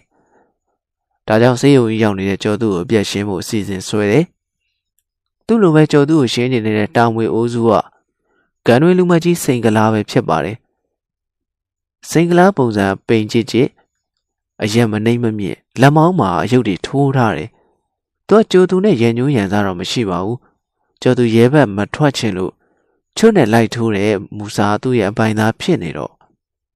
ဒီအကျွေးကိုပြန်ဆက်ချင်လို့ကြိုသူ့ကိုရှင်းကျင်နေတာဖြစ်ပါတယ်စိန်ကလာဟာ1988မတိုင်ခင်ကသေတံကြခံခဲ့ရပြီးနဝဒရဲ့လူငိမ့်ချမ်းသာခွင့်အမေကြောင့်ကျိုးလွန်ပြီးတသက်တကြုံဖြစ်တဲ့ကိုပြောင်းလဲသွားခဲ့ရသူဖြစ်ပါတယ်သေတံပြောင်းလဲသွားပေမဲ့သူ့ကိုကြိုးတိုင်းမှာပဲဆက်ထားခဲ့တယ်အဲ့ဒီတော့ကျိုးတိုင်းမှာနာမည်ကြီးကျိုးသမားတွေဖြစ်တဲ့ မြမအတန်ဝင်းကိုလောင်ချနဲ့ထူတဲ့မန်းငွေအောင်အမှုတွဲတွေဖြစ်တဲ့ Richard Ricky Tricky ရခိုင်ပြည်နယ်မင်းပြားမျိုးကဘန်အောင်ဝင်စီပြီးငွေတွေထုတ်ယူခဲ့တဲ့ရခိုင်တောင်းကျမ်းသူအဖွဲ့ပဲခူးရိုးမှမှာတက်ရဲ့ပိတ်ဆို့ဖန်ဆီးခြင်းကိုခံရတဲ့ KNU အဖွဲ့တဝဲအောင်ထွန်းအဖွဲ့အကြောင်းနိုင်ဖုံးကြီးကိုတတ်ပြီးကထိန်လူပွဲကငွေပရိသပင်တွေကိုလူယူခဲ့တဲ့နာနီနဲ့အငယ်လေးဘူကလေးမှာဖဲရှုံးလို့ကြာရမရဖြစ်ပြီး လှေပေါ်မှာနေကျောင်းသူလေးကိုလှော်ရမ်းနဲ့ရိုက်တက်ပြီးငကချွတ်ယူတဲ့ကျောင်းဆရာစတဲ့လူတွေအများကြီးရှိပါတယ်ကံကောင်းတာကနဝဒဆိုရလက်ထက်မှာသေတံအတီးပြုတ်ဖို့နိုင်ငံတော်တမ္ပရာမရှိတာကြောင့်ဘသူမှကြိုးမပေးခဲ့ပါဘူးနောက်ဆုံးနှစ်တွေကြာလာတဲ့အခါလုံငင်းချမ်းသာခွင့်နဲ့ကြိုးရနေတဲ့တကြုံကိုပြောင်းပြီးရှုပ်ဖို့ခံစားခွင့်နဲ့လွတ်မြောက်သွားကြတာဖြစ်ပါတယ်ဒီကြိုးတိုက်တဲ့ကြိုးသမားတွေရဲ့ကြားရွဆက်ဆုံပွဲဟာအမှုပေါင်းစုံတွေက စင်ကလာရဲ့အမှုကတော့လမ်းစဉ်ပါတီခေအုပ်ချုပ်သူအာဏာပိုင်တွေအတွက်အရန်တုံလို့ခြောက်ချခဲ့ရတဲ့အမှုဖြစ်ပါတယ်အခန်းကအသားမဲပင်မဲ့အသေးဖြူတဲ့စိန်ကလာမြမဆိုရှယ်လစ်လမ်းစဉ်ပါတီခေတ်မှာစိန်ကလာရဲ့အမှုကပါတီကောင်စီလူကြီးတွေကိုထိတ်လန့်ကြောက်ရွံ့စေခဲ့ပြီးလမ်းစဉ်ပါတီဥက္ကဋ္ဌကြီးဦးနေဝင်းကိုတိုင်တရားသူကြီးတွေကိုလမ်းညွှန်ခဲ့ရတဲ့အမှုဖြစ်ပါတယ်။ အမှုဖြစ်စဉ်ဟာအတော်အံ့ဩစရာကောင်းပါတယ်။တာမွေအိုးစုမှာနေတဲ့စိန်ကလာဟာမဟုတ်မခံစိတ်ရှိပြီးတတိရှိတော့ရက်ကော့ထဲကလူတွေကနည်းနည်းရှိနေဒါပေမဲ့စိန်ကလာကမဟုတ်တာမလုပ်လို့လူရှိလူကလည်းပေါ်တယ်။သူ့ကိုစိန်ကလာလို့သာခေါ်ကြတာသူကဗမာစစ်စစ်ချစ်စနိုးနဲ့ခေါ်ရင်စိန်ကလားဖြစ်သွားတာတနေ့တော့ညီကိုလိုခင်မရတဲ့လူတယောက်စီကသူကစိန်ကလားစီရောက်လာပြီးအကူကြီးတစ်ခုတောင်းတယ် စိန်ကလားငါ့ကိုအာပီတူတဲ့တကောင်ကရန်လိုက်စနေတယ်ဒီကောင်နဲ့ရန်မဖြစ်ချင်ဘူးတဲ့ဘယ်ကကောင်မို့လို့လဲဒီကောင်ဦးလေးကတောင်းမွေကောင်စီကလူကြီးလေဒါကြောင့်ဒီကောင်ငါဆောကလုံနေတာတဲ့စိန်ကလားကဒီအကြောင်းကြတော့ခပ်ပေါ်ပေါ်ပဲသဘောထားတယ်ဒါကြောင့်သူ့တငယ်ချင်းကိုရိုးသားသားပဲအကြံပေးလိုက်တယ်။ဒါဆိုသူ့ဦးလေးသွားတိုင်ကွာ။ဟာငါမတိုင်ရဲဘူးတဲ့။တငယ်ချင်းစကားကြောင့်စိန်ကလာထောင်းကနေတော့သာထွက်သွားတယ်။ဒါကြောင့် သူ့ပင်ကိုဇေယိုက်တိုင်းပြန်ပြောတယ်။မင်းကငါကြောက်ပဲဒါဆိုငါသွားပြောမယ်တဲ့။တငယ်ချင်းဖြစ်သူလဲစိန်ကလာကြောင့်တီးတော့မတားတော့ဘူး။စိန်ကလာအချင်းမြန်လက်မြန်နဲ့ကောင်းစီယုံကိုထွက်သွားတယ်။ရန်လိုက်စားရဲ့ကောင်ရဲ့ဦးလေးကိုရုံးခန်းထဲဝင်တွေ့ပြီးကြိုးချောင်းပြောတယ်။ကန်ဆိုးကျင်တော့ကောင်းစီလူကြီးဟာစိန်ကလားကိုလူကြီးစကားမပြောဘူးပြောတဲ့စကားတွေကလူကြီးတို့ကမဆန်ဘူးလို့စိန်ကလားခန်းစားလိုက်ရတယ်ကြည့်ပါဦးမင်းတငယ်ချင်းကိုငါ့အတူကဘာပြဿနာမှမရှိပဲရန်ဆပါမလား သူတို့ကြားမှာပြဿနာတခုရှိလို့ပေါ့ကွာတဲ့စိန်ကလားစိတ်ရှည်လက်ရှိသီးခံနားထောင်ပါသေးတယ်ဒါကြောင့်ဦးလေးကိုလာတိုင်တာပေါ့ဦးလေးတူဦးလေးဆုံးမထားလိုက်ရင်သူတို့ချင်းဘာပြဿနာမှဖြစ်လာမှာမဟုတ်ဘူးတဲ့ပါတီကောင်စီကိုကြောက်နေရတဲ့ခင်မှာစိန်ကလားရဲ့ပြောပေါက်ကစိတ်ဆိုးဒေါသထွက်သွားစေတယ်။ကောင်စီလူကြီးကစိန်ကလားကိုပါမကြည့်တော့ဘူး။မင်းကောင်ဆရာလာမလုံးနဲ့။မင်းတို့ကောင်အခုချက်ချင်းကဖမ်းကိုင်းလိုက်လို့ရတယ်တဲ့။ အအချင်းလေးတွေကမထင်မှတ်ပဲတင်းမာကုန်တယ်စိန်ကလားရဲ့တက်တီတွေကလည်းပုတ်ပွက်ဆူလာတယ်ဖမ်းရင်လည်းဖမ်းလေဗျာခမရတို့ကအာနာရှိတဲ့လူတွေပဲကျုပ်တို့ကလည်းဒေါသရှိတဲ့လူတွေပဲစိန်ကလားကကောင်းစီလူကြီးကိုပေါ်တင်မဲ့စိန်ခေါ်ပြီးရုံးခန်းထဲကထွက်လာလိုက်တယ်ညရောက်တော့စိန်ကလားကိုဘယ်သူမှလာမဖမ်းပါဘူးဒါပေမဲ့ပြဿနာရဲ့မြေပြားခံရစိန်ကလားတငယ်ချင်းကိုတော့တောင်းမွေးအပိုင်ရဲတွေကလာဖမ်းသွားတယ် ဒီသတင်းကြတော့စိန်ကလားဒေါသငယ်လေးရောက်နေပြီမနေ့ကစကားပြောအဆင်မပြေတဲ့ကောင်းစီလူကြီးစီကိုထပ်သွားတယ်ပြီးတော့သူ့တငယ်ချင်းကိုဒီလောက်ထိလုံးဖို့မလိုကြောင်းရှင်းပြတယ်ဒါပေမဲ့ကောင်းစီလူကြီးကသူ့ရဲ့ဩဇာအာဏာကိုပိုပြလိုက်တယ်ငါကိုယ်တိုင်ဖမ်းခိုင်းလိုက်တာလေကွာမင်းကဘာလုပ်ချင်လို့လဲတဲ့လူငယ်ချင်းကတောက်ဆဖြစ်တာဦးလေးနေနဲ့ဒီလောက်ထိအေးအေးယူဖို့မလိုဘူးထင်တယ်လူလွတ်လောက်တာပေါ့ကွာလိုရရင်မင်းတို့ပါအချုပ်ထဲထည့်အောင်ပါ ကောင်းစီလူကြီးစကားကြောင့်စိန်ကလာမှုန်ထူသွားတယ်ဒါကြောင့်ရုံးခန်းထဲမှာပဲပေါ်တင်စိန်ခေါ်လိုက်တယ်ကျုပ်ကိုတကယ်ဖမ်းမလားလာဖမ်းလေဒါမဲ့ဒီတိုင်းထောင်ထဲကိုဝင်မဲ့စိန်ကလာမဟုတ်ဘူးဗျအေးကြည့်ကြသေးတာပေါ့ကွာတဲ့စိန်ကလာကောင်စီရုံးခန်းထဲကထွက်လာလာခြင်းဒေါသကြောင့်ဘာလို့မှမမြင်တော့ဘူးတကူလုံးတုံရင်ပြီးမှုန်ထူနေတယ်အေးဦးသွားပြီးနိုင်ရမှာထောင်ထားတဲ့ဓားပြန်ယူတယ်ပြီးတော့ဘာမပြောညာမပြောနဲ့ကောင်စီရုံးထဲဝင်ပြီး ကတောက်ဆဖြစ်ခဲ့တဲ့လူကြီးကိုဝင်ခုတ်ပါလေရောအဖြစ်ပြက်တွေကမြန်ဆန်လုံးနဲ့စိန်ကလာရဲ့ဓာကြအောင်မှာပဲကောင်းစီလူကြီးအသက်ပြောက်သွားတယ်ဒါပေမဲ့စိန်ကလာရဲ့ဒေါသပြေမသွားဘူးနတ်ဘူးတလို့တရေစီးတလို့ဖြစ်နေတယ်အသက်ဝိညာဉ်မဲ့နေတဲ့ကောင်းစီလူကြီးအလောင်းကိုစိန်ကလာလမ်းလေကောင်ဆွဲလာတယ်ပြီးတော့ဗဇက်ကလည်းတရက်ခွက်လုံးကြောင်းအော်ပြောနေတယ်အာနာပါဝါပြတဲ့လူအနိုင်ကျင့်တဲ့လူဆိုရင်ဒါမျိုးကြုံရမယ်ဟဲ့ စိန်ကလာမတရားတာဆိုလုံးဝမခံဘူးကွာကြည်ထားကြတဲ့စိန်ကလာရဲ့လုံရကြောင့်အဲ့ဒီချိန်ကမိုက်ပါပဲဆိုတဲ့လူတွေစုရတောင်မွေအိုးစုတရက်ွက်လုံးတိတ်ဆိတ်သွားတယ်နောက်ဆုံးတော့စိန်ကလာကိုရဲကဖမ်းလိုက်ပြီးလူတက်မှုနဲ့ဆွဲချက်တင်လိုက်တယ်ဒါပေမဲ့စိန်ကလာကကောင်းစီလူကြီးကိုတတ်ပြီးလမ်းမပေါ်ဆွဲပြတဲ့တဲ့ရင်ကတောမီလိုပြန့်နှံ့သွားတော့နိုင်ငံတော်အဆင့်လူကြီးတွေနားတီပေါက်သွားတယ်နောက်ဆုံးလမ်းစဉ်ပါတီဥက္ကဋ္ဌကြီးဦးနေဝင်းက စိန်ကလာကိုပြင်းပြင်းထန်ထန်အရေးမယူရင်ပါတီကောင်စီရလူတွေအသက်အန္တရာယ်ပူကြီးလာနိုင်တာမို့တရားလူကြီးခေါ်ပြီးစိန်ကလာကိုဘလို့ပြစ်ဒဏ်ပေးရမယ်ဆိုတာလမ်းညွှန်ရတဲ့အထိဖြစ်ခဲ့တယ်။ဒီလိုနဲ့စိန်ကလာဟာတရားရုံးရဲ့တေတံကျိုးမိတ်ချခြင်းကိုခံခဲ့ရတယ်။စိန်ကလာကကံကောင်းတဲ့ချက်ကတော့သူ့ရှိရကျိုးသမားတို့ကိုကျိုးပေးပြီးတေတံစီးရင်နေချိန်မှာပဲမြကောင်ကိစ္စပေါ်လာတယ်။မြကောင်ကျိုးပေးမဲ့စီစဉ်နှောင့်နှင်းနေတော့သူတို့လှည့်ရလဲနောက်ရောက်သွားတယ်။ ထပ်ပြီးကံကောင်းတာကျိုးသမားတွေကိုအစင်လိုက်တိုင်းကျိုးပေးဖို့စီစဉ်နေတဲ့အချိန်မှာပဲအပြင်မှာငွေဆက်ကိုရေးခင်းကျောင်းသားရေးခင်းတွေဖြစ်ပွားပြီးပြည်သူလူထုတရလုံးကအုပ်ချုပ်သူမဆလာအစိုးရကိုအုံကြွဆန္ဒပြတာတွေဖြစ်ပေါ်လာတယ်။နောက်ဆုံးရှေ့လေးလုံးရေးပေါ်အရေးတော်ပုံပေါ်လာပြီးမဆလာအစိုးရပြုတ်ကျသွားတယ်။တပ်မတော်ကျောတော်နောက်ခံပြုတဲ့နာဝဒအစိုးရပေါ်ပေါက်လာတယ်။နာဝဒအစိုးရတက်တက်ချင်းကျိုးသမားတွေကိုတသက်တကြုံပြစ်ဒဏ်ပြောင်းပြီးကျန်တဲ့ကျင်းသားတွေကိုလည်း နှစ်အပိုင်းချလိုက်လူငင်းချမ်းသာဝင်ပေးလိုက်တယ်ဒီထဲမှာစိန်ကလားတို့လည်းပါသွားပြီးသေတန်းနဲ့ကျွန်းပြောင်းသွားတယ်။ဒါကြောင့်သေတန်းကျွန်းလို့စိန်ကလားတို့ကမဆလာဆိုရကိုဆန္ဒပြတဲ့ចောင်းသားတွေနိုင်ငံရေးသမားတွေကိုထောင်ထဲကနေရန်ကျေးဇူးတင်နေတယ်။နောက်တော့နဝတဆိုရဒီမိုကရေစီလိုလားတဲ့ចောင်းသားတွေနိုင်ငံရေးသမားတွေကိုအစုလိုက်ပြုံလိုက်လိုက်ဖမ်းပြီးအိစိန်ထောင်ထဲထည့်ထားတယ်။နိုင်ငံရေးသမားတွေကများလို့လို့တထောင်လုံးကတိုက်တဲ့အဆောင်တွေနေရာမျှပြီးထိမ့်သိမ်းထားတယ်။ နိုင်ငံရေးစင်လာကြီးတဲ့လူတွေကိုတော့လူအများကြီးနဲ့တွေ့ခွင့်မပေးချင်လို့တိုက်ကြီးထဲမှာဖမ်းထားတယ်။ကျိုးတိုက်ထဲကိုနာမည်ကြီးနိုင်ငံရေးသမားတို့ရောက်လာတယ်။ဒီထဲမှာတီဘောဘရင်ရဲ့မြစ်တော်ဖြစ်တဲ့တော်ဖျားလေးဦးအောင်စီနဲ့အဓိပတိဒေါက်တာဘာမော်ရဲ့တမတ်ဖြစ်သူဦးရဲထွန်းတို့လည်းပါလာတယ်။သူတို့တွေကို30ကာကြီးပုံမှန်နဲ့ထိန်းသိမ်းထားတာကြောင့်မိသားစုနဲ့တွေ့ခွင့်မရဘူး။အစားအသောက်ကလည်းအင်မတန်ဆင်းရဲတယ်။ဒီချိန်မှာကျိုးသမားတွေကနေ့စဉ်ကြက်ဥ ပေါင်မုံနွားတို့ရတယ်။နေ့စဉ်အသားစားရတယ်။ရိုးရိုးအချင်းသားကတပတ်တစ်ချိန်ပဲအသားစားရတယ်။ဒါကြောင့်အစားအသောက်တွေအရှံပဲဖြစ်နေတဲ့စိန်ကလားတို့ကနိုင်ငံရေးသမားတွေကိုတတ်နိုင်သလောက်ကြွေးမွေးစောင့်ရှောက်တယ်။သူ့မှာရှိနေတဲ့အသားတွေကိုထောင်ထဲမှာမရှိမဖြစ်လိုအပ်တဲ့ကြားမှာတန်တီဆေးဘောလေးနဲ့လဲလဲပြီးဆက်လက်ကြိုက်တဲ့နိုင်ငံရေးသမားတွေကိုဝေပေးတယ်။ဒါကြောင့်အိမ်ထဲမတွေ့ရတဲ့နိုင်ငံရေးသမားတွေအတွက်တော့စိန်ကလားကအရေးပါနေတာပေါ့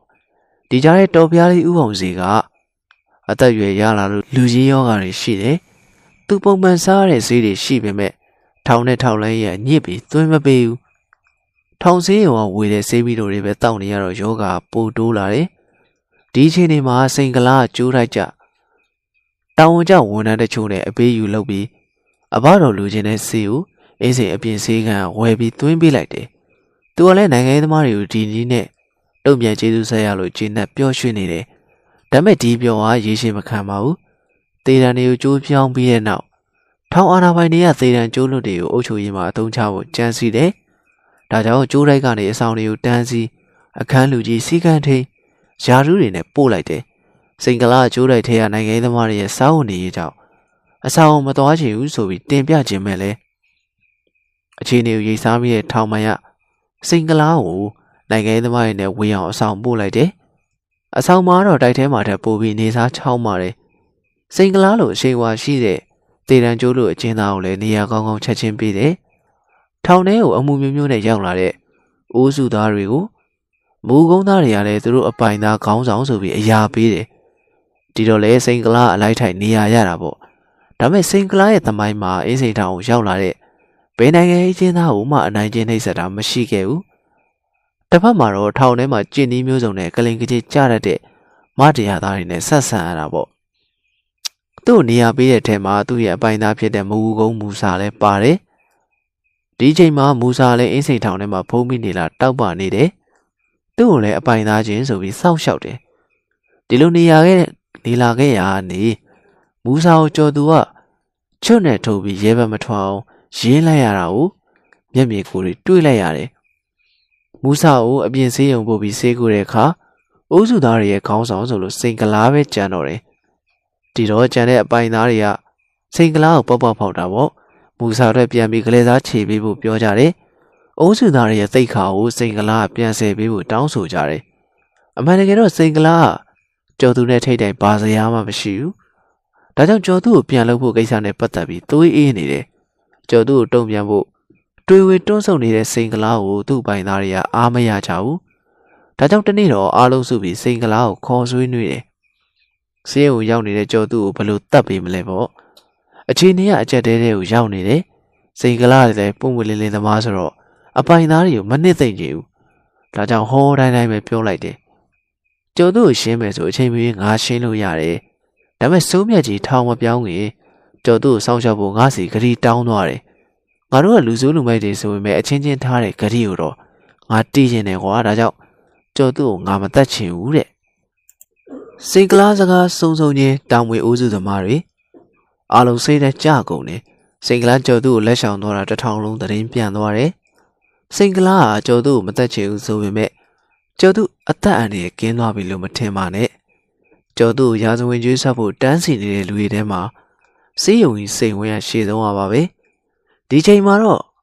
စိန်ဝင်းရတော့ဘသူကူညီမှမပါပဲကြော်သူ့ကိုရှင်းမယ်လို့ပေါ်ပေါ်ထင်ထင်ကြီးညာလိုက်ပြီဒါကြောင့်ကြော်သူကလည်းထောင်ဆေးရုံကနေစိန်ဝင်းတို့ရဲ့ခြေလမ်းတွေကိုသတိထားစောင့်ကြည့်နေတယ်ကံတွေလူမိုက်ကြီးများအကြောင်းဇက်သိမ်းမရေးခင်မှာပဲ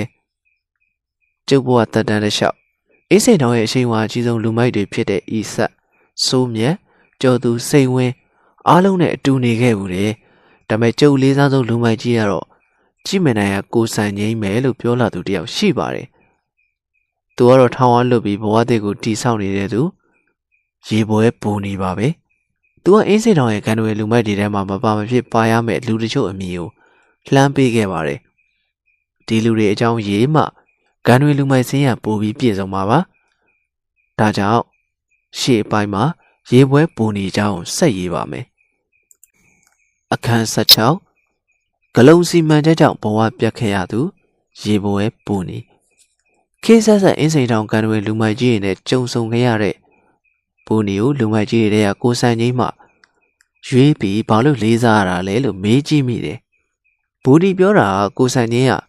ကြည့်မနိုင်သားဆိုပေမဲ့သူ့ပိုင်သားကိုပိုင်သားမခွဲကြဘူးပြီးတော့မယုတ်ပါဘူး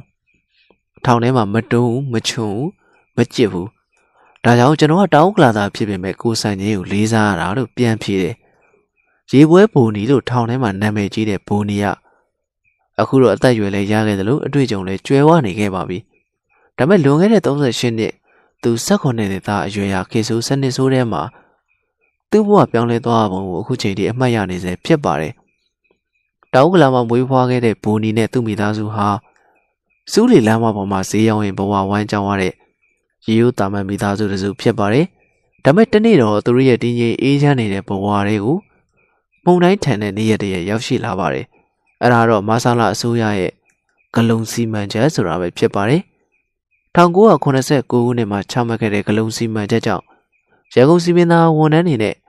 လမ်းဘေးဈေးရောင်းသူတွေကြားလိုက်တန်းပြေးတန်းကစားခဲ့ရတယ်လို့ဈေးတယ်တွေလည်းထောင်းနှခမ်းနေခဲ့ရပါတယ်။ဈေးရောက်မှထမင်းစားရတဲ့ဘဝမို့ ရဲတွေလာဖမ်းရင်ပြေးလိုက်တခြားလမ်းတစ်နေရာမှာရောင်းလိုက်တဲ့တန်တရားလဲနေပါတယ်။ဒါမဲ့ရေရှိတော့ထွက်ပြေးလွတ်မြောက်ဖို့မဖြစ်နိုင်တော့ပါဘူး။သူ့မိသားစုဟာမြို့ထဲမှာဈေးရောက်လို့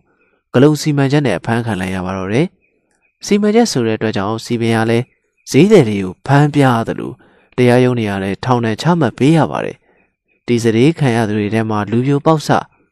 ဘိုနီလည်းပါသွားခဲ့ပါတယ်။အဖေနဲ့မေကိုဂလုံးကဖမ်းတော့ မိဘတွေထောင်ထဲမရောက်စေချင်လို့သူကကိုစားဝင်ခံပြီးအဖမ်းခံတာဖြစ်ပါတယ်။နောက်တော့သူ့ကိုကြောက်တရားမျိုးနဲ့တရားရုံးကထောင်နဲ့6လချမှတ်လိုက်ပါတယ်။ထောင်ထဲရောက်တော့ဘိုနီတို့အရာရာဟာထိတ်လန့်တုန်လို့ဆရာကြီးပါပဲ။အားကြီးတဲ့လူကအားနေတဲ့လူကိုအနိုင်ကျင့်တယ်။ငွေကြေးချမ်းသာတဲ့လူတွေကထောင်းထဲမှာကောင်းကောင်းနေရပြီးပတ်စံမရှိတဲ့လူတွေကအများမလုပ်ချင်တဲ့လုပ်တွေလုပ်ရတယ်ပတ်စံမပေးနိုင်တဲ့လူတွေဟာစီယိုထမ်းရတာတွေမိလာဦးတုံရတာတွေလုပ်ရပါတယ် အစိတ်ထောင်မှာဘိုးနီယာခဏပဲနေရပြီးရန်ကုန်မန်းလေးအမြန်လန်းဖောက်တဲ့နေရာရဲဘက်စခန်းတွေကိုပို့တဲ့ထောင်သားတွေထဲမှာပါဝင်သွားတော့တယ်ရန်မန်းလို့ခေါ်တဲ့အဝေးပြေးလန်းအမှတ်လေးရဲဘက်စခန်းကိုဘိုးနီရောက်သွားတော့ဒုတိယကမ္ဘာစစ်ကချွေးတဲ့စကန်တစ်ခုကိုရောက်သွားသလိုပါပဲလူတွေအားလုံးဟာအာဟာရတဲ့ချိုးတဲ့ပြီးအယိုးငုံငုံနဲ့ဖြစ်နေတယ် လမ်းပေါက်တဲ့နေရာမှာမဖြစ်မနေသုံးရမယ့်ရန်တရားတွေမရှိပဲလူအားနဲ့လုံနေတာကိုတွေ့ရတယ်အဓိကကတော့မြေကြီးတွေကကြောက်တိုင်တွေကိုတူးထုတ်ပြီးလမ်းခင်းမှုပြန်ခွဲပေးရတာပါပဲကြောက်ခဲခွဲတဲ့နေရာမှာတူနဲ့မတော်တဆထုမိလို့လက်ချောင်းဆုံးရှုံးသွားတဲ့သူတွေကြောက်ခဲစာမှန်လို့မျက်လုံးပြတ်သွားတဲ့လူတွေအများပြားရှိပေမဲ့အချင်းစခန်းကရော်ကြီးပေးဖို့နေနေသားသားစေးထည့်ပေးတာပဲတော်လာပြီလို့အောက်မေ့ရတဲ့ခေတ်ချင်နေဖြစ်ပါတယ်။ ထုံးစံတိုင်းပတ်စံရှိပြီးလိုင်းဝင်ထားတဲ့လူတွေကစခန်းမှာတီးကြအိမ်လေးတွေနဲ့စိန်ကြကြနေနိုင်တယ်လို့မိသားစုကိုလည်းအချိန်မီခေါ်ထားခွင့်ရှိပါတယ်။ပတ်စံမရှိတဲ့အကျဉ်းသားတွေနဲ့ဘူနီတို့လိုမိသားစုမလာနိုင်တဲ့အကျဉ်းသားတွေကတော့အသက်အန္တရာယ်နဲ့နေတဲ့အလုံးမှန်သမျှအကုန်လုံးရပါတယ်။ဘူနီတို့ဟာနေ့စဉ်ပကိုးရိုးမှရှိုရီထဲမှာရှိတဲ့ကြောက်တိုးကြီးတွေကိုလူအားနဲ့မနိုင်တဲ့နိုင်မပြီးအမြန်လမ်းပြေးမှာရှိတဲ့ကြောက်ခဲခွဲတဲ့နေရာကိုပို့ရတယ်။ အမှန်တကယ်တော့ဒီကြောက်တုံးကြီးတွေရဲ့အလေးချိန်ဟာလူ၄၅6ယောက်မမရနိုင်မယ်။အနေထားဖြစ်ပေမဲ့သူတို့ကတော့2ယောက်3ယောက်နဲ့မားခဲ့ရပါတယ်။သူတို့ကိုအလုတ်တွင်အောင်မောင်းနေမှုဒုက္ကင်ထားတဲ့အကျဉ်းသားဘုတ်ကင်တယောက်ကအမြဲကြီးကြပ်နေပါတယ်။အလုတ်လုတ်တာနှေးရင်မတွေ့ရင်ကြောကုန်းဘုတ်ကင်ကမနာတိုင်းရိုက်နှက်ပါတယ်အစားအစာကလည်းမဝရည်စာပဲကျွေးထားတာပါထမင်းမဝလို့ထတ်တောင်းရင်ထတ်တောင်းတဲ့အချင်းသားကိုမှတ်ထားပြီး တခြားတနည်းနည်းနဲ့အပြစ်ရှာရိုက်နှက်တတ်ပါတယ်နောက်တော့ရဲဘက်တွေကသဘောပေါက်သွားပြီးထမင်းထတ်မတောင်းရတော့ပဲကျွေးသမျှနဲ့တင်းနေရောင်ရဲတတ်သွားပါတော့တယ်နေမကောင်းတဲ့အခါမှာလည်းရဲဘက်တွေဟာစီကံမပြရဲပါဘူးရဲဘက်စခန်းမှာရှိတဲ့အချင်းဦးစီးဌာနကတောင်ငံစေးမှုကအစွမ်းကိုနှိပ်စက်တတ်လို့ဖြစ်ပါတယ်ရဲဘက်တွေစေးကံပြရင်စေးမှုကအစင်တန်း ABC ဆိုပြီးသုံးမျိုးခွဲခြားထားပါတယ်။ A ကိုစေနာဖြစ်သတ်မှတ်ပေမဲ့ ဒီလိုခြေတွေကသေကန်ဒီပုံကိုယ်တွေ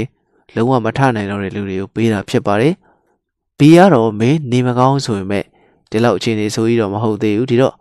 အလုံးစခန်းကိုဆက်လိုက်သွားလက်ကောက်လာမကြားနဲ့ဆိုပြီးပြောလို့ရှိပါတယ်။ C ကတော့နေမကောင်းဆိုတာလုံးမလုံးချင်လို့တတ်တတ်လိမ့်တာဒီတော့ပညာပေးရမယ်ဆိုပြီးကြော့ကော့နေအောင်ရိုက်ခံရတာဖြစ်ပါတယ်ဒီတော့ရဲဘက်စခန်းအချင်းသားဟာတုံတန်နေမကောင်းုံလောက်နဲ့စေကန်းပြဖို့တွန့်နေတတ်ပါတယ် ဒီလိုဆိုးရတဲ့ရဲဘက်စခန်းမှာဘိုးရီဟာသူ့အသက်ရွယ်နဲ့မမျှတဲ့ကြောက်ခဲသေးတာကြောက်ခဲခွဲတာတွေလုပ်ရပါတယ်တနေ့တော့အမြန်လမ်းပြေးမှာကြောက်ခဲခွဲရင်လက်ကိုနည်းနည်းထိသွားတယ်လာသွားတဲ့အတွက်ကြောင့်တူကိုပြစ်ချပြီးလက်ကိုအနာပြောက်အောင်ခါနေတယ်ပြီးတော့တူနဲ့ထုံမိတဲ့လက်ဖြားကိုတွေးနဲ့ပွတ်နေလိုက်တယ်ဒါကိုတွေ့သွားတဲ့ဘုတ်ကန်ကဘိုးနီကိုအလုံးမလုံးဘူးထင်ပြီးသူ့ကောင်းကိုတုံးနဲ့အဆက်မပြတ်လာရိုက်တယ်ရုတ်တရက်ထူပူသွားတဲ့ဘုံနီဟာဘာမှစဉ်းစားမနေတော့ပဲ သူ့ဘေးကတူကိုယူပြီးဘုတ်ကန်ကိုထူချလိုက်တယ်ဘုတ်ကန်လည်းခွေကနေလဲကျသွားတယ်နောက်တော့ရေဘက်စကန်ကဝန်ထမ်းတွေဝီစီမုတ်ရောက်လာပြီးဘုံနီကိုချုပ်လိုက်တယ်ပြီးတော့တောက်ခတ်ခြေချင်းခတ်လိုက်တယ်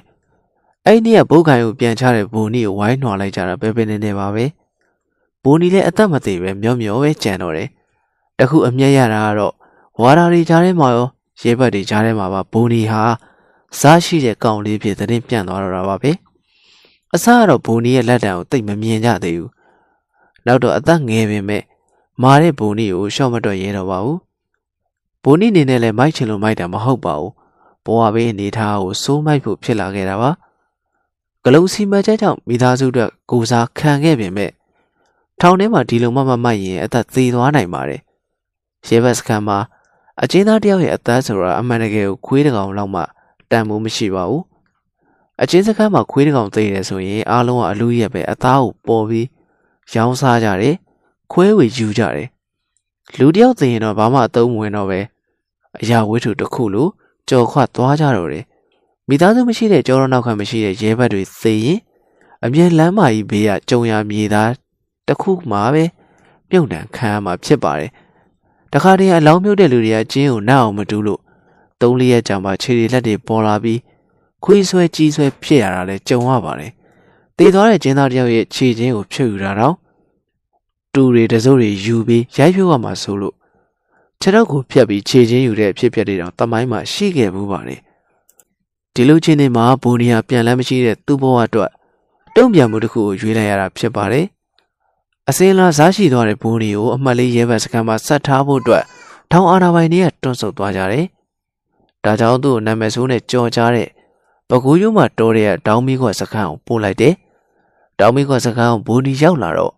အမတ်လေးရဲဘတ်စခန်းတော့ကလို့မျက်စိတငယ်နားတငယ်နဲ့မဟုတ်တော့ပါဘူး။သူတရင်ကိုကြားသိပြီးဖြစ်တဲ့တောင်းမီခွက်စခန်းဖိုက်တာတွေကလည်းလက်လက်လဲလဲကြိုဆိုကြတယ်။ဝါတာတွေကလည်းတတိသားပြီးဆက်ဆံတယ်။ဒါပေမဲ့နာမည်ဆိုးနဲ့ကြော်ကြားပြီးသားတောင်းမီခွက်စခန်းကဘူနီရောက်လာလို့ဘာမှပြောင်းလဲမသွားပါဘူး။အကျဉ်းသားတွေကိုနှိပ်စက်မြဲရိုက်မြဲကြစ်ဆဲဖြစ်ပါတယ် ဒီစကန်အကျဉ်းသားအရာရှိတွေကရဲဘက်တွေကိုလူလိုမမြင်ပဲသူတို့ရဲ့စီးပွားအတွက်ပေါ်ဆောင်ပေးရတဲ့တရားတွေလို့မြင်တယ်ရဲဘက်စကန်ဝန်ထမ်းတွေအတွက်ဝင်ငွေရပေါက်ရလန်းကအမြန်လန်းကိုပေးသွင်းရတဲ့ကြောက်ချင်းတွေကိုတရားဝင်တဲ့တရားမဝင်တွေခွဲပြီးမှောင်ခိုရောင်းချရတာပါပဲဒီဝင်ငွေတွေတော့အကျဉ်းဦးစီးဌာနအမြန်လန်းဝန်ထမ်းတွေလမ်းခွင်းနဲ့စောက်လို့ရေးဝန်ကြီးဌာနဝန်ထမ်းတွေပေါင်းပြီးအကြံဖန်ရိုက်ကြတာဖြစ်ပါတယ် စကားတစ်ခုကကြောက်ချင်း200ပါလာရင်100လောက်ကိုစည်ရင်ပြပြီးကြံ100လောက်ကိုနှစ်ဖက်ပေါင်းပြီးဖြောင်လိုက်တာဖြစ်ပါတယ်ဒီတော့ရဲဘက်စကားတစ်ခုကအလုတ်ခိုင်းတဲ့ရဲဘက်ရေးတွက်နဲ့ပုံမှန်ထွက်ရှိတဲ့ကြောက်ချင်းထပ်ပိုးပြီးကြောက်ထုတ်ရပါတယ်နောက်ဆုံးတော့အလုံးနစလုံးဝလို့ရဲဘက်တွေတေးချေတန်ရာရကြိုးကန်းကုန်တာပါပဲဒီအချိန်တွေကိုပြည်ထောင်ဝင်ကြီးဌာနနဲ့အစိုးရသိရှိထားပေမဲ့မသိကြအောင်စောင့်နေတယ် အချင်းဦးစီးဌာနဝါဒတွေလှုပ်ချင်အောင်လုပ်ခွင့်ပေးထားတယ်အစိုးရလိုချင်တာရန်မန်းအဝေးပြေးလမ်းမကြီးအများဆုံးပြီးစေရေးပဲဖြစ်တယ်ဒါကြောင့်ဒီဝေးပြေးလမ်းမကြီးပြီးဆုံးသွားတဲ့အခါပေးဆက်ခဲ့ရတဲ့ရဲဘက်အချင်းသားတွေရဲ့အသက်ဟာရာထောင်ချီပြီးရှိခဲ့ပါတယ်ဘူနီရောက်နေတဲ့ရဲဘက်စခန်းကလည်းကြောက်ချင်းတွေကိုတတ်မှတ်ထားတာထပ်ပို့ပြီးထုတ်ချင်တဲ့ရဲဘက်စခန်းဖြစ်ပါတယ်ဒါမှအချင်းဦးစီးဝန်ထမ်းတွေတမျိုးမြင့်မြတ်ရမှာဖြစ်ပါတယ် ဒီတော့ရဲဘက်တွေကိုနေညပို့ပြီးမောင်းတယ်ကြောက်တွေကိုပို့ထုတ်ခိုင်းတယ်နောက်ဆုံးဘူနီတို့ကမခံနိုင်တော့တဲ့အတွက်ရွမ်းစွာတဲ့၄ယောက်လောက်တိုင်ပင်ပြီးတောင်းမီကွက်စကန်ကိုမီးတင်ရှို့လိုက်တယ်အားလုံးရိုးသေးသေးဖြစ်သွားပြီးတိုင်းရတချို့လည်းမီးလောင်သွားတယ်မီးလောင်မှုကြောင့်တာဝန်ရှိတဲ့ဝန်ထမ်းတွေလည်းပြောင်းရွှေ့ရတယ်ရဲဘက်စကန်ကိုပြန်ဆောက်ရတာကြောင့်ကြောက်ကျင်းတွေကလည်းစိတ်တိုင်းကြထုတ်လို့မရတော့ဘူးသူတို့ရဲ့ရီမန်းချက်ကိုပြက်စီးအောင်လုပ်တဲ့သူတွေကိုဝါတာတွေစုံစမ်းကြည့်လိုက်တော့ ဘိုနီတို့လက်ချက်မှတည်သွားပြီးသူတို့၄ယောက်လုံးကို၄ယောက်တွဲပြီးတောက်ခတ်ထားတယ်။ဒီတော့ရေချိုးရင်လည်း၄ယောက်တွဲအိမ်သာသွားရင်လည်း၄ယောက်တွဲအိမ်လည်း၄ယောက်တွဲတော်တော်ဒုက္ခရောက်ခဲ့ရတယ်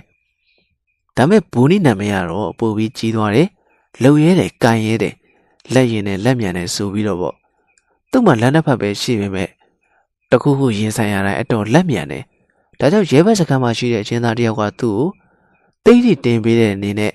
လက်နှစ်ဖက်လုံးရဲ့ပေါ်မှာရေပွဲရုပ်ကိုစေးမိန်ကြောင်ထိုးပေးတယ်ရေပွဲလက်တွေကသူ့လက်ချောင်းတွေပေါ်ဒီရေးဆွဲထားတယ်မထင်မှတ်ပဲရေပွဲရုပ်ကတော်တော်လှတယ်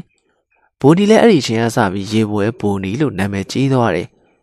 ဒီလိုနဲ့ထောင်ထဲစီသွားတဲ့အချိန်မှာတော့ဘိုနီအိမ်ပြန်လာခဲ့တယ်တောင်းကလာကိုပြန်ရောက်လာတဲ့ဘိုနီဟာအရင်ဘိုနီမဟုတ်တော့ဘူး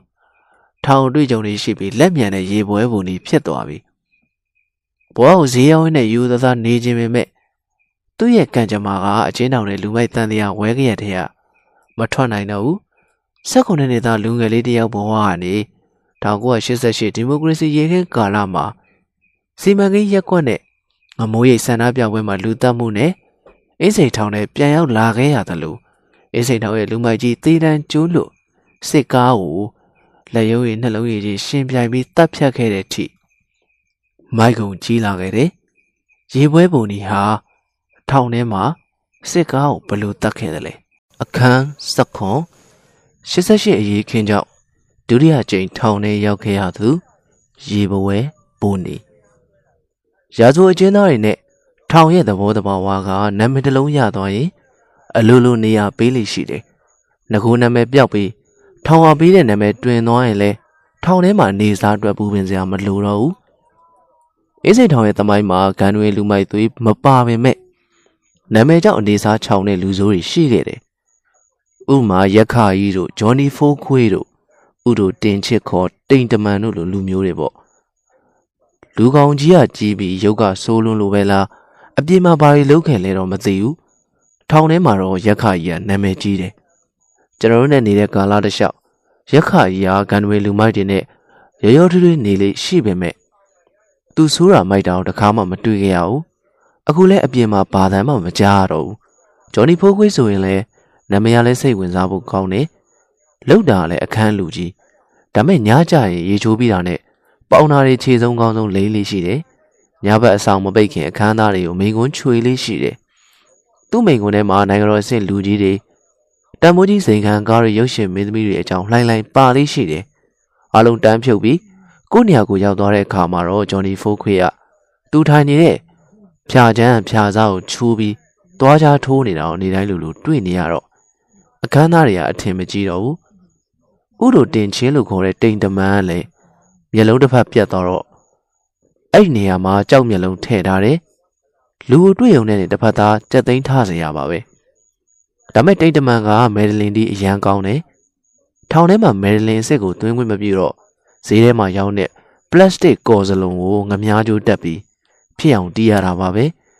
ညဘက်တိမ်တမန်မယ်လင်တီးပြီးဖြော့ပြီးရင်သူ့ဘေးနားမှာလူတွေဝိုင်းနေတာပဲ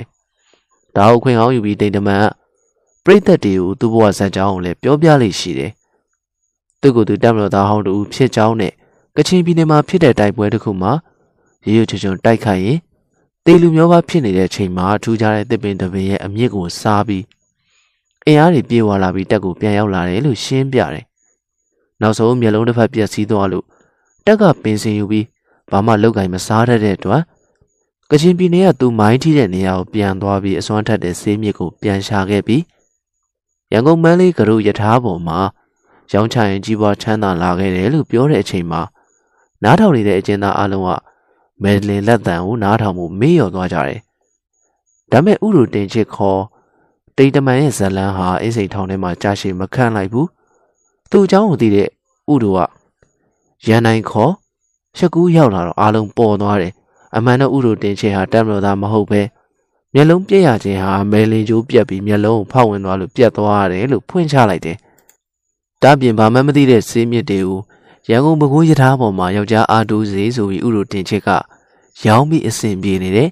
။ဒါမဲ့အဲ့ဒီဆေးမြစ်ကိုဝယ်သုံးတဲ့လူတချို့ မူးဝေအော့အန်ပြီးဝမ်းနေလျှော့ကုန်လို့သူတို့မျိုးကဆေးဆရာကြီးကိုဥရုတင်ချေရောက်တဲ့ကချင်ပြည်နယ်ကဆေးမြစ်ကိုပြကြည့်တယ်။ဆေးမြစ်ကြောင်နားလဲတဲ့ဆရာကြီးကဒါဆေးမြစ်မဟုတ်ပဲလူတွေကိုဥပတ်ပေးနိုင်တဲ့အမြင့်ဖြစ်ကြောင်းပြောတော့ဥရုတင်ချေကိုပကိုးဘူတာမှာရဲရင်နဲ့စောင့်ဖမ်းရင်ထောင်ကြလာတာလို့ဖော်ထုတ်လိုက်တဲ့ကတိန်တမန်ဆန်းကြသွားတယ်။ဒါကြောင့်ထောင်ထဲမှာနာမည်လုံးရသွားရင်လည်းအလုပ်ဖြစ်ပါတယ်။ဒီလိုပဲ ဘိုးနီလည်းရိုးရိုးဘိုးနီကနေရေပွဲဘိုးနီဖြစ်လာတော့ထောင်ထဲမှာအေးဆေးပဲဘိုးနီကအမှန်တကယ်တော့ထောင်ဝင်ကလုတ်ထွက်ကလုတ်လုတ်တတ်တဲ့လူမဟုတ်ပါဘူးဒါပေမဲ့သူကံကြမ္မာကထောင်စားတာပါလာတယ်ပထမချိန်ရဲဘက်စခန်းလွတ်လာပြီးတဲ့နောက်စူးလင်မှာအေးစစ်စစ်ဈေးရောက်နေတာပဲဒါမဲ့သူဘာမှနားမလဲတဲ့88ရေခင်းကြီးကထဖြစ်တယ်ဒီတော့ရုပ်သေးသေးတွေဖြစ်ပြီးဈေးရောက်လို့မရတော့ဘူးဈေးရောက်မရတော့ရက်ကွက်ကိုပြန်လာတယ် သူကတပါတီစနစ်တွေနိုင်ငံရေးတွေဘာမှမသိဘူးသူတို့မိသားစုထမင်းမငန်ရေးပဲအဓိကထားတယ်ဒါကြောင့်ရက်ကွက်ထဲကသမဝိုင်းမဆိုင်ကိုကင်းဆောင်ပေးတယ်ရက်ကွက်ကိုလည်းစောင့်ရှောက်ရတယ်တနေ့တော့ជីជីဘီစကုတ်ဆက်ယုံဘက်ကိုငမွေးရီချောင်းဘက်မှာအဲ့ဒီကိုကျွန်းတဲ့လူအုပ်စုကြီးတစုကမီးရှို့ဖို့လုပ်နေတယ်လို့ရက်ကွက်ထဲကလူတွေကသတင်းလာပို့တယ်ဘီစကုတ်ဆက်ယုံမီးလောင်ရင်ရက်ကွက်ကိုလည်းမီးကူးနိုင်တယ်ဒါကြောင့်ရက်ကွက်ထဲကလူငယ်လူရွယ်တွေယောက်ျားသားတွေအများစုဟာ မမွေးဘက်ကလူတွေကိုတားဖို့လိုက်လာကြတယ်ဒါပေမဲ့ဘလို့မှတားမရဘူးနှစ်ဖက်အသေးချေချဖို့ရန်ဆောင်နေကြပြီဒီအချိန်တွေကိုရှောင်လဲဖို့အတွက်ငွေကြိုင်ကျောင်းတိုက်ကဘုံကြီးနှစ်ပါးနဲ့ကျောင်းသား၃ယောက်ကငမွေးဘက်ကလူတွေကိုတပ်ပွဲတွေမဖြစ်အောင်သွားတားတယ်ဒါပေမဲ့အချိန်တွေကမင်းမဲစရာဖြစ်နေပြီဘလို့မှထိမ့်မနိုင်တော့ပဲသူတို့ကဘုံကြီးနှစ်ပါးနဲ့ကျောင်းသား၃ယောက်ကိုဓာတ်ရည်နဲ့ဝိုင်းခုတ်တယ်အဲ့ဒီနေရာမှာပဲကျောင်းသား၃ယောက်နဲ့ဘုံကြီးတစ်ပါးချက်ချင်းသေသွားတယ် ကျန်တဲ့တစ်ပါးကသူ့ရိုင်ထဲမှာလဲပြီးမသိမရှင်ဖြစ်နေတယ်ဒီမှာပဲတောင်ကလာစီမံကိန်းရက်ကွက်ကလူတွေကဒေါသမထိန်နိုင်တော့ပဲငမွေးကလူတွေနဲ့တိုက်ပွဲစတင်တော့တယ်ပိုဆိုးသွားတာငမွေးအုပ်စုဘက်ကမတ်ဆန်းဆိုတဲ့မျိုးသမီးတယောက်ကမသိမရှင်ဖြစ်နေတဲ့ဖုံးယူထမိန်နဲ့သွားအုပ်တယ်ဒီလိုရက်ကိုတီးမခံနိုင်တဲ့လူအုပ်ကဝိုင်းအောင်ပင်မဲ့အဲ့ဒီမတ်ဆန်းကတော့ကြောင်တောင်တောင်နဲ့အသိစိတ်မဲ့ပုံပဲတောင်လူအုပ်ထဲကအဲ့ဒီဖုံးယူကိုကိုးွယ်နေတဲ့ အမေများတွေ့ပြီးအရန်ပေါက်ကွဲသွားတယ်နောက်ဆုံးဘေးနားလူတယောက်စီကဓာတ်ကိုဆွဲယူပြီးချက်ချင်းပဲမတ်ဆန်းကိုခုတ်လိုက်တယ်မဆန်းလည်းအဲ့နေရာမှာပဲဓာတ်ချက်ပေါင်းများစွာမိပြီးအသက်ပြောက်သွားတယ်။ကျန်တဲ့ငမွေးကအိမ်ချိုလူတွေကိုစီမံကိန်းရလူတွေ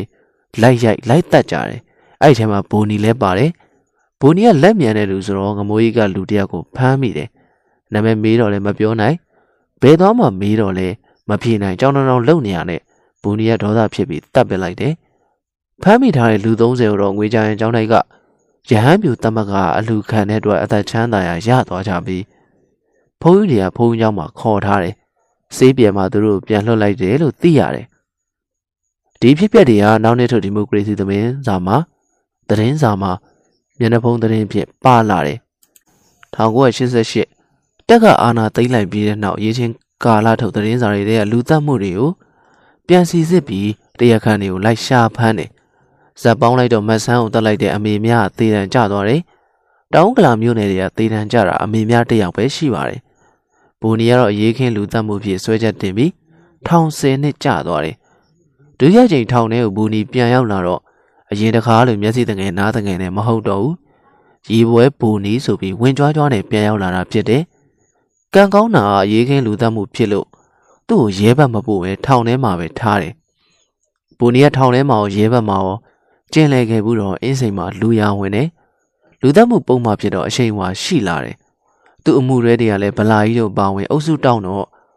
တော်ရုံလူတွေကမကြော်ရဲဘူး။နောက်ဆုံးထောင်ကဘူနီကိုဝင်ငွေကောင်းတဲ့ရေကန်ပါရအလုပ်ပေးလိုက်တယ်။ရေကန်ပါရဆိုတာအကျဉ်းသားတွေရေချိုးကန်မှာရေချိုးဖို့အတွက်ကြီးကြပ်ရတာဖြစ်တယ်။ထောင်မှာရေရှားတဲ့အတွက်ရေကိုတတ်မှတ်ထားတဲ့ ခွက်ရေအတွက်တိုင်းချိုးရပါတယ်။အကျဉ်းသားတွေချိုးပြီးသားရေတွေကိုတွင်းတင်းမှာစုခံထားပြီးတောင်ယာတွေကိုဆက်လောင်းပေးရပါတယ်။အကျဉ်းသားတယောက်ရေကန်ထဲမှာရေချိုးမယ်ဆိုရင်လေးခွက်ချိုးဆက်ပြာတိုက်လေးခွက်ချိုးပါပဲ။အကျဉ်းသားတယောက်ရေချိုးမယ်ဆိုရင်ရေရှစ်ခွက်ပဲရမှာပါ။အကျဉ်းသားထဲမှာလူမျိုးမျိုးပါတော့တချို့ပတ်စံရှိတဲ့အကျဉ်းသားတွေကရေပိုချိုးခြင်းနဲ့ဒီတော့ကံပါရကိုကတ်ရတယ်။ဘူနီကကံပါရဆိုတော့ ရေချိုးတင်တဲ့အတုပ်တွေထဲမှာသူ့စီကိုလိုင်းဝင်ထားတဲ့ပေါက်ချားတွေပါလာကြည့်ရတယ်။မပါရင်စီကန်းတိုင်း၄ခွက်ချိုးဆက်ပြတိုက်၄ခွက်ချိုးအော်တယ်။ပေါက်ချားပါရင်တော့မင်းတို့ရေချိုးတာမညီဘူး။ငါပြန်အော်မယ်။ညီညာညာပြန်ခတ်ချိုးလို့ပြောပြီးခတ်ချိုးပြန်အော်တယ်။ဒီတော့၈ခွက်၂ခါစုစုပေါင်း၁၆ခွက်ချိုးရတာပေါ့။ဒီနီးနဲ့ဘိုးနီတို့အင်းစိန်ထောင်မှာဟန်ကြနေတယ်။ရေချိုးတဲ့လူတွေထဲမှာနိုင်ငံရေးသမားတွေလည်းပါလာတယ်။ သူတို့ရဲ့အနေထိုင်အပြောဆိုနဲ့စီးလုံးမှုဘိုးနီကအရန်သဘောကျတယ်ဒါကြောင့်သူတို့တွေနဲ့ခင်အောင်ပေါင်းနေနွေ့နွေ့ထွေးထွေးနေတယ်သူတို့တွေကိုရေကြိုက်တဲ့လောက်ချိုးဝင်ရအောင်ဖန်တီးပေးတယ်ကြာလာတော့ဘော်ရာရင်းတွေလိုဖြစ်လာတယ်ဒီခွင့်ရေးကိုငားညတွေလည်းငားညတွေကလည်းပြပြပြင်းပြင်းအတုံးချတယ်အေးစိတ်ထောင်ထဲကိုရောက်နေတဲ့ရန်ကုန်တက္ကသိုလ်ကျောင်းသားတက်မကအဖွဲ့ဝင်ကျောင်းသားတွေကမိမဆောင်မှာရှိတဲ့သူတို့ရဲ့အမှုရဲတင်းတင်းညိုစီကို အရေးကြီးတဲ့စားရဆောင်ပေးစရာရှိတယ်ဒါပေမဲ့ဘယ်လိုပေးရမှန်းမသိဘူးဒီကိစ္စကိုဆောင်ရွက်ဖို့ငားညာတွေကကြော်ညွန့်ကိုတောင်းပေးလိုက်တယ်ဘာလို့ကြော်ညွန့်ကိုရွေးချယ်ရတယ်လဲဆိုတော့ကြော်ညွန့်ကဘူနီနဲ့ညီကိုရင်းလို့ချစ်ခင်ကြလို့ပဲကြော်ညွန့်ကဘူနီကိုမိမထောင်မှာရှိတဲ့ចောင်းသူတင်းတင်းကြီးကိုစားတစောင်းပေးခြင်းကြောင့်ဖွင့်ပြောတယ်ဘူနီကသူကြံစီမယ်လို့ဂရီပေးတယ်ရဲနှဲငယ်ကြမှာတော့ထောင်လက်သမားပုတ်ကိုမိမဆောင်ပြင်မှုထောင်မှုကခိုင်းတယ် ဗုဒ္ဓရဲ့လက်သမားတယောက်ကဘူနီနဲ့လက်ဝါးချင်းရိုက်ထားပြီးမိမဆောင်သွားမယ်နေမှာရုတ်တရက်နေမကောင်းကြအောင်စောင်းလိုက်တယ်သူအစားဘူနီကိုထဲဖို့ထောက်ခံချက်ပေးတယ်ထောင်အောင်လဲဘူနီကိုယုံတော့လက်သမားပုတ်နဲ့တူမိမဆောင်ကိုလွှတ်လိုက်တယ်ဘူနီလည်းမိမဆောင်ရောက်တော့သူမတွေ့ဘူးတဲ့တင်တင်ညိုမရရအောင်ရှာတာပေါ့ကံကောင်းတာအဆောင်ပြင်တဲ့ကိစ္စတပတ်လောက်အချိန်ယူပြင်ရတဲ့အတွက်သူအခွင့်အရေးပိုရသွားတယ်တင်တင်ညိုကလည်းမိမဆောင်မှာအရန်ဟော့ရှော့ဖြစ်နေတယ် ဘာလို့လဲဆိုတော့မိမဆောင်ကိုကင်တဲ့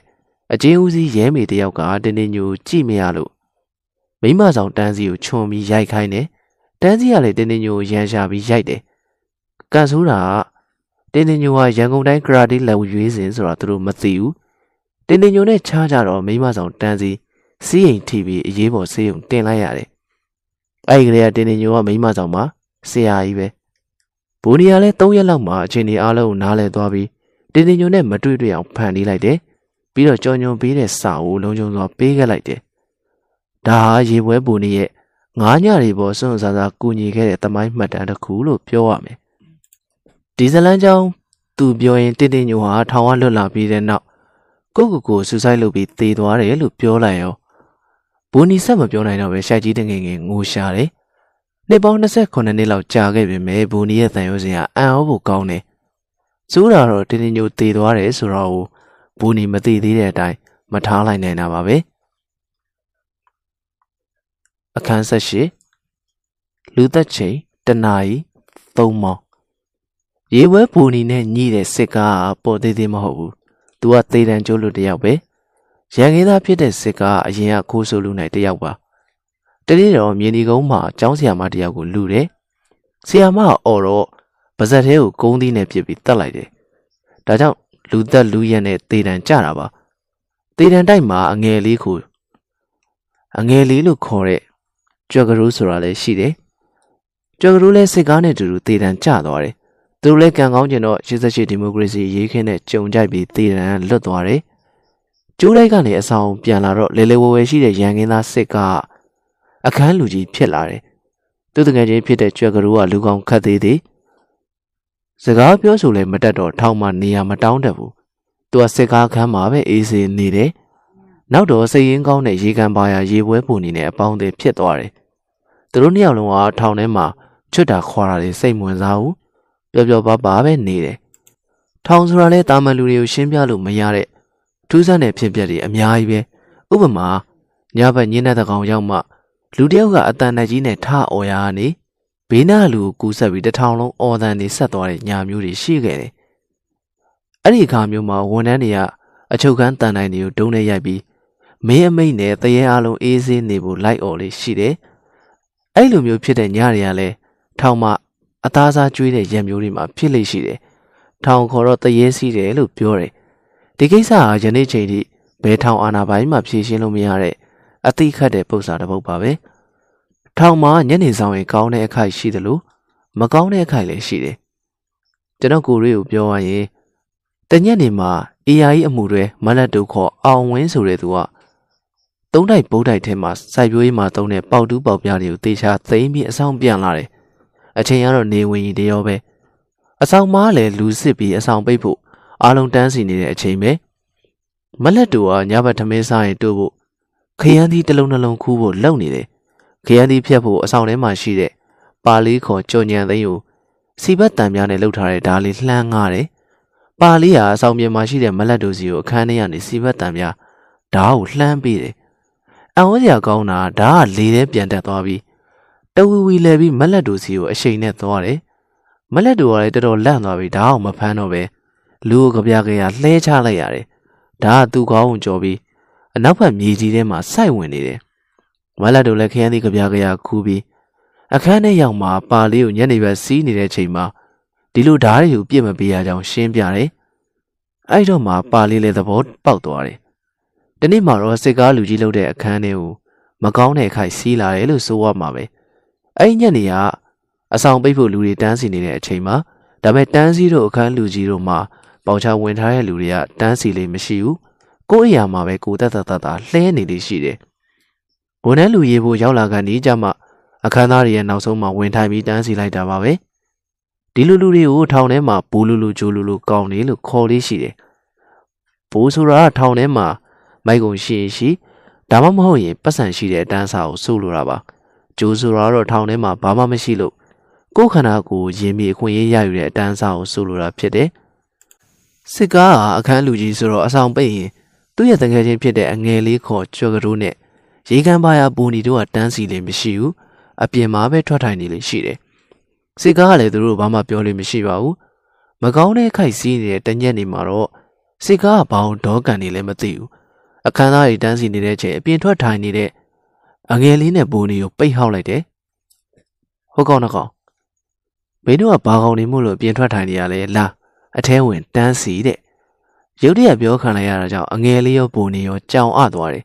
အငယ်လေးကစိတ်ကားတငယ်ချင်းဆိုပေမဲ့ယူတယ်လို့ပေါ်တယ်လို့နေတော့စိတ်ကားအမြဲတမ်းနှိမ်နေဒါအောင်ဘူနီကကြားနေမကျေနပ်ဖြစ်လိမ့်ရှိတယ်အခုလဲလူတွေကြားတဲ့စိတ်ကားဟောက်လိုက်တော့အငယ်လေးကဘာမှပြန်မပြောဘူးရေပွဲဘူနီကတော့ရှက်လဲရှက်ဒေါသလဲထွက်သွားပြီးစိတ်ကားကိုတစ်ချက်ပြန်ပြောလိုက်တယ်ခမရကကျုပ်တို့နှစ်ယောက်ကိုပဲပြောနေတာတခြားအပြင်ထွက်ထိုင်နေတဲ့လူတွေကြတော့ဘာမှမပြောပါလားတဲ့စိတ်ကားလဲဘူနီမေးခွန်းကိုဘာမှပြန်မဖြေတတ်ဘူး ဘာလို့လဲဆိုတော့ဘူနီပြောတဲ့သူတွေကစိတ်ကားကိုပတ်စံပေးပြီးအခန်းထဲမှာတတ်တတ်တတ်နေဖို့ပေါချဝင်ထားတဲ့လူတွေဖြစ်လို့ပဲအဲ့ဒီကစိတ်ကားလူပုံလေးမှာအဆက်ခွဲလိုက်တာကိုဘူနီကလုံးဝမကျေနပ်ဘူးတညလုံးရင်ထဲမှာတနှုံနှုံဖြစ်နေတယ်နောက်နေ့ရောက်တော့သူမအောင်နိုင်တော့ဘူးအငယ်လေးကိုရေကန်မေးခေါ်ပြီးတိုင်မင်းလိုက်တယ်ညနေကစိတ်ကားစကားပြောတာတော်တော်ရင့်နေကွာငါမကျေနပ်ဘူးတဲ့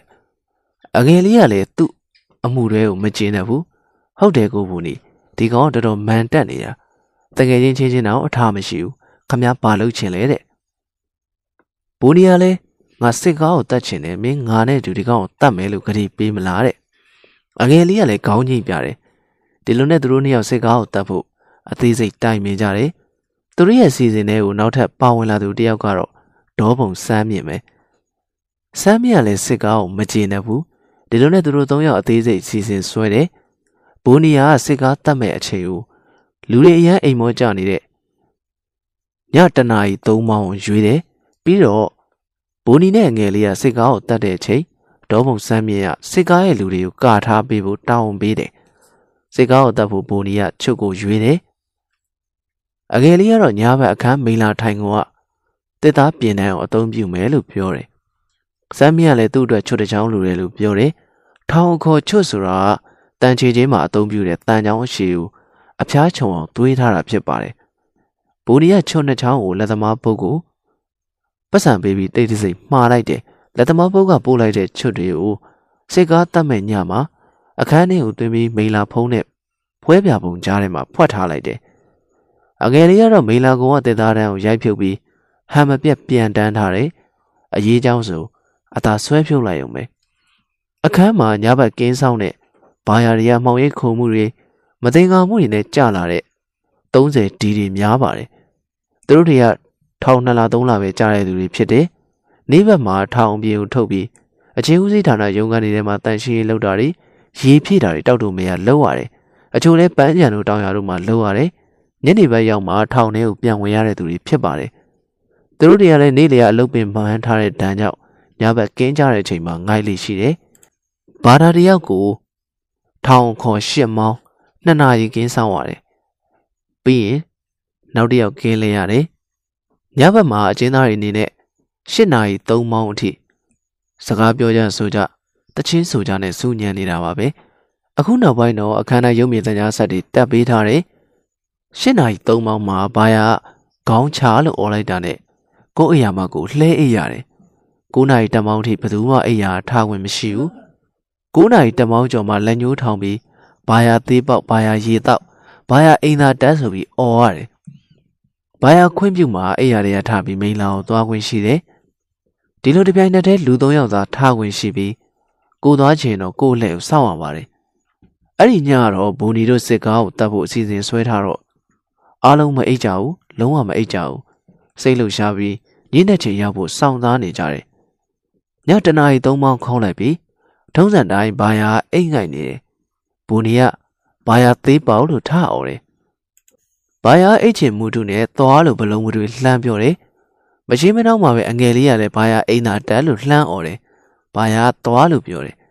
မိလာတဲ့ကိုဘူနီနဲ့အငယ်လေးခတ်တော့ရှောက်သွားလိုက်တယ်တခါလုံးကတော့နင်းနေချိုက်ချအိမ်မောကျနေကြတယ်ဘူနီကမိလာခန်းထဲကဖွဲပုံအောက်ကဖွက်ထားတဲ့ချွန်းနှချောင်းကိုယူလိုက်တယ်အငယ်လေးကမိလာတန်းပေါ်က တစ်သားချောင်းကိုဆွဲဖြုတ်လိုက်တယ်သူတို့မိလာခန်းထဲကထွက်မှာဒေါပုံစမ်းမြင်လဲရောက်လာပြီဘူနီကချွတ်တဲ့ချောင်းကိုလှမ်းပေးပြီးစစ်ကားလူတွေကိုမင်းကြည့်ထားလို့အတန်ခတ်အုပ်နဲ့ပြောတယ်ပြီးတော့သူနဲ့အငယ်လေးကစစ်ကားအိမ်ကြီးရဲ့နေရာကိုခတ်သက်တော့လှမ်းသွားတယ်စစ်ကားကတော့သူ့ကံကြမ္မာကိုမသိပဲတင်းတင်းချိုက်ချိုက်အိမ်မောကြနေတယ်အဖြစ်ပြက်ကအယမ်းမြန်တယ်ဘူနီကစစ်ကားကိုချွတ်နဲ့စထိုးလိုက်တယ်လို့အငယ်လေးကလည်းတေးသားချောင်းနဲ့မျက်နှာကိုဖျက်ရိုက်လိုက်တယ် စစ်ကားရဲ့အတန်ခတ်အုပ်အုပ်ပဲထွက်လာတယ်စစ်ကားထားထိုင်ရင်တော့မရလိုက်ဘူးအငယ်လေးတို့ရဲ့လက်ချအောက်မှာပဲအိယာထဲမှာသွေးလိမ့်လိမ့်ဖြစ်သွားတယ်အော်သန်နေကြောင်စစ်ကားလူတွေနိုးလာတယ်ဒါပေမဲ့ဒေါ်ပုံစံမြတ်ချုပ်ကိုဝှေ့ရမ်းပြီးအားလုံးလှမ်းတတိပေးတယ်မဆိုင်နဲ့လို့မကတ်နဲ့နော်ငါတို့ကသိမထူးနေမထူးတွေကွာမင်းတို့လာရင်ငါလည်းညမှာမဟုတ်ဘူးတဲ့ဒေါ်ပုံစံမြရဲ့ချင်းချောက်မှုကအတော်တာသွားတယ်ဘယ်သူမှအနာကိုမကတ်ရဲဘူး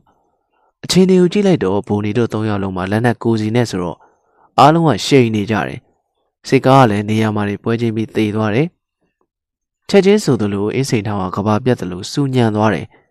ထောင်တန်းတွေလည်းရောက်လာပြီးဘိုနီတို့တန်းတန်းနဲ့ချိန်ထားတယ်ပြီးတော့အပြင်ခေါ်ထုတ်ခြေချင်းခတ်ပြီးထုံးစံတိုင်းစစ်ခွေးတိုက်ကိုပို့ပို့လိုက်တယ်စစ်ခွေးတိုက်ကိုရောက်တော့ထောင်တွင်းလူသက်မှုအတွက်တရားစွဲခံရမယ်ဆိုတော့ဘိုနီကသဘောပေါက်ထားတယ်ဒီတော့စစ်ခွေးတိုက်မှာကိုယ့်ကိုယ်ကျမ်းမအောင်နေတယ် နောက်တော့သူတို့၃ယောက်လုံးလူသက်မှုအတွက်တရားရုံးမှာဆွဲတင်ပို့ပြီးတော့နောက်ထပ်ထောင်ဒဏ်10နှစ်ချမှတ်လိုက်တယ်ဘိုနီတို့ရုံထုတ်တော့အင်းစိန် CID ကဟောင်ကောင်ဂျမ်မာဆိုပြီးနာမည်ကြီးနေတဲ့အမျိုးသမီးရဲရာရှိကသူတို့မှုစိတ်ဝင်စားလို့လာကြည့်တယ်အချုပ်ခန်းထဲမှာရဲတွေကဘိုနီတို့ကိုပုံစံထိုင်ခိုင်းတယ်ဒါပေမဲ့ဘိုနီတို့ကမထိုင်ဘူးဟောင်ကောင်ဂျမ်မာရောက်လာတော့ဘာလို့ပုံစံမထိုင်တယ်လဲဆိုပြီးသူတို့ဖြဲတာပေါ့ရေပွဲဘိုနီကထောင်မဝနေပြီ ဟောင်ကောင်ဂျမ်မာကိုပြန်ကောတယ်ပုံစံထိုင်နေဆိုတော့အင်းစိန်ထောင်ထဲမှာအချင်းတော်ဥပဒေရထိုင်ရတာ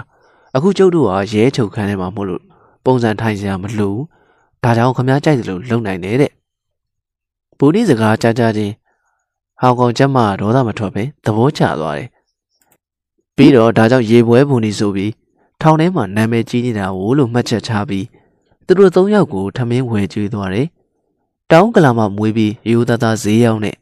အသက်မွေးဝဲကြောင်းမှုနဲ့ရှင်သန်ခဲ့တဲ့ဘူနီဟာနောက်ဆုံးတော့ထောင်ဆိုတဲ့ဘဝတက္ကသိုလ်ရဲ့ဖန်ဆာခြင်းကိုခံရပြီးရေပွဲပူနီဆိုတဲ့မိုက်ကုံအမည်တစ်ခုကိုရခဲ့တယ်။ဒါ့အပြင်ထောင်ထဲမှာရှင်သန်မှုအတွက်အဆိုင်ကိုမိုက်ရင်းအချင်းတောင်တန်တရားမှာကျင်လည်ခဲ့ရတယ်။အခုတော့ဒီပြည့်ပြတ်တရားနှစ်ပေါင်းများစွာကြာခဲ့ပါပြီ။ဒါမဲ့ရေပွဲပူနီထက်ဆိုးတဲ့လူတွေရှိသေးတယ်။ သူတို့ကတော့စေးမှုနဲ့ထောင်ကြတဲ့ဇော်သူရဲ့အမှုတွေ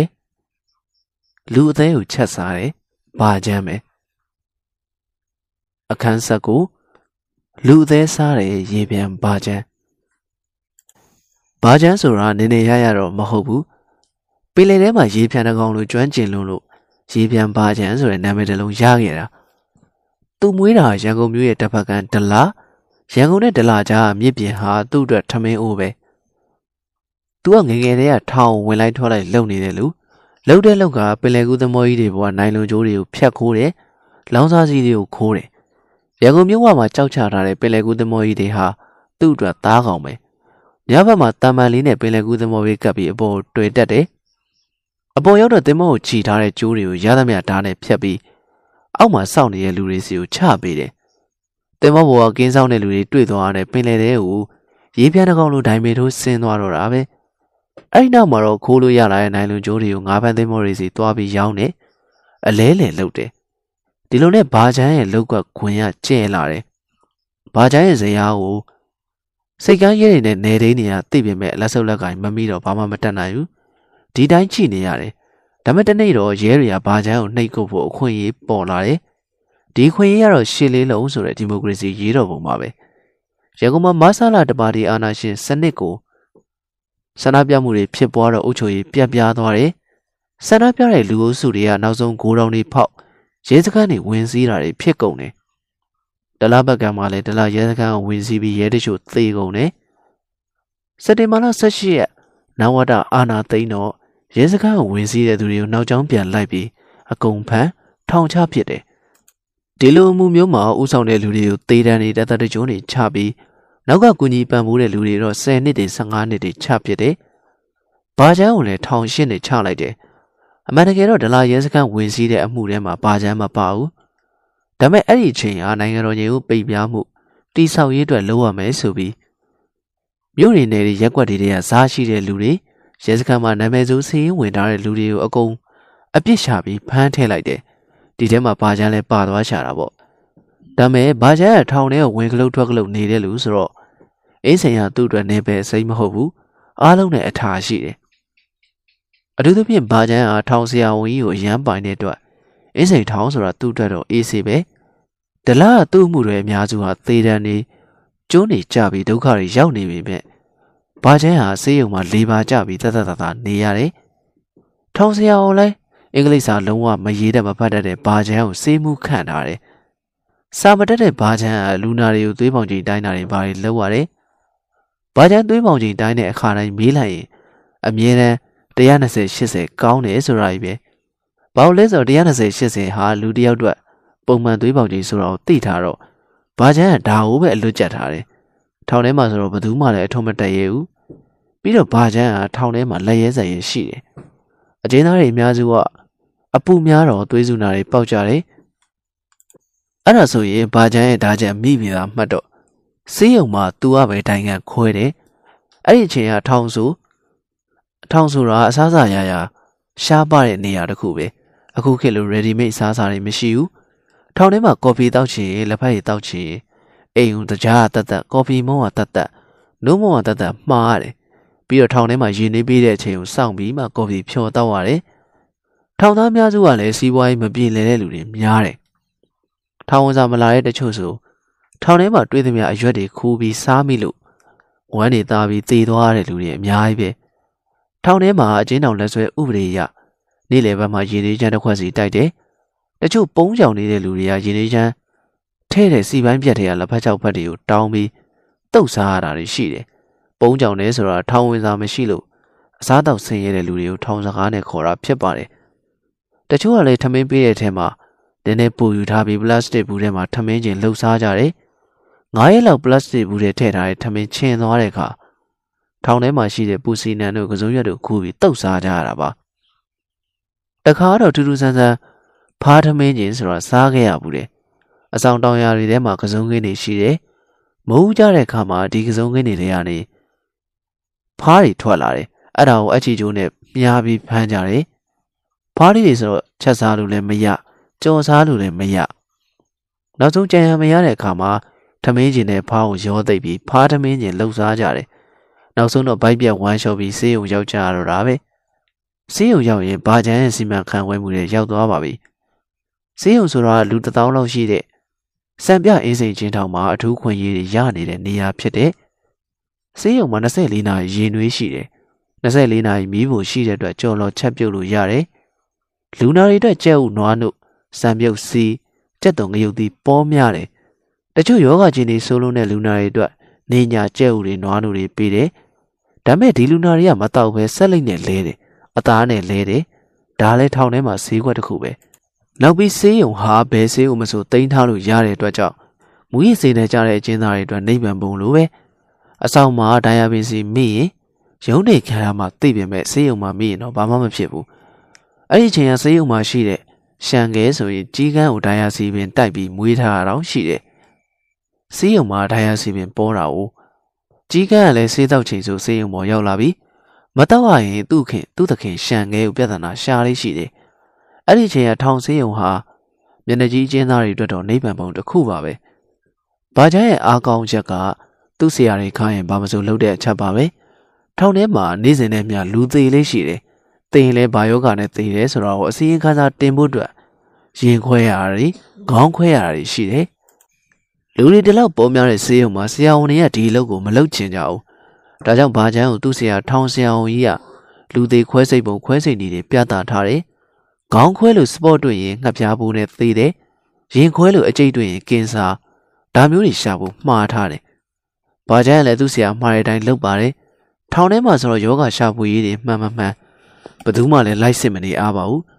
နောက်ဆုံးတော့ဘာချမ်းကျွမ်းကျင်အစ်ဖြစ်လာတယ်လူသေးတွေဆိုသူပဲခွဲစိတ်ရတယ်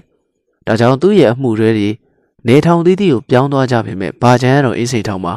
ပန်းပန်လျက်ပဲသူ့ကိုကြည့်ထားတဲ့လူတွေထဲမှာထောင်မကြီးအစ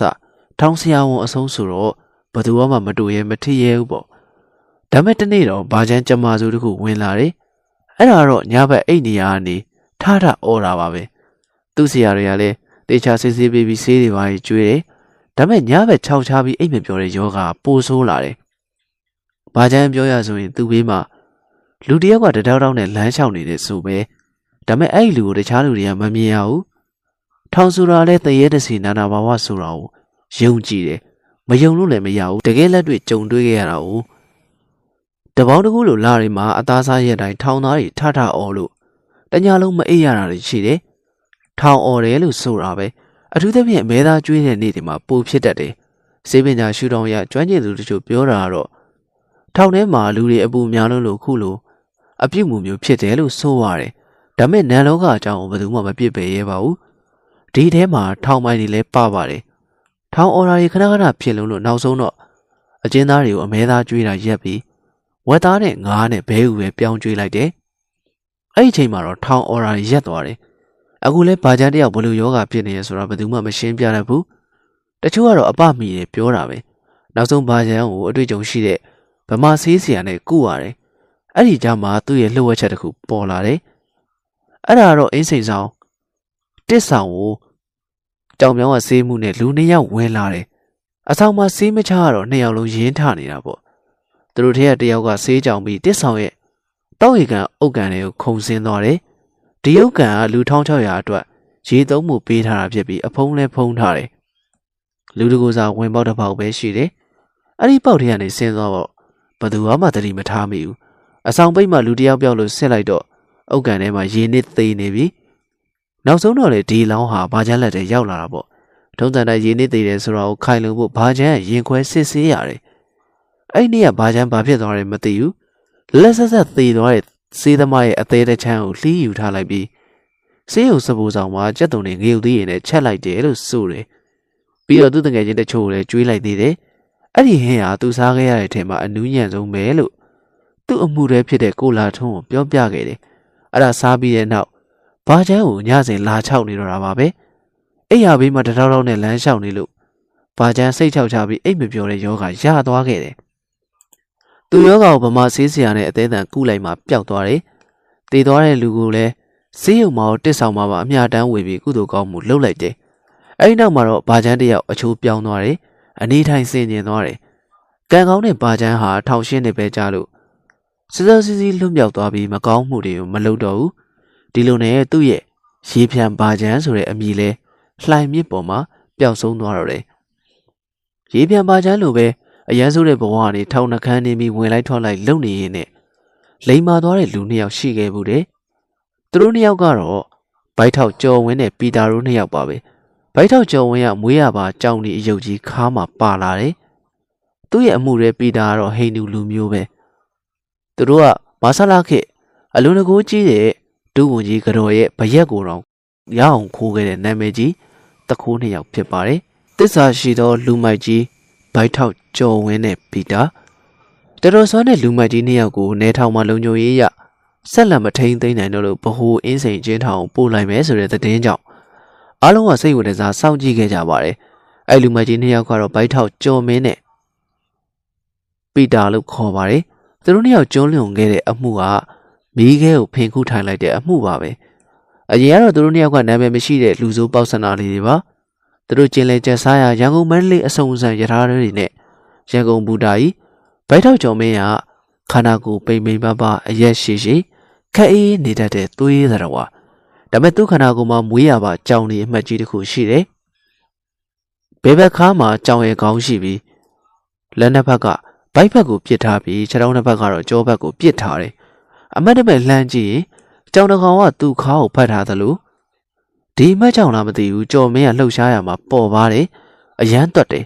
အချိန်နဲ့မောင်းနေတဲ့ယထာတွေပေါ်ခုံတက်ခုံဆင်းနိုင်တယ်ပီတာကတော့ဟိန်လူလူမျိုးအရက်ပူပြက်ပြက်ရီလိုက်ရင်ဖွေးနေတဲ့သွားတွေကိုအရင်မြင်ရလိမ့်မယ်ငငယ်ကသူတို့ဘာသာတရားရတကူလုံးမုံချင်းစီလိမ့်ပြီးအယုစစ်တာမအောင်နေဘူးလှမ်းတယ်သူ့မိကသားလေးတယောက်ပဲရှိတော့မုံချင်းစီတွေများများလိမ့်ပြီးနေခမ်းများများလှမ်းခိုင်းပါတယ်ပီတာတကူလုံးမီးသွေးခဲလိုမဲနဲ့နေပြီးအရန်တန်ပါတယ် လူတကူလုံးကိုကောက်ချီလိုက်ရင်လေထဲကိုဆွေကနေပါသွားတယ်သူတို့နှစ်ယောက်တော့ကတော့ရန်ကုန်မန်းလေးအစုံစမ်းယထာရွဲတွေဟာထမင်းအိုးပဲကျုံရီကျုံလိုခရီးသည်တွေစီကနေခိုးတယ်လူရက်တယ်ပစ္စည်းယူပြီးယထာတွဲဘဝနဲ့ရိတ်ခနဲ့ခုံချသွားတာပဲအရမ်းမြန်လုံးတော့ယထာရဲတွေလည်းသူတို့မဖမ်းနိုင်ဘူးဘူဒါယုံမှာတွဲပေါ်မှာလောက်ကင်စားတောက်နေတဲ့လူတွေကိုရဲတွေကသိနေပေမဲ့လက်စုပ်လက်ကင်ဖမ်းမှုတော့ခတ်တယ်တနေ့တော့ကျော်မင်းနဲ့ပီတာတို့ ရန်ကုန်ဘူဒါကြီးထဲမှာထိုင်ပြီးသားကောင်လိုက်ရှာနေတယ်ဒီရက်ပိုင်းမှာအလုံးမဖြစ်တဲ့အတွက်ဘိုင်ပြတ်နေတယ်ဒီချိန်မှာပဲဘူဒါကြီးတွေကိုခန်းခန်းနာနာဝစ်စားထားတဲ့ခတ်တောက်နောက်မျိုးသမီးတူဝင်လာတယ်ဒီမျိုးသမီးကိုကြော်မင်းနဲ့ပီတာတွေ့သွားပြီးတဲ့နောက်မျက်တောင်မခက်စတန်းငေးကြည့်နေရတယ်ဘာလို့လဲဆိုတော့မျိုးသမီးကြီးရဲ့လဲပင်မှာဝတ်ထားတဲ့အယောင်တစ်ဖြက်ဖြက်လက်နေတဲ့ပရက်ကြီးကြောင့်ပဲဒါနဲ့ဒီမျိုးသမီးဘယ်တွဲမှာတက်မလဲဆိုပြီးလိုက်ကြည့်ကြတယ်အမျိုးသမီးကိုယထာရဲတဲ့ယူသေးပေးပြီး အထူးတွဲပေါ်တင်ပေးလိုက်တာတွေ့တော့သူတို့နှစ်ယောက်လုံးစိတ်ထဲကျသွားတယ်အထူးတွဲဆိုတာတာမန်ပြည်သူတွေသွားခွင့်မရှိသလိုလုံခြုံရေးစောင့်ရှောက်တွေလည်းအပြစ်ပါတယ်အတွဲဖြစ်ပါတယ်ပီတာကအခြေအနေကိုကြည့်ပြီးခေါင်းကုပ်လိုက်တယ်ကျော်မင်းရေအခြေအနေကတော့မလှဘူးကြည့်ရတာလူကြီးရဲ့မိန်းမတယောက်လားမသိဘူးအေးဟုတ်တော့တယ်ရဲတွေကြည့်ရတာပြားနေတာပဲဒါဆိုလက်လျှော့လိုက်ရမလားတဲ့မင်းသဘောပဲတဲ့ခတ်တော့ခတ်တယ်ကြည့်ရတာ ပစ္စည်းတန်မိုးကမနေဘူးဒီဘီယကြီးသာငါတို့ရလိုက်ရင်ဒီလောကတွေကနေထွက်ပြီးအေးစစ်စစ်လောက်ကင်စားတော့လို့ရပြီလို့ပီတာကပြောတယ်ပီတာစကားကြောင့်ကြုံမင်းလောဘတက်သွားတယ်အထူးတွဲပေါ်မှာစီးမဲ့စီးမဲ့အမျိုးသမီးကြီးရဲ့လေပင်ကဘရက်ကိုလူးဖို့ဆိုတာတော်တော်မလွယ်တဲ့အလုပ်တစ်ခုပါဒါပေမဲ့ကြုံမင်းကတော့ဘယ်လိုလူမလဲဆိုတာစဉ်းစားနေပြီအထူးတွဲကိုရိုးရိုးလူတွေလည်းသားလို့မရဘူးမုံတယ်လည်းသွားလို့မရဘူးရထားရဲရလည်းအချိန်ပြည့်စောင့်ရှောက်နေတယ် ကြုံမင်းကတပ်ပြင်းချိုင်ပီတာကိုလှမ်းမိတယ်ငါတို့ဘလို့လောက်ကြမလဲတဲ့ဒီချိန်မှာပဲယထာထွက်ဖို့ဝီစီတန်ကြားလိုက်ရတယ်သူတို့ကြည့်နေတဲ့အထူးတွဲရဲ့ပြတင်းပေါက်ကနေလဲဆွဲဝတ်ထားတဲ့မျိုးသမီးရဲ့မျက်နှာပေါ်လာတယ်ကြုံမင်းသေးချာစဉ်းစားနေရင်ခေါင်းထဲမှာဖြတ်ခနဲ့အလင်းစားတစားရသွားတယ်ပီတာကျောကုန်းကိုဖြန်းခနဲ့ရိုက်ချလိုက်တယ်ငါကြံရပြီပီတာလာလိုက်သွားစို့တဲ့ဒီလိုနဲ့သူတို့နှစ်ယောက်လည်းရန်ကုန်ဘူတာကြီးညနေမန်းလေးကိုထွက်မဲ့ အဆန်ရထားဖို့ပါသွားတယ်သူတို့မရက်လို့မဲ့မျိုးသမီးရာအမှန်တကယ်တော့မြန်မာဆိုရှယ်လစ်လမ်းစဉ်ပါတီခေတ်ကဩဇာအာဏာရှိတဲ့ဒုဝန်ကြီးတစ်ပါးရဲ့ကြော်ဖြစ်ပါတယ်။ဝေကြီးဥစ္စာလည်းချမ်းသာတဲ့အပြင်ဇာတိမန်းလေးကိုခေတ္တအလည်သွားတာဖြစ်ပါတယ်။ယထာကြီးကတော့ဘကိုးပူတာရောက်တဲ့အထိအေးဆေးဆေးပါပဲ။နည်းနည်းအမောင်တန်းလာတာနဲ့ကြော်မင်းနဲ့ပီတာတို့စတင်လှုပ်ရှားပါတော့တယ်။ယထာတွဲခေါင်မိုးပေါ်ကိုကြောင်တကောင်လိုပေါ့ပါပါတက်ကြပြီး တွဲခေါင်မိုးပေါ်တစ်ဆင့်အထူးတွဲရှိအောင်တတိထားပြီးချင်းကပ်လာကြပါတယ်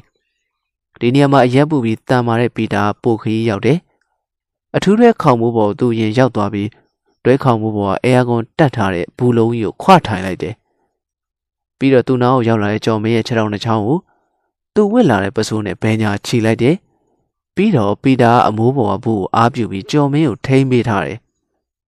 ကြော်မင်းကပီတာထိမ့်ပေးထားတဲ့အတိုင်း အမျိုးသမီးထိုင်စီးတဲ့ပြတင်းပေါက်ရှိရာကို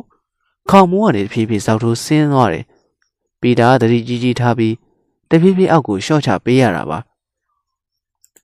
ကျော်မင်းကအရက်ရွှေတဲ့အတွက်ကြောင့်အများကြီးရှော့မပေးခင်မှာပဲပြင်းပေါက်စီကိုရောက်သွားတယ်ဒီအချိန်တွေကိုအသုံးချပြီးအပြင်ငေးကြည့်နေတဲ့အမျိုးသမီးရဲ့လေပင်ရဘရက်ကိုလျှက်တစ်ပြက်အားနဲ့ဆွဲဖြုတ်လိုက်တယ်ရုတ်တရက်ကြုံတွေ့လိုက်ရတဲ့ဖြစ်ရကြောင့်မျိုးသမီးကမအော်မီပဲငေးကြောင်ကြည့်နေတယ် ကျော်မင်းကဇောက်ထိုးကြီးဖြစ်နေရတာနေယထာအမှုဘိုက်နဲ့ထောက်ပြီးအပေါ်တက်တယ်သူတို့အတွဲခေါင်မိုးပေါ်ကနေရိုးရိုးတွဲခေါင်မိုးတွေစီကိုနောက်ပြန်ပြေးတယ်ပြီးတော့တွဲတစ်ခုကြားတွေကိုရှော့ဆင်းပြီးအချိန်နဲ့ခုံမောင်းနေတဲ့ယထာဘောကနေကျွမ်းကျင်ချင်းခုံချလိုက်ကြတယ်သူတို့ခုံချတာကိုယထာဘောခရီးသည်တွေမြင်လိုက်ရပေမဲ့ဘာမှမသိကြပါဘူးဘရက်လူခံရတဲ့မျိုးသမီးကအသိဝင်လာပြီးအော်တော့မှအထူးတွဲဘောခရီးသည်တွေရောရဲတွေရောပစ္စည်းပါသွားတာကိုသိလိုက်ကြရတယ်။ နောက်ဆုံးယထာရေးပေါ်ကျိုးဆွဲလိုက်တော့ယထာရက်သွားတယ်။ယထာပေါ်ပါလာတဲ့ရဲတွေကလည်းခရီးသည်တွေညွန်ပြတဲ့လမ်းကြောင်းအတိုင်းယထာလမ်းပြီးရတိုးတွေကိုလိုက်ကြတယ်။ဒါပေမဲ့ပီတာနဲ့ဂျုံမင်းရဲ့အရေးရောင်တော့မတွေးရတော့ဘူး။ပီတာနဲ့ဂျုံမင်းတို့နှစ်ယောက်လဲယထာလမ်းပြီးရတိုးတွေကိုရောက်သွားပြီမဲ့နေမျိုးသိမ့်မကျွမ်းကျင်ဘူး။ဒါကြောင့်တတိထားပြီးသွားနေရတယ်။ယထာပေါ်မှာတော့လူကြီးကတော့ရဲ့ဘရက်အလူခံလိုက်ရတဲ့အတွက်ကဘာပြက်နေပြီ။ယထာရဲတွေမလုံလောက်တော့လို့ခရမ်းရဲတွေ တိုင်းရဲတွေပါဆင်းလာကြတယ်။အလူခံရတဲ့နေရာနီးတစ်ဝိုက်ကိုတော်နေပြီးရှာတယ်။ဒါမဲ့ပီတာနဲ့ဂျော်မင်းတို့ရဲ့အရေးရောင်မပြောနဲ့ချီရတော့မတွေ့ရဘူး။ပီတာနဲ့ဂျော်မင်းတို့လည်းအခက်အခဲတွေနဲ့ရင်ဆိုင်နေရတယ်။ညမောင်မောင်မဲမဲနဲ့သွားရတဲ့အတွက်ဂျော်မင်းခြေထောက်ကိုငုပ်ဆူးသွားတယ်။ဆေးလက်မပါတော့ပစိုးစာကိုဖျဲပြီးပတ်တီးဖြစ်သုံးရတယ်။ရဲလက်ကလေလွတ်အောင်ပြေးပေမဲ့ခရီးမတွေ့ဘူးတခါတရံမှာသားရဲတွေရဲ့ရန်ကြောက်လို့တစ်ပင်ပေါ်တက်ပြီး ပုံပြီးအိပ်ရတာလည်းရှိတယ်အဲ့ဒီချိန်ကနေမြေမအေးချမ်းသေးတဲ့အတွက်သဘုံတွေနဲ့ရင်ဆိုင်တိုးပြီး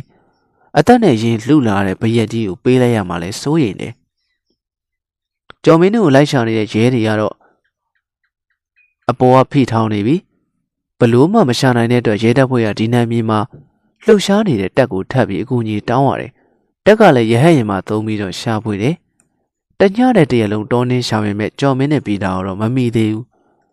ကန်ဆိုးမှုကတော့စတင်ဝင်ရောက်လာပြီ။ကြော်မင်းခြေထောက်မှာငိုဆူးတဲ့ဒဏ်ရာကြောင့်ခြေထောက်ကရောင်ကိုင်းလာတယ်။အဖျားလဲတက်လာတယ်။ပြီးတာကကြော်မင်းကိုတော်တော်စိုးရိမ်နေပြီ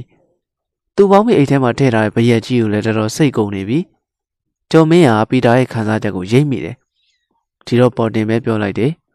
။ပီတာကငါးတန်ရာတော်တော်စိုးနေပြီ။မင်းဘေးရကြီးကိုယူပြီးနေဆက်ကိုပြေးတော့ငါဖမ်းခံလိုက်မယ်တဲ့ ကျုံမင်းစကားကြားလိုက်တဲ့ခါပီတာအခါသေးသေးပဲခေါင်းကိုအဆက်မပြတ်ခါရမ်းလိုက်တယ်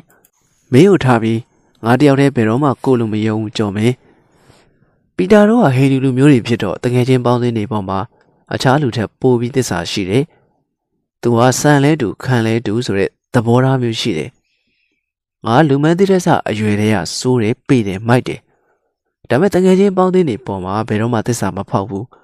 အခုဖမ်းခံရရလဲနှစ်ယောက်အတူပေါ့ကွာတဲ့ ပီတာစကားကြောင့်ကြော်မင်းလဲအတင်းကျပ်ထပ်ပြီးမပြောတော့ဘူး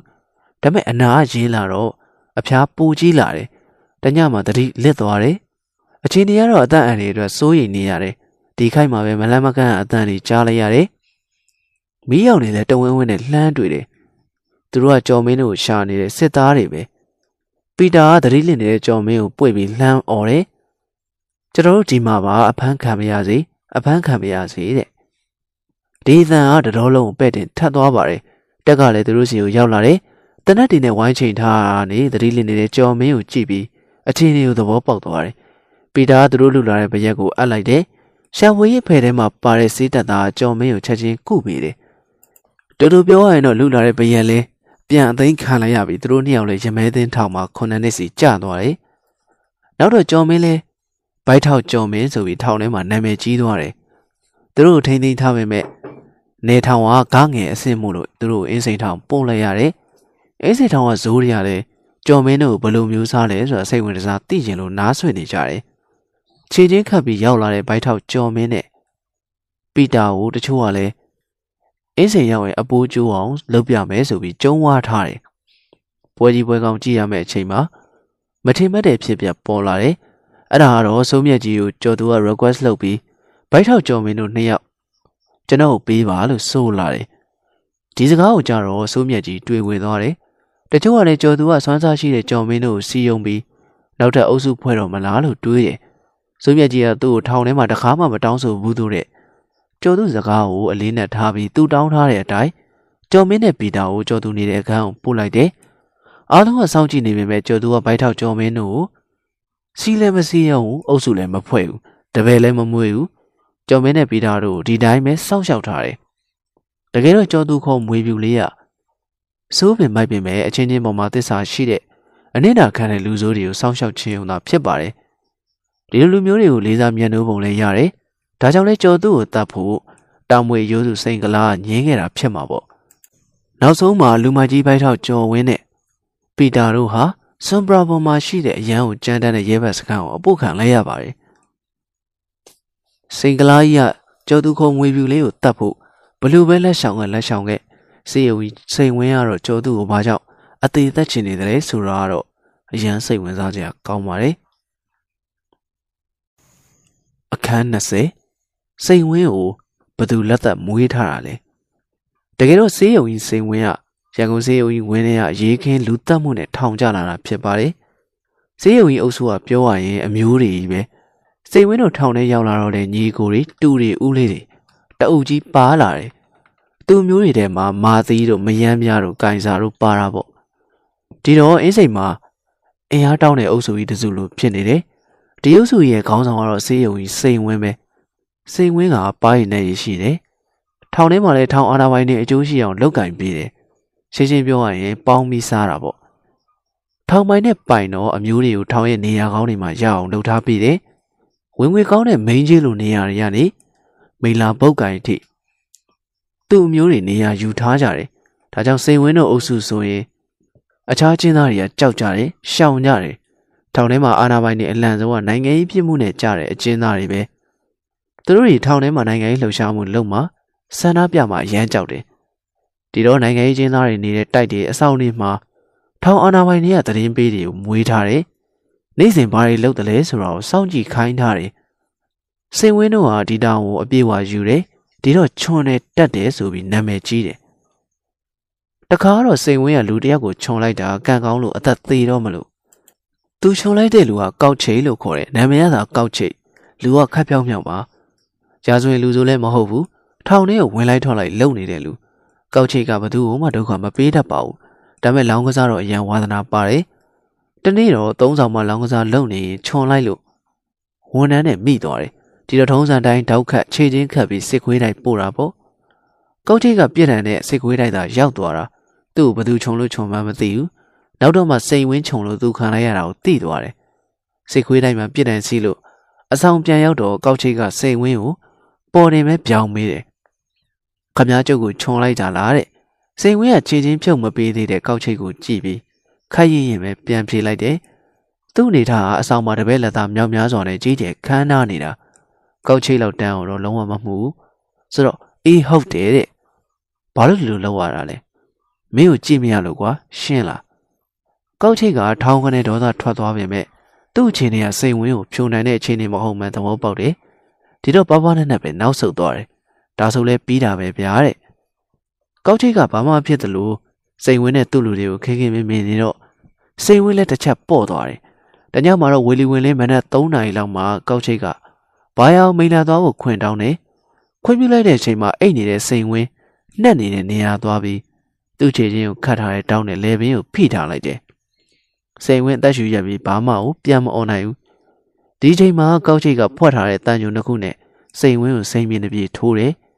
ဘေးနားလူတွေနိုးလာပြီးတခါလုံးအော်ဟစ်တန်တွေစူညံသွားတယ် အော်တန်တွေကြောင့်တောင်ကြောင့်ဝန်ထမ်းတွေဝါတာတွေတကား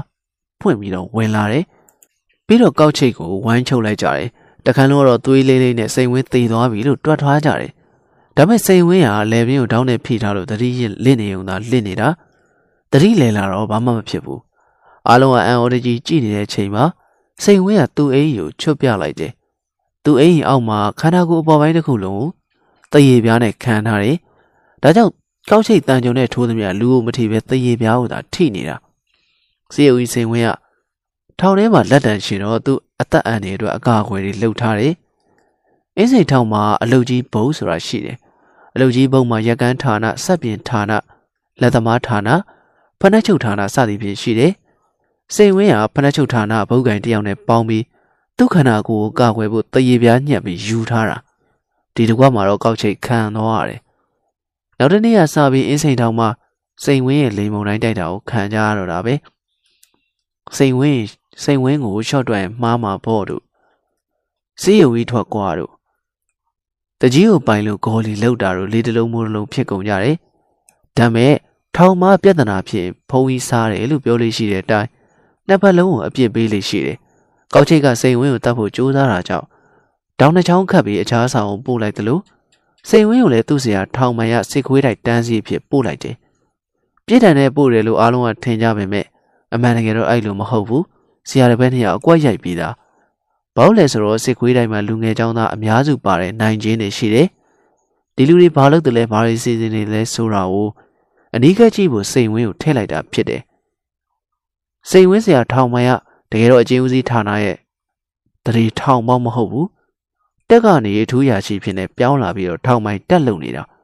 ဒီတော့နိုင်ငံရေးသမားတွေဆိုရင်နှိတ်ကိုချင်တာမထူးဆန်းပါဘူးဒီထောင်မိုင်နဲ့ပတ်သက်ပြီးဥမာတစ်ခုပြောပြရရင်1990ကာလာတဝိုက်က NLD ပါတီဝင်တွေကိုအမျိုးမျိုးအပြစ်ရှာပြီးထောင်ထဲထည့်နေတဲ့ချိန် NLD ရဲ့လူကြီးပိုင်းဟန်သာဝတီဦးဝင်းတင်နဲ့သူရဦးငွေလှိုင်တို့ထောင်ထဲရောက်လာတယ်သူတို့နှစ်ယောက်လုံးကစစ်ကိုနိုင်ကိုအကြောင်းပြုပြီးမြောက်ကလာစေးရုံကဆရာဝန်ကြီးဒေါက်တာထေးကျွဲနဲ့တူဖမ်းခံရတာဖြစ်ပါတယ်။ အဘဦးဝင်းတင်နဲ့အဘဦးငွေလိုင်ကိုခပ်ပေါ်ပေါ်သဘောထားပြီးထောင်ကငားဆောင်နှစ်ခမ်းမှာနေရာချထားလိုက်တယ်။တရက်မှာအချင်းဦးစီးဌာနညွှန်ချုပ်လာစစ်ဆေးတော့ဦးဝင်းတင်ကိုတွေ့သွားတယ်။ညွှန်ချုပ်ကဒီလိုလူကြီးတွေကိုအဆောင်မှာမထားရဘူးလို့ပြောသွားတော့ထောင်မိုင်းကဦးဝင်းတင်ကိုပဲတိုက်တဲ့ပို့လိုက်တယ်။သူတော့ဦးငွေလိုင်ကိုတော့ကြည့်မရတော့မသိကြအောင်စောင်းပြီးအဆောင်မှာပဲဆက်ထားလိုက်တယ်။အဲ့မှာပြဿနာတက်ပါလေရောဖြစ်ပုံကအင်းစိန်ထောင်မှာအကျဉ်းသားတွေကို အရင်ကရှေ့ကြီးဆိုတာပဲရှိတယ်။အထူးရာရှိကနေထောင်ပိုင်းဖြစ်လာတဲ့အချိန်မှာနိုင်ငံရေးကျင်းသားတွေကိုနှိပ်ကိုချင်တော့ပုံစံဆိုတာကိုချပေးလိုက်တယ်။ပုံစံဆိုတာကတော့ထောင်မှုအဆင့်ကနေထောင်ပိုင်းထိလာရင်တင်မင်ကလေးထိုင်လက်ဆန်တမ်းပြီးခေါင်းကိုအောင်းငုံထားတာဖြစ်ပါတယ်။တရက်တော့ငါးဆောင်ထောင်ပိုင်းတန်းစီလှည့်လာတဲ့အချိန်မှာတက်ချက်တယောက်ကပုံစံဆိုပြီးអော်လိုက်တယ်။အားလုံးခေါင်းငုံနေရတဲ့အချိန်မှာသူတော့ဦးငွေလိုင်းကခေါင်းမငုံဘူး။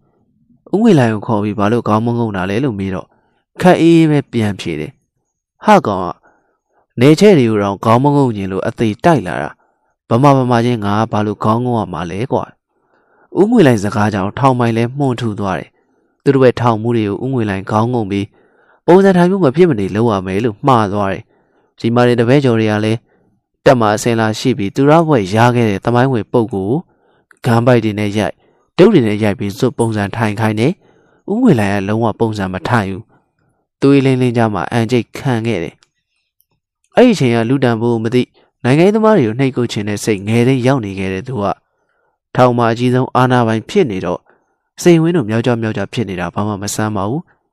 အခုလဲစိန်ဝင်းကိုစစ်ခွေးတိုင်းမှာသတင်းပေးဖြစ်မွေးလိုက်တယ်စိတ်ဝင်းဟာစစ်ကွေးတဲ့ရောက်လာတဲ့အချိန်မှာချီဦးသားသားမျက်နှာပေးနဲ့နိုင်ငံရေးသမားအားလုံးပေါင်းတယ် သူကသူလည်း88ဒီမိုကရေစီရေးခင်းမှာစေးရုံကြီးကနေပါဝင်သပိတ်မောက်ခဲ့တဲ့ရေးတော်ပုံတပ်သားကြီးအဖြစ်အမွှန်းတင်တယ်ပြီးတော့မှနိုင်ငံရေးသမားတွေကိုစီးရုံတယ်တစ်ဖက်မှာတော့နိုင်ငံရေးသမားတွေလှုပ်ရှားမှုတွေကိုထောင်းမိုင်းစီနေစဉ်သတင်းပို့တယ်ဒီချင်းတွေကိုနိုင်ချင်းတွေကလည်းမရိပ်မိသေးဘူးဖြစ်ချင်တော့တခြားကိစ္စနဲ့သွားညှိကြတယ်စိန်ဝင်းကခြုံယုံတက်ယုံဒါမကကလိန်ကကျက်ပါလှုပ်လာတယ်စစ်ခွေးတိုက်ကိုတပတ်တစ်ချိန်အသားစားပေးတဲ့နေ့မှာ ဖိုကြီးကဝက်သားတုံးနာမကဝက်စီကိုပါပေးတယ်။စိန်ဝင်းကဝက်စီကိုဖြတ်ခုတ်ပြီးတိုက်ထဲကလူတွေကိုအသားတုံးပဲပေးတယ်။ထောင်ထဲမှာဝက်စီဆိုတာရွှေပဲ။ဝက်စီကိုဝက်ဆာမှာစွတ်ပြီးလောင်စာလုပ်လို့ရတယ်။ပုံစံတန်ပကံများတွေကိုဒဲအုံးလိုပြန်ထုထားပြီးအိမ်အားပို့လိုက်တဲ့အကျော်လော်ဟင်းတွေကိုပြန်နှွှင်းရင်အဲ့ဒီလောင်စာမရှိမဖြစ်ပဲ။သူ့ရဲ့အားကောင်းချက်ကလုံးဝမီးကိုမထွက်ဘူး။စိန်ဝင်းကဝက်စီကိုသာမကဝက်သားတုံးတွေကိုလည်း အဆောင်မှာအတုံးကြီးနဲ့အတုံးသေးလဲပြီးနိုင်ချင်းတွေအတွက်ပေးတာတွေလှုပ်လာတယ်။ဒါအောင်ငါးညတယောက်ဖြစ်တဲ့ဗျံလွားကလုံးဝမကျေနပ်ဘူး။ဗျံလွားဆိုတာလည်းပေါ်သေးသေးမဟုတ်ဘူး။ရှစ်သက်ရှိရေးခင်းမှာမူကောင်းဖျားတဲ့ဆန္ဒပြနေတော့လုံချိုကြီးတပ်ဖွဲ့ကပြစ်လိုက်တဲ့ကြည်စံကသူ့လေပင်ကိုဖောက်ထွက်သွားတယ်။အဲ့ဒီချိန်ကဆေးရုံပို့ရင်လည်းအဖမ်းခံရနိုင်တာကြောင့်လက်ရှိ NLD တာဝန်ရှိသူဆရာဝန်ကြီးတဦးကချင်းချောင်းရိတ်တာထဲမှာတိတိစိတ်ကုသပေးခဲ့ရတယ်။ ပြန်တော့အသက်မသိပေမဲ့အတန်ဦးကွဲသွားတယ်။ဒါကြောင့်စကားပြောတဲ့အခါမပီတာတွေထစ်တာတွေဖြစ်လာတယ်။နောက်တော့တခြားနိုင်ငံရေးလှုပ်ရှားမှုနဲ့ထောင်ကျလာရင်စစ်ခွေးတိုင်းမှာနေရတာပါ။စိန်ဝင်းရဲ့လှုပ်ပေါက်ကြောင့်နောက်ဆုံးပြန်လွားတဲ့ထိပ်ပိုက်တွေ့တယ်။ပြန်လွားကပြောမရတဲ့ဆုံးထောင်ပိုင်းတန်းစည်းမှာတင်ပြမယ်လို့ပြောတယ်။အဲ့ဒီချိန်မှာစိန်ဝင်းကငကိုဗီဇပေါ်လာတယ်။ကြိုက်တယ်လို့ရှင်းလို့ရတယ်ဘယ်ဟိုတင်တင်ဘဲဥတိုင်နဲ့ဂယူးမဆိုင်ဘူးလို့ပြောတော့ဗျံလွန်လည်းအကြီးကျယ်ပေါက်သွားတယ်။ လာမဲ့ထောင်ပိုင်တန်းစည်းမှာတင်ပြဖို့လည်းစီစဉ်လိုက်တယ်။ထောင်ပိုင်တန်းစည်းမလာခင်တရက်မှာရေချိုးချိန်ပြီးတော့ဗျံလွန်နဲ့တခန်းနဲ့နေတဲ့ညီညီလှန်ရဘေးကမ်းမှာစကားပြောနေတဲ့ချိန်ဇော်တန်းတို့ကတိုက်ခန်းရှိကိုတပြက်စီလဲနေတဲ့အချိန်အခန်းထဲကိုစိန်ဝင်းရဲ့ရုတ်တရက်ပြေးတက်သွားတယ်။အခန်းထဲမှာဗျံလွန်ကနောက်ကျောပေးပြီးစီးဖို့ကြောဖို့ခွက်တွေပကံတွေယူနေတဲ့ချိန်မှာစိန်ဝင်းရိတ်ခနဲ့တက်သွားတာကိုမြင်လိုက်ရတဲ့တားကြီးခေါ်တော်ထုံးကအားလုံးကိုလှမ်းသက်တည်ပေးလိုက်တယ် စိတ်ဝင်းမင်းတို့ခန်းပေါ်တက်သွားတယ်နော်တဲ့။တာကြီးစကားဆုံးဆုံးချင်းညီညီလိုက်တဲ့ဇော်တန်းထုတ်ကစိုးရင်တကြီးနဲ့တိုက်ခန်းပေါ်ပြေးသွားတယ်။အထဲမှာစိတ်ဝင်းကတန်ကြိုလက်ခံမွားနဲ့ပတ်ပြီးဗျံလွားကိုထိုးမလို့လုပ်နေတယ်။ဗျံလွားကမသိဘူး။တိုက်ခန်းထဲကိုညီညီလိုက်နဲ့ဝင်လာတော့၃ယောက်တယောက်ဖြစ်ပြီးအချင်းနေမဟန်မှန်းသိတော့စိတ်ဝင်းကအချိုတက်လိုက်ပြီးတိုက်ခန်းပြင်ကိုအမြန်ထွက်လာတယ်။လက်ထက်ကချွတ်ကိုတောင်ရထဲပြစ်ပြီးလက်စဖျောက်လိုက်တယ်။အခန်းထဲကိုဘာလို့လာတာလဲမေးတော့အချိုမှုန့်လာတောင်းတာလို့ဖြေတယ်။ စိတ်ဝင်းလောက်ရက်ကိုစစ်ခွေးတိုင်းမှာရှိတဲ့ငါးညာတွေကမကျေနပ်ဘူး။ထောင်ပိုင်အားလုံးကိုဝိုင်းတိုင်ပြီးစိတ်ဝင်းကိုရွှေ့ဖို့စီစဉ်ကြတယ်။ဒါပေမဲ့စိတ်ဝင်းကတကွက်ဦးသွားတယ်။နောက်နေ့မှပဲညီလိုင်နဲ့ပြန်လောကိုထောင်ပိုင်ကြီးရုံးကန်ခေါ်တယ်ဆိုပြီးလာခေါ်တယ်။ရုံးကန်ရောက်တော့ထောင်ပိုင်ရှေ့မှာစိတ်ဝင်းကထိုင်နေတယ်။ထောင်ပိုင်ကညီညီလိုင်တို့ကိုကြည့်ပြီးသူတို့နှစ်ယောက်လားလို့စိတ်ဝင်းကိုမေးတယ်။စိတ်ဝင်းကဟုတ်ပါတယ်။မနေ့ကမှသူတို့ထောင်စုပူမှုစားလုပ်ပါလိမ့်မယ်ဆိုပြီးပြောတယ်။ စိတ်ဝင်းစကားကြောင့်ပြန်လောကအရန်ဒေါကန်သွားတယ်။ဒါပေမဲ့စိတ်ဆိုးလုံးတို့စကားတွေကဘလုံးမထွေဖြစ်နေတယ်။ညီလန်ကအချင်းတွေကိုဝင်ထိန်ပြီးပြန်လောကိုစိတ်ဝင်းကတန်ကျင်တဲ့ထိုးကိုစီစဉ်တဲ့အကြောင်းတန်ကြိုတောင်ရထဲမှာရှာတွေ့တွေ့မှာဖြစ်ကြောင်းရှင်းတော့မှထောင်မိုင်လည်းငြိမ်သွားတယ်။နောက်ဆုံးတော့ဖုန်းကြီးစားတာပါပဲ။ပြန်လောတဲ့ညီညီလိုင်ကိုထောင်ဝင်စာပိတ်ပြီးတွဲဘက်ထောင်ပို့ဖို့အမိန့်ချမှတ်လိုက်ပြီးစိတ်ဝင်းရုံတော့ပြစ်ဒဏ်နဲ့ဆေးရုံမှာပြောင်းရွှေ့လေးပါချလိုက်တယ်။ ဆေးရုံရွှေ့လိုက်တာစိတ်ဝင်းကိုစူလာလိုက်ရေးတဲ့လွှတ်လိုက်သလိုပါပဲ။စိတ်ဝင်းကလည်းနိုင်ငံရေးကျင်းသားတွေကြောင့်ကြာဆင်းသွားတဲ့သူ့ဂုံတိတ်ခါကိုပြန်ဆင်းခြင်းနေတယ်။ဒီတော့ဇလန်းလိုက်ရှာတဲ့အခါမှာဆေးရုံရောက်နေတဲ့ကြော်သူကိုသွားတွေ့တယ်။တကယ်တော့ဆေးရုံကြီးစိန်ဝင်းနဲ့မွေပြူလေးခေါ်ကြော်သူရဲ့ကြားမှာဘာရန်ကျိုးရန်စားမှမရှိပါဘူး။ဒါပေမဲ့ကြော်သူလိုလူမျိုးကိုလုံလိုက်ရင်သူ့ရဲ့ဂုံတိတ်ခါပြန်တက်မယ်လို့ယူဆပြီးစိန်ဝင်းရတတ်ဖို့ကြိုးစားတာဖြစ်ပါတယ်။သူ့စီစဉ်ကတော့ အခန်း22မှုဘယ်နေရာမှာပွင့်တယ်လဲစစ်ခွေးတိုင်းမှာတာဝန်ရှိဆုံးဖြစ်တဲ့တက်ချက်ကြီးဘူကန်ကအချင်းတော်ဥပဒေပေါင်းကြုံလုံးပြီးကြော်သူ့ကိုတေလူမျိုးပါနှိပ်စက်လိုက်ပြင်မဲ့ထောင်အာဏာပိုင်တွေကမတိကျကြုံပြုတ်နေပါတယ်။ဘာဖြစ်လို့လဲဆိုတော့ကြော်သူ့ကိုလုံးဝမကြည်ပြူတော့လို့ပါပဲ။ဒီချက်ကလည်းစေယုံကြီးစိန်ဝင်းအတွက်ကြော်သူ့ကိုတတ်ဖို့အဓိကလှုံ့ဆော်မှုတွေလည်းပါဝင်ခဲ့တယ်။ကြော်သူ့ကိုရှင်းပေးရင်ထောင်ဝသူ့ကိုအထာထားလိုက်မယ်လို့ယုံကြည်ထားတယ်။ ထောင်ထဲမှာရှိတဲ့လူမိုက်တွေအတွက်ကတော့နာမည်နဲ့ဂုဏ်သတင်းကြဆင်းလာရင်အတန်အန်တွေပိုနီးလာတတ်ပါတယ်။ကျော်သူကမူစာကိုချွတ်နဲ့ထိုးပြီးပရှုလက်ဝိတ်ကျော်ကိုအနိုင်ရခဲ့တဲ့အတွက်အင်းစိန်ထောင်မှာဂုံသတင်းကောင်းခဲ့ပေမဲ့ဆေးရုံကြီးစိတ်ဝင်းရတော့ကောက်ချိတ်လိုတန်းချွတ်နဲ့ထိုးခံရနိုင်ငံရေးသမားတွေနဲ့ပြဿနာတက်ခဲ့တာကြောင့်နာမည်ပြက်ရတာတွေကဩဇာအာဏာကျဆင်းလာခြင်းရဲ့အကြောင်းရင်းတွေပါပဲဒီအခြေအနေကိုကုစားဖို့အတွက်ဆေးရုံကြီးစိတ်ဝင်းကအဖြေရှာရင် အင်းစိန်ထောင်ထဲမှာမှုပဲနေရာမှာပွင့်တယ်လဲဆိုတော့သိသွားတယ်ပြီးတော့သူရှိရထောင်သဘာဖြစ်တဲ့နှစ်တရာကျွဲကြီးရဲ့ဘဝဖြစ်ရင်ကိုကြည့်ပြီးသူ့လိုဖြစ်သွားမှစိန်ဝင်းအရန်ကြောက်နေတယ်နှစ်တရာကျွဲကြီးကနာမည်နဲ့လိုက်အောင်ခန္ဓာကိုယ်ဟာတုတ်တုတ်ခိုင်ခိုင်အသားမဲမဲတူတူကျွဲပခုံးထနေတဲ့ခန္ဓာကိုယ်နဲ့မြင်လိုက်ရင်ယူအကျဉ်းသားအတွက်ခြောက်ချားစရာကောင်းပါတယ်နှစ်တရာကျွဲကြီးရဲ့ထူးခြားချက်ကတော့ຫນွေမိုးဆောင်ဘလောက်အေးအေးဘလောက်မိုးရွာရွာအေးဘယ်တော့မှမဝေဘူး ပြီးတော့နှစ်တရာကျွဲကြီးလို့သာနာမည်ကြီးနေတာသူကြခဲ့တဲ့အမှုကလူသက်မှုတွေမဟုတ်ဘူးသူကခိုးတယ်လူတယ်အမှုလောက်ပဲလုပ်ခဲ့တာပါနှစ်တရာကျော်ကြားရတဲ့အကြောင်းရင်းကတော့အပြင်မှာအမှုရောက်အမှုဝယ်လုပ်ရင်းများပြားလာတဲ့အမှုတွေကြောင့်နှစ်တရာကျော်ကျသွားခဲ့တာဖြစ်ပါတယ်သူမကျူးလွန်တဲ့တချို့အမှုတွေကိုကာယကံစင်စီကဝယ်ပြီးအစားခံခဲ့တယ်လို့တချို့ရဲစခန်းတွေမှာမပေါ်တော့တဲ့လူရဲမှုခိုးမှုတွေအတွက်ရဲနဲ့အပေးယူလုပ်ပြီးဝန်ခံခဲ့တာရှိပါတယ် ဝယ်လိုက်တဲ့အမှုတွေများလုံးတာကြောင့်နှစ်ရာကျော်ကြာတာဖြစ်ပါတယ်နှစ်တရာကျွဲကြီးဟာထောင်ထဲကအပြင်ရောက်ဖို့လွတ်လန်းမမြင်ပေမဲ့ကံကြမ္မာအခွင့်အရေးတစ်ချိန်ပေးခဲ့ပါတယ်ဒါတော့1988ဒီမိုကရေစီရေးခင်းကြီးဖြစ်ပြီးအုပ်ချုပ်ရေးပြပြသွားတဲ့အချိန်မှာအင်းစိန်ထောင်ကြီးလည်းပွင့်သွားခဲ့ပါတယ်ဒီမိုကရေစီရေးခင်းခေါင်းဆောင်တွေကျောင်းသားတွေနဲ့ဖုန်းကြီးတွေလည်းအင်းစိန်ထောင်ဖွင့်ပေးပြီးတာမန်ကျင်းသားတွေကိုအပြင်ရအောင်ကူညီခဲ့ပါတယ် ဒီချိန်မှာနှစ်တရာကျွဲကြီးဟာအပြင်လောကကြီးတွေကိုမသွားတဲ့မလာတတ်တော့လို့ထောင်ထဲမှာပုန်းနေခဲ့ရတဲ့ဘဝကိုထောင်အာဏာပိုင်တွေသိခဲ့ပါတယ်တက်ကအာဏာသိမ်းပြီးတဲ့နောက်နိုင်ငံတော်ညီကိုပြည်ပြောင်းမှုတည်ဆောက်ရေးအဖွဲ့လက်ထက်မှာနှစ်တရာကျွဲကြီးနဲ့အာနာစီအာဇာနီကုန်းဘုံခွဲခဲ့တဲ့မြောက်ကိုရီးယားလူမျိုးကင်မင်ချူကိုထောင်ထဲမှာတက်တလုံးနေထိုင်ရမယ့်လူတွေအဖြစ်အကျဉ်းဦးစီးဌာနတရားဝင်မထုတ်ပြန်ပေမဲ့သတ်မှတ်ခဲ့ပါတယ်။လက်နဲ့ခြေထောက်တွေဘုံထိပြီးပြတ်သွားခဲ့တဲ့အတွက် ကားတရာကျွန်းနဲ့ရှောက်သွားနေရတဲ့ကင်မင်ချူကို အထူးဝင်းထဲမှာပဲစိတ်ကြိုက်သွားလာခွင့်ပေးထားသလိုနှစ်တရာကျွဲယူတဲ့ထောင်ထဲမှာအနေစားချောင်အောင်ခွင့်ရတချို့ပေးထားခဲ့ပါတယ်နှစ်တရာကျွဲကြီးဟာတခြားလူမိုက်တွေလိုကြားတဲ့တေစီကချွတ်တာခွာတာမလုပ်ချင်တော့ထောင်ထဲမှာပေါက်ဖွားနေတဲ့ကြွက်တွေကိုဖမ်းရင်သူသက်ရှင်ရက်တည်ရေးအတွက်နေထိုင်ခဲ့ပါတယ်သူပြောနေကြစကားကတော့ကြားเสียကြောင်ကြောင်เสียကြွက်ကြွက်เสียကျွဲကြီးဆိုတာပါပဲ ထောင်ဆိုတာကစားတော့အင်မတန်ရှားတဲ့နေရာဖြစ်ပါတယ်ဒါပေမဲ့ကြွက်တွေကတော့အကျဉ်းသားတွေရဲ့စားခြင်းစားကြံတွေစားရင်ပေါက်ဖွားနေသလိုစံကိုတောင်တွေပဲကိုတောင်တွေမှာပေါက်ဖွားခြင်းတိုင်းပေါက်ဖွားနေပါတယ်ကျွဲကြီးကတော့တထောင်လို့စိတ်တန်းကြလှည့်လှည့်သွားလာရင်ကြွက်ပြစ်တယ်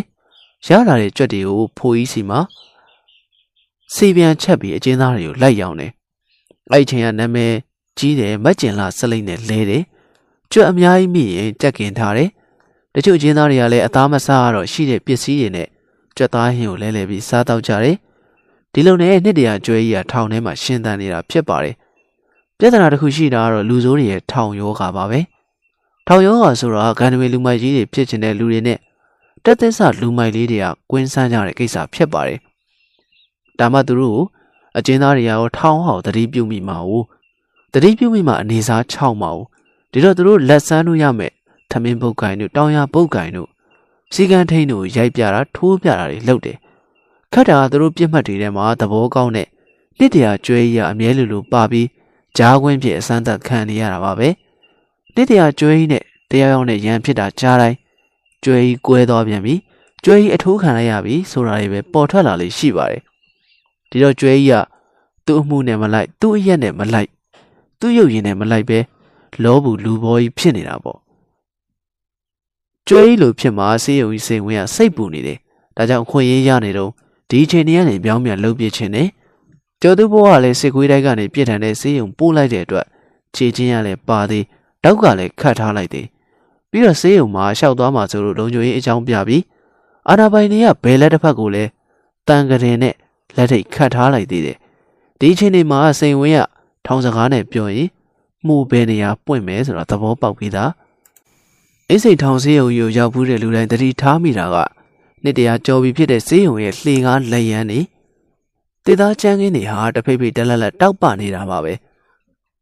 ထောင်မကအလကားရနေတဲ့လူဆွမ်းအရင်းမြစ်တွေကြောင့်ဆေးရုံမှာအလကားခိုင်းလို့ရတဲ့ပေါက်စင်းတွေအများကြီးပဲပေါက်စင်းဆိုတာကမတမာမှုမောင်ရိပ်ခုံမှုမူရည်ရန်ကားမှုတွေနဲ့ရပ်ပိုင်းလာပိုင်းလောက်ကြာလာတဲ့လူတွေကိုခေါ်တာဖြစ်ပါတယ်ဆေးရုံပေါက်စင်းတွေဟာ အဲ့ဒီချိန်ကဆေးရုံသုံးတဲ့ဂလူးကို့စ်ဖန်ပလင်းအလွတ်တွေနဲ့ဈေးုံလှေကားနဲ့ရှာရိုးကျမ်းပြင်တွေကိုကြီးပြောင်တိုက်ရတယ်။အပြင်မှာလိုပေါ်လစ်တွေဒီဇယ်တွေမသုံးပဲဂလူးကို့စ်ဖင်နဲ့တိုက်လိုက်ရင်တစ်သားတွေကဘာကြောင့်မှမသိတောက်ပြောင်တန်ရှင်းလာတာပါပဲ။ဈေးုံမှာဘယ်သူမှမနိုင်တာကြမ်းကြတဲ့ကြဘိုးပဲရှိပါတယ်။စိန်ဝင်းကကြော်သူ့ကိုတတ်ဖို့အကွက်ချအကွက်ချတဲ့အချိန်ကိုထောင်ထဲမှာအများဆုံးရွေးချယ်လေးရှိတဲ့ညအချိန်မရွေးပဲညင်းပယ်လိုက်တယ်။ ဘာလို့လဲဆိုတော့ဆေးရုံကလူနေတဲ့အတွက်တခန်းနဲ့တခန်းသွားဖို့တယောက်သားတယောက်သွားဖို့ဆိုတာတော်တော်မလွယ်တဲ့ကိစ္စဖြစ်ပါတယ်။ဒါကြောင့်ဘယ်သူမှထင်မှတ်မထားတဲ့နေ့လယ်12နာရီနောက်ပိုင်းကိုရွေးချယ်လိုက်တယ်။နေ့လယ်12နာရီနောက်ပိုင်းမှာဆရာဝန်တွေစေးမှုတွေကလည်းထမင်းစားပြီးလို့ပြန်လာကြပြီ။အကျဉ်းသားတွေကလည်းတပြေးတမောအိတ်ကြပြီ။ဒီလိုလူချောက်ကနေတဲ့အချိန်ကိုစိန်ဝင်းကတမင်ရွေးလိုက်တာဖြစ်ပါတယ်။အခင်းဖြစ်ပွားတဲ့နေ့ကဇေယုံကြီးစိန်ဝင်းဟာသူ့စတိုင်အတိုင်းချုပ်ကိုလက်ကင်မွာနဲ့အုပ်ပြီး လက်ဖွားမှာခြီထားတယ်။ကျွတ်ဆိုတော့အကျဉ်းသားတွေရဲ့ခြေချင်းတွေတောက်တွေနေရာမှာတုံးတဲ့တန်ချောင်းဖြစ်ပါတယ်။ထောင်ထဲကလူမိုက်တွေကတယောက်ကိုတယောက်စရင်ရှင်းနေလို့ရှိခြေချင်းထုတ်လို့တဲ့ဗပဲပုတ်ကိုလက်ထိုးကိုလိုချင်တဲ့အရှိပမာဏကိုပြောပြီးတန်ချောင်းကိုခိုးဖွက်ယူလာကြပါတယ်။ပြီးတော့တနေရာမှာတန်ချောင်းထိတ်ကိုကြောက်တုံးပေါ်မှာခြုံအောင်သွေးပြီးမြေကြီးထဲမှာမြုပ်ထားလေးရှိတယ်။ကိုအသုံးပြုခြင်းတဲ့အခါကျမှသာမြေကြီးတွေကတူပြီးအသုံးပြုရတာဖြစ်ပါတယ်။ စိန်ဝင်းကလဲတယ်ချုပ်ကဓားလိုအယိုးမပါတော့လွတ်သွားမှဆိုလို့သူ့လက်မှာလက်ကင်မွားနဲ့ခြိထားတာဖြစ်ပါတယ်အဲ့ဒီနေ့လယ်ကတထောင်လုံးတိတ်ဆိတ်ငြိမ်သက်နေတယ်ကျော်သူကသူ့ခရင်မှာစောင်းလေးခြုံပြီးမှေးနေတယ်ဘယ်ဘက်လက်တစ်ဖက်ကတော့တန်ကရင်နဲ့တွဲပြီးလက်ထိတ်ခတ်ထားတယ်ထောင်ထဲမှာထူးထူးခြားခြားအကျဉ်းသားကိုလက်ထိတ်ခတ်လိမရှိပေမဲ့ထောင်အာဏာပိုင်တွေကကြော်သူ့ကိုကြည်မရလို့လုံခြုံရေးအကြောင်းပြပြီးလက်ထိတ်ခတ်ထားတာဖြစ်ပါတယ် စိန်ဝင်းဟာကြော်သူကရင်သားကိုဖြည်းဖြည်းချင်းရှောက်လာတယ်ခြေတံကြောင်းလိုကြော်သူကမျက်လုံးဖွင့်ကြည့်လိုက်တယ်။စက္ကန့်ပိုင်းအတွင်းမှာပဲစိန်ဝင်းနဲ့ကြော်သူမျက်လုံးရင်းစုံပြီးမျက်တောင်မခတ်တန်းအပြန်အလှန်စူးစိုက်ကြည့်နေကြတယ်။နောက်တော့စိန်ဝင်းကကြော်သူကိုပြုံးပြလိုက်တယ်ငါဝင်လာလို့ကြောက်သွားလားကြော်သူမကြောက်ပါဘူးခမည်းလာမယ်ဆိုတာစိတ်ထဲကအလိုလိုသိနေတယ်ဗျစိန်ဝင်းဟာလက်ကင်ဘွားနဲ့ပူပြီးခြိထားတဲ့ချုပ်ကိုပြလိုက်တယ်အေးငါမင်းကိုတတ်ဖို့လာတာတဲ့ စိန်ဝင်းစကားဆုံးတော့ကြော်သူကရေးလိုက်တယ်ပြီးတော့ခက်အေးအေးပဲပြန်မေးတယ်တခုလောက်မေးချင်တယ်ဗျာခမည်းလူသက်ရဲလို့လားတဲ့ကျော်သူစကားကြောင့်အသားမဲပါတယ်ဆိုတဲ့စိန်ဝင်းမျက်နှာနီးမြန်းသွားတယ်ဒါမဲ့သူတော်သားကိုပြန်ထည့်ရင်ဖြေတယ်တက်ရဲလို့မေးစီလာတာပေါ့ကွစေးရုံကြီးစိန်ဝင်းဆိုတာတစ်သက်လုံးလူတွေကိုရင်ခွဲအသေးထုတ်ဥထုတ်လုံလာတဲ့ကောင်ပါကွစိန်ဝင်းစကားဆုံးတော့ကျော်သူကလေးအေးအေးနဲ့ဆက်ပြောတယ် ဝမ်းသာတယ်ဗျာခမားလိုမိုက်ကုံရှိတဲ့စေးရုံကြီးစိန်ဝင်းကကျွန်တော်တတ်မယ်ဆိုလို့အယံဝမ်းသာတယ်တခုတော့မေးချင်တယ်ဗျာခမရင်ခွဲအသေးထုတ်ခဲ့တာလူသေးတယ်နော်အခုတတ်ရမှာအရှင်ရတယ်ကြော်သူအခုမင်းချင်တွေကငါ့ကိုဘာမှဒုက္ခမပေးနိုင်တော့ဘူးမင်းရရှင်လူဆိုရင်မဲ့ဘာမှမလှုပ်ရှားနိုင်တော့လို့ငါအတွက်တော့သေလူပဲတဲ့ဒါဆိုလဲသွေးနဲ့သေခြင်းလို့သွေးနဲ့ပဲတတ်ပြီဗျာနေစမ်းမအောင် ခမဘာလို့လက်တွေတုံနေရလဲတဲ့တကယ်လဲစိန်ဝင်းလက်တွေကတုံနေတယ်စိန်ဝင်းရှက်သွားပြီမဲ့သူ့ကိုယ်သူပြန်ထရင်ပြောတယ်လက်တုံလဲမင်းရဲ့ဘက်ထဲကိုဘယ်နှချက်ထိုးရမလဲဘယ်လောက်ထိထိုးရမလဲဆိုတာနားလေတဲ့စိန်ဝင်းမှာကွာသေလောက်တဲ့နေရာကိုတော့လုံးဝမလွဲစေရဘူးတဲ့စိန်ဝင်းစကားဆုံးတော့ကျော်သူကဟက်ခနဲ့တစ်ချက်ရီးလိုက်တယ်ကြိုက်ပြီဗျာဒါမဲ့ဘဝတူချင်းအထာနည်းနည်းထား ကျွန်တော်တတ်ရင်နှလုံးသားတဲ့တဲ့ကိုတစ်ချက်တည်းကိစ္စတုံးအောင်ထိုးပြီးနှလုံးသားကိုထိရင်ဒီဘဝဆူတောင်းထားတာတွေနောက်ဘဝကျပြည့်တတ်တယ်ဆိုလိုပါကျောသူစကားကြောင့်စိန်ဝဲအနေငယ်တွေးဝေသွားပေမဲ့အချိန်ဆွဲလို့မရတော့ဘူးဆိုတာသဘောပေါက်တယ်အေးစိတ်ချမင်းဆန္ဒပြည့်ဝပြည့်စေရမယ်တဲ့စကားဆုံးဆုံးချင်းစိန်ဝင်းကကျောသူနှလုံးသားတက်တဲ့ကိုထိုးဖို့စောင်းဆွဲလန်လိုက်တယ်တင်မပထားတဲ့ဖြစ်ပျက်တကူကတော့ကျော်သူကလွတ်နေတဲ့ညာဘက်လက်နဲ့ စေးရုံချမ်းမြေကိုတိုက်တဲ့ glucose ပလင်းကိုခွဲကင်ထားတယ်စိန်ဝင်းအံ့ဩနေချိန်မှာပဲကျော်သူဟာစိန်ဝင်းမျက်လုံးတွေကိုပလင်းခွဲဖင်နဲ့နှစ်ချက်ဆင့်ပြီးထိုးလိုက်တယ်။ရုတ်တရက်ဆိုတော့စိန်ဝင်းမျက်နှာကိုအုပ်ပြီးអော်လိုက်တယ်။ဒီလျက်တစ်ပြက်လေးမှာပဲကျော်သူကဂရင်မွားနေကြမ်းမြင့်မောလှဲချလိုက်တယ်။ကျော်သူထိုးချက်တွေကစိန်ဝင်းမျက်လုံးတွေကိုတိုက်ရိုက်မထိပင်မဲ့ထွက်လာတဲ့သွေးတွေကမျက်လုံးထဲကိုဝင်ပြီးစိန်ဝင်းဘာမှမလုပ်နိုင်တော့ဘူး။ဒီချိန်မှာအော်တန်တွေကြောင့်တောင်ဝင်ကြထောင်ဝါတာတွေနဲ့ စီကန်းထိန်တွေပြေးဝင်လာကြတယ်။စိန်ဝင်းနဲ့သူ့လက်ထဲမှာခြိထားတဲ့ချုပ်ကိုလက်ဘူးလက်ချက်သူတို့တွေးလိုက်ရတဲ့အခါမှာတော့ဝါတာတွေအားလုံးသဘောပေါက်သွားတယ်။ကျော်သူကတော့လက်ထိတ်ခတ်ထားရတဲ့သူ့ကရင်စီကိုလာပြီးတတ်ဖို့ကြိုးစားတဲ့စိန်ဝင်းကိုဂလူးကိုပလင်းနဲ့ခုခံဖို့ကြိုးစားနေတဲ့သူပေါ့။နောက်ဆုံးထောင်ဝါတာတွေကကျော်သူကိုဘာမှမလုပ်ဘဲမျက်နှာမှာသွေးလေးလေးဖြစ်နေတဲ့စေယုံကြီးစိန်ဝင်းကိုဖမ်းချုံလိုက်တယ်။ကျော်သူကတော့စိန်ဝင်းကိုမင်းကြီးခေါ်ပြီးတောင်းမခတ်ခင်မှာ စကားတခွန်းတော့ပြောခဲ့လိုက်သေးတယ်။ကိုစိန်ဝင်းလူမိုက်ဆိုတာသေရဲတာတက်ရဲတာနဲ့မပြီးဘူးဗျ။အုံနောက်လည်းရှိရမယ်။အတွေးခေါ်လည်းရှိရမယ်။အဲ့ဒါတွေနဲ့ပြည့်စုံမှအင်းစိန်ထောင်ကပေးတဲ့ဂန်နဝေလူမိုက်ဆိုတဲ့ဂုံဝင်ရမှာ။ဒါကိုခမည်းတဘွားလုံးဘဝတစ်လျှောက်လုံးမှတ်ထားလိုက်ပြီတော့တဲ့။ဒီဖြစ်ပြပြီးတဲ့နောက်မှာတော့စိန်ဝင်းနေနဲ့အင်းစိန်ထောင်ကြီးမှာကြော်သူ့ကိုဘလို့မှမလှန်နိုင်တော့ပါဘူး။ အင်းစိန်ထောင်ကလည်းနာမည်ရှိတဲ့ဇာရှိတဲ့ဂန်နဝေလူဆိုလူမိုက်အားလုံးကိုမြန်မာနိုင်ငံရဲ့အဝေးဆုံးနေရာတွေကနေထောင်တွေကိုလူစုခွဲပြီးပို့ပစ်ခဲ့ပါတယ်။အဲ့ဒီချိန်ကစပြီးအေးစိတ်ထောင်ထဲမှာဂန်နဝေလူမိုက်ဆိုပြီးနောက်ထပ်ထွက်မလာတော့ပါဘူး။အခန်း23ဇက်သိမ်းမိုင်းနှစ်ပေါင်းများစွာကြာမြင့်သဖြင့်ရင်းနှီးများတက်ခါမှိုင်းချိတ်နေသောဥဒရာကြီးကမြင်မာလုံလာသည်အင်္ဂလိပ်ခေတ် နိုင်တခု၏လက်တံများတိုင်းတီဆောက်ထားသောအဆောက်များကိုဝိုင်းပတ်ပြီးတီထားသည့်ထိုတိုင်းမှာနှစ်ထပ်ရှိပြီးပေ20အမြင့်ရှိသည်ဤနေရာကိုအင်းစိန်ဘဟုစံပြအချင်းတောင်ခေါ်သည်အင်းစိန်ချင်းတောင်သည်မြန်မာနိုင်ငံတွင်ရှိသောအချင်းတောင်ပေါင်းများစွာအနက်အကြီးမားဆုံးနှင့်အလုံးကျုံဆုံးထောင်ဖြစ်သည်မြန်မာနိုင်ငံကိုဗြိတိရှတို့ကသိမ်းယူခဲ့ပြီးသည့်နောက်အင်းစိန်ချင်းတောင်ကို1892ခုနှစ်ဇူလိုင်လတွင်စတင်ဖွင့်လှစ်ခဲ့သည် အင်းစိန်ထောင်ကအုပ်ချုပ်ခဲ့သောထောင်ပိုင်မျိုးဆက်ပေါင်း90ကျော်ရှိကထောင်၏တပ်တန်းမှာနှစ်ပေါင်း125နှစ်ကြာမြင့်ခဲ့ပြီဖြစ်သည်လက်ရှိမှာတော့မိုင်းညွညွရှိနေသောအင်းစိန်အုပ်ရိုးကြီးနှင့်ခြားနာစွာထောင်ရှိလမ်းမကြီးပေါ်တွင်စားတော့ဆိုင်များစာရေးကရိယာဆိုင်များမိတူဆိုင်များဖြင့်စီကားရှုပ်ထွေးလျက်ရှိသည်ဘတ်ကားများစလုံးကားများအဆက်မပြတ်သွားနေသောအင်းစိန်လမ်းမကြီးပေါ်တွင်လူကြီးပိုင်းတက်ရွယ်သို့ရောက်နေသောလူ9ယောက်မှ ဆွေးမြေသောမျက်လုံးများဖြင့်အင်းစိန်ထောင်ကြီးကိုငေးမောကြည့်နေကြသည်ဒူလူ9ယောက်မှ Tomorrow Journal တွင်အပတ်စဉ်ရေးသားဖော်ပြခဲ့သောအင်းစိန်ထောင်မှဂန်နွေလူမိုက်ကြီးများဇလန်ထဲတွင်ပါဝင်ခဲ့သည့်လူမိုက်ကြီးနှစ်ယောက်ဒိုဇလန်ကိုရေးသားခဲ့သည့်စာရေးဆရာတစ်ယောက်အင်းစိန်ထောင်ထဲတွင်နှစ်ပေါင်းများစွာနေထိုင်ခဲ့ရသည့်နိုင်ငံရေးကျင်းသားနှစ်ယောက်တို့ဖြစ်သည်တပင်းနေဖြူဖွေးနေပြီဖြစ်သောကန်နွေလူမိုက်ကြီးတစ်ယောက်ကအင်းစိန်ထောင်မှုဟောင်ငေးမောကြည့်ရင် အတိတ်ကပုံရိပ်များကိုမြင်ရောက်လျက်ရှိသည်အံ့ဩစရာပဲတလောက်ကြမ်းတမ်းတဲ့ကဘာထဲမှာတို့အသက်ရှင်ကြံခဲ့တာဒါရီကလူတယောက်ရဲ့ကုသိုလ်ကံကြမ္မာနဲ့လည်းစိုင်နေဗျဟုတ်တယ်အခုရွယ်မှာကိုယ့်ဘဝကိုပြန်သုံးသပ်ကြည့်တော့လွဲမှားတဲ့ယုံကြည်ဆွဲလန်းမှုတွေနဲ့အဆုံးသတ်ရမယ့်ကံကြမ္မာစိုးကလွတ်မြောက်ခဲ့တာပဲနိုင်ငံချင်းသားဟောင်းတယောက်ကကန်တွေလူမကြီးတယောက်ကိုလှမ်းမိလိုက်သည်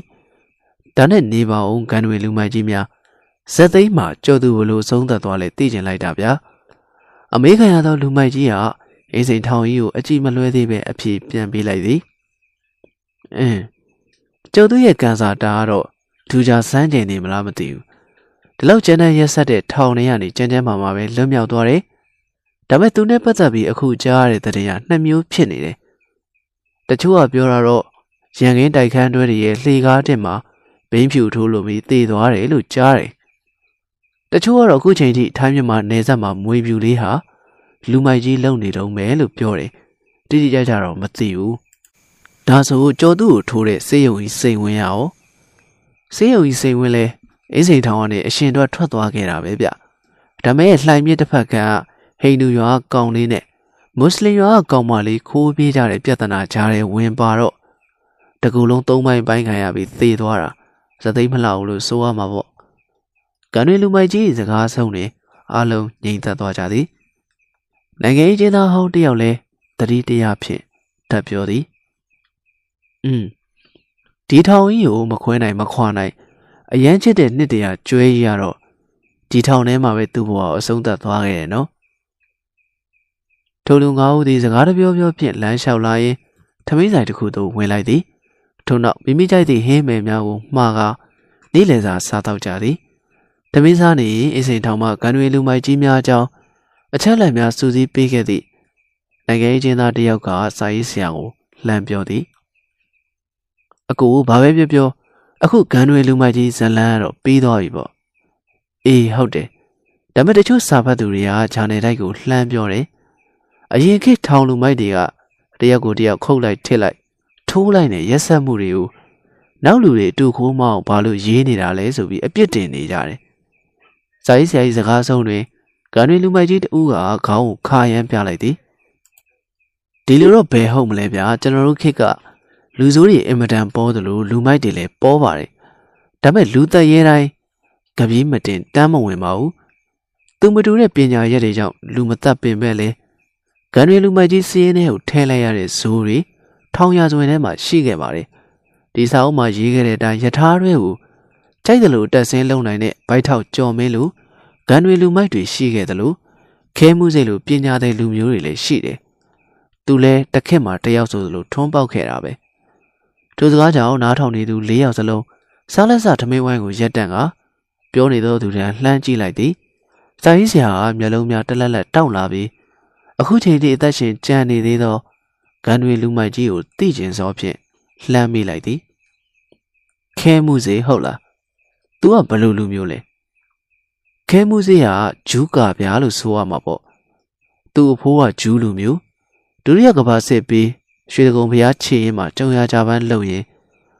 ပန်းရောက်တဲ့မြမအမျိုးသမီးနဲ့ညားတယ်ခဲမှုစေကိုမွေးတယ်ဂျူးကာဗျာဆိုတော့ခဲမှုစေကရုပ်ရည်တတ်ပေမဲ့လမ်းမေးနေလမ်းမေးစားပဲသူ့နိဗ္ဗာန်ဂုံဆိုင်တွေကလက်တူလက်တောင်းခိုင်းနေနည်းနည်းအရွယ်ရောက်လာတော့အကျင့်ဖြတ်ပြီးဟိုပစ္စည်းလေးအလေးသုံးလိုက် ဒီထမိန်လေးခိုးလိုက်အဆင့်ပါပဲနောက်ဆုံးတော့ခိုးမှုနဲ့ပဲထောင်ထဲရောက်လာတာသူ့မှာတော့နာမည်ရင်းရှိတယ်ဗျဒါမဲ့ဘယ်နေရာမှသုံးစားမရလို့အင်းစိတ်ထောင်ထဲမှာသူ့ကိုခဲမှုစီလို့နာမည်ပေးလိုက်တာတခါလဲတွင်သွားရောအထဲရောက်တော့လေအနှိမ်ခံရတာပေါ့ခဲမှုစီလို့နာမည်ပေးလိုက်တဲ့အတိတ်ပဲဝဟိုဂျပန်ငွေဆက်ကိုသိတယ်မို့လားဂျပန်နေပြေးတော့ဘာမှသုံးစားမရဘူးလေခဲမှုစီလည်းအတူတူပဲဒါပေမဲ့ဂျပန်စက်ကူပေါ်မှာချီးကုန်းလို့ရသေးတယ် မီးရှို့လို့ရသေးတယ်ခဲမှုစေးကဘာမှသုံးမရဘူးဒီဒိတ်ပဲနဲ့သူ့နာမည်ပေးခဲ့တာလူမိုက်ကြီးကပြောလက်စာစကားကိုရက်ပြီးထမင်းဆက်စားနေသည်ကျန်လူမိုက်ကြီးကလည်းခဲမှုစေးကိုတတိယအဖြစ်ခေါင်းတဆက်ဆက်ညှိပြီးထောက်ခံနေသည်စာရေးဆရာကခဲမှုစေးဘဝကိုစိတ်ဝင်စားစွာဖြင့်ဆက်လက်ပြောရင်တိုက်တွန်းနှိုးဆော်လိုက်သည်ထိုလူမိုက်ကြီးကထမင်းကိုပြီးသားအောင်စားလိုက်ပြီးလက်ကိုသေးချစွာဆေးကြောနေသည် ပြီးမှစပွဲဝိုင်းမော်တွင်ချထားသောတညက်ခဲတစ်လုံးကိုကောက်ယူစားကခဲမှုစီအကြောင်းကိုဆက်ပြောသည်အဲ့လိုအသုံးမကျတဲ့ခဲမှုစီဟာအခုချိန်မှာအင်မတန်မှချမ်းသာကြွယ်ဝနေတဲ့တထေးဖြစ်နေတဲ့ဆိုရင်ခမည်းတော်ယုံမလားအားလုံးအပြည့်မပေးနိုင်ပဲငြိမ်သက်နေကြသည်ဒိုလူမိုက်ကြီးကလူဘွားကြီးကံကြမ္မာလှည့်စားပုံကိုသဘောကျဟန်ဖြင့်ပြောလက်ဆစကားကိုဆက်လိုက်သည်အနေခံအပြောခံခဲမှုစီဟာရန်ကုန်မြို့လေကောင်က နာမည်အကြီးဆုံးလူလိန်ဝိဇ္ဇာကြော်မြင့်တဲ့အင်းစိန်ထောင်ထဲမှာစုံလိုက်တဲ့အခိုက်အတန့်ဟာသူ့ဘဝရဲ့အလှည့်အပြောင်းပဲကြော်မြင့်ကထောင်ဝထွက်လာရင်သူ့စီဆက်ဆက်လာပါလို့ခဲမှုစီကိုမှားလိုက်တယ်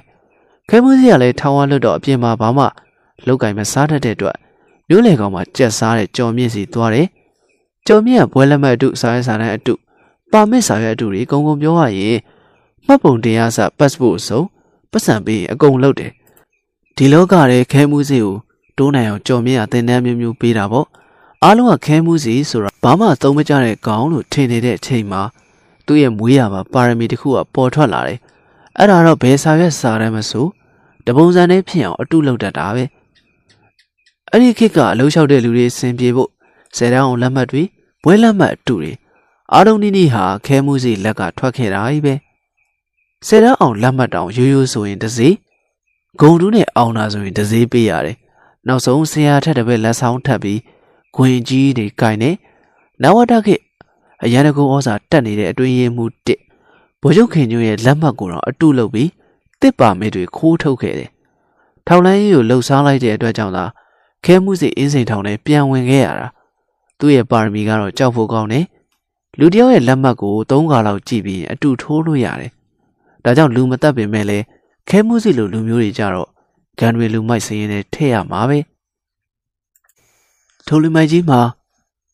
စကားများကြီးပြောလိုက်ရသည်ဖြင့်မောတော့အဖြစ်နားလိုက်သည်။အားလုံးကတော့သူ၏အဆိုးနားလည်သဘောပေါက်ပုံဖြင့်ခေါင်းတည်တည်ငြိမ်ပြကြသည်။အမှန်တကယ်သူတို့ငါးဦးမှာလွန်ခဲ့သော28နှစ်ခန့်က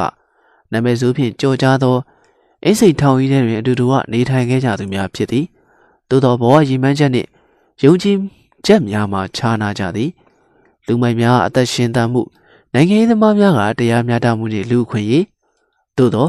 သူတို့အားလုံးနေရာတစ်ခုတည်းတွင်နေထိုင်ခဲ့ကြရသည်လူသားများ၏အသက်ရှင်သန်ရေးအတွက်ကြိုးပမ်းတိုက်ခိုက်ကြပုံကိုဂျန်ကယ်လောသပွဲတင့်မြင်ရင်ဆိုင်ခဲ့ကြရသည်အားလုံးလည်းလူဘဝ၏ကျမ်းတဲ့သောအစိတ်ပိုင်းများကိုဖျက်ဆီးခဲ့ရသည်ယခုတော့ခင်များစွာပြောင်းလဲခဲ့ပြီတမိုင်းကကြံရစ်ခဲ့လေပြီသူတို့သည် ထမင်းဆိုင်မှထွက်တဲ့အင်းစိန်ထောင်၏မိုင်းညွညွအုတ်တရားကြီးကိုနောက်ဆုံးအချိန်ကြည်ရင်ထွက်ခွာသွားကြသည်စာရေးဆရာခဲမှုစီကြောင့်ပြောပြသောကန်တွေလူမိုက်ကြီးကိုတခုံးတော့မေးပြအောင်မေးလိုက်သည်ခမည်းကြီးရတော့ဗျာရန်ကုန်မြို့ထဲကနာမည်ကြီးလူလိန်ဝိဇ္ဇာကြော်မြင့်အကြောင်းတော့ဘာလို့ချမ်းခဲ့သလဲဟာကွာ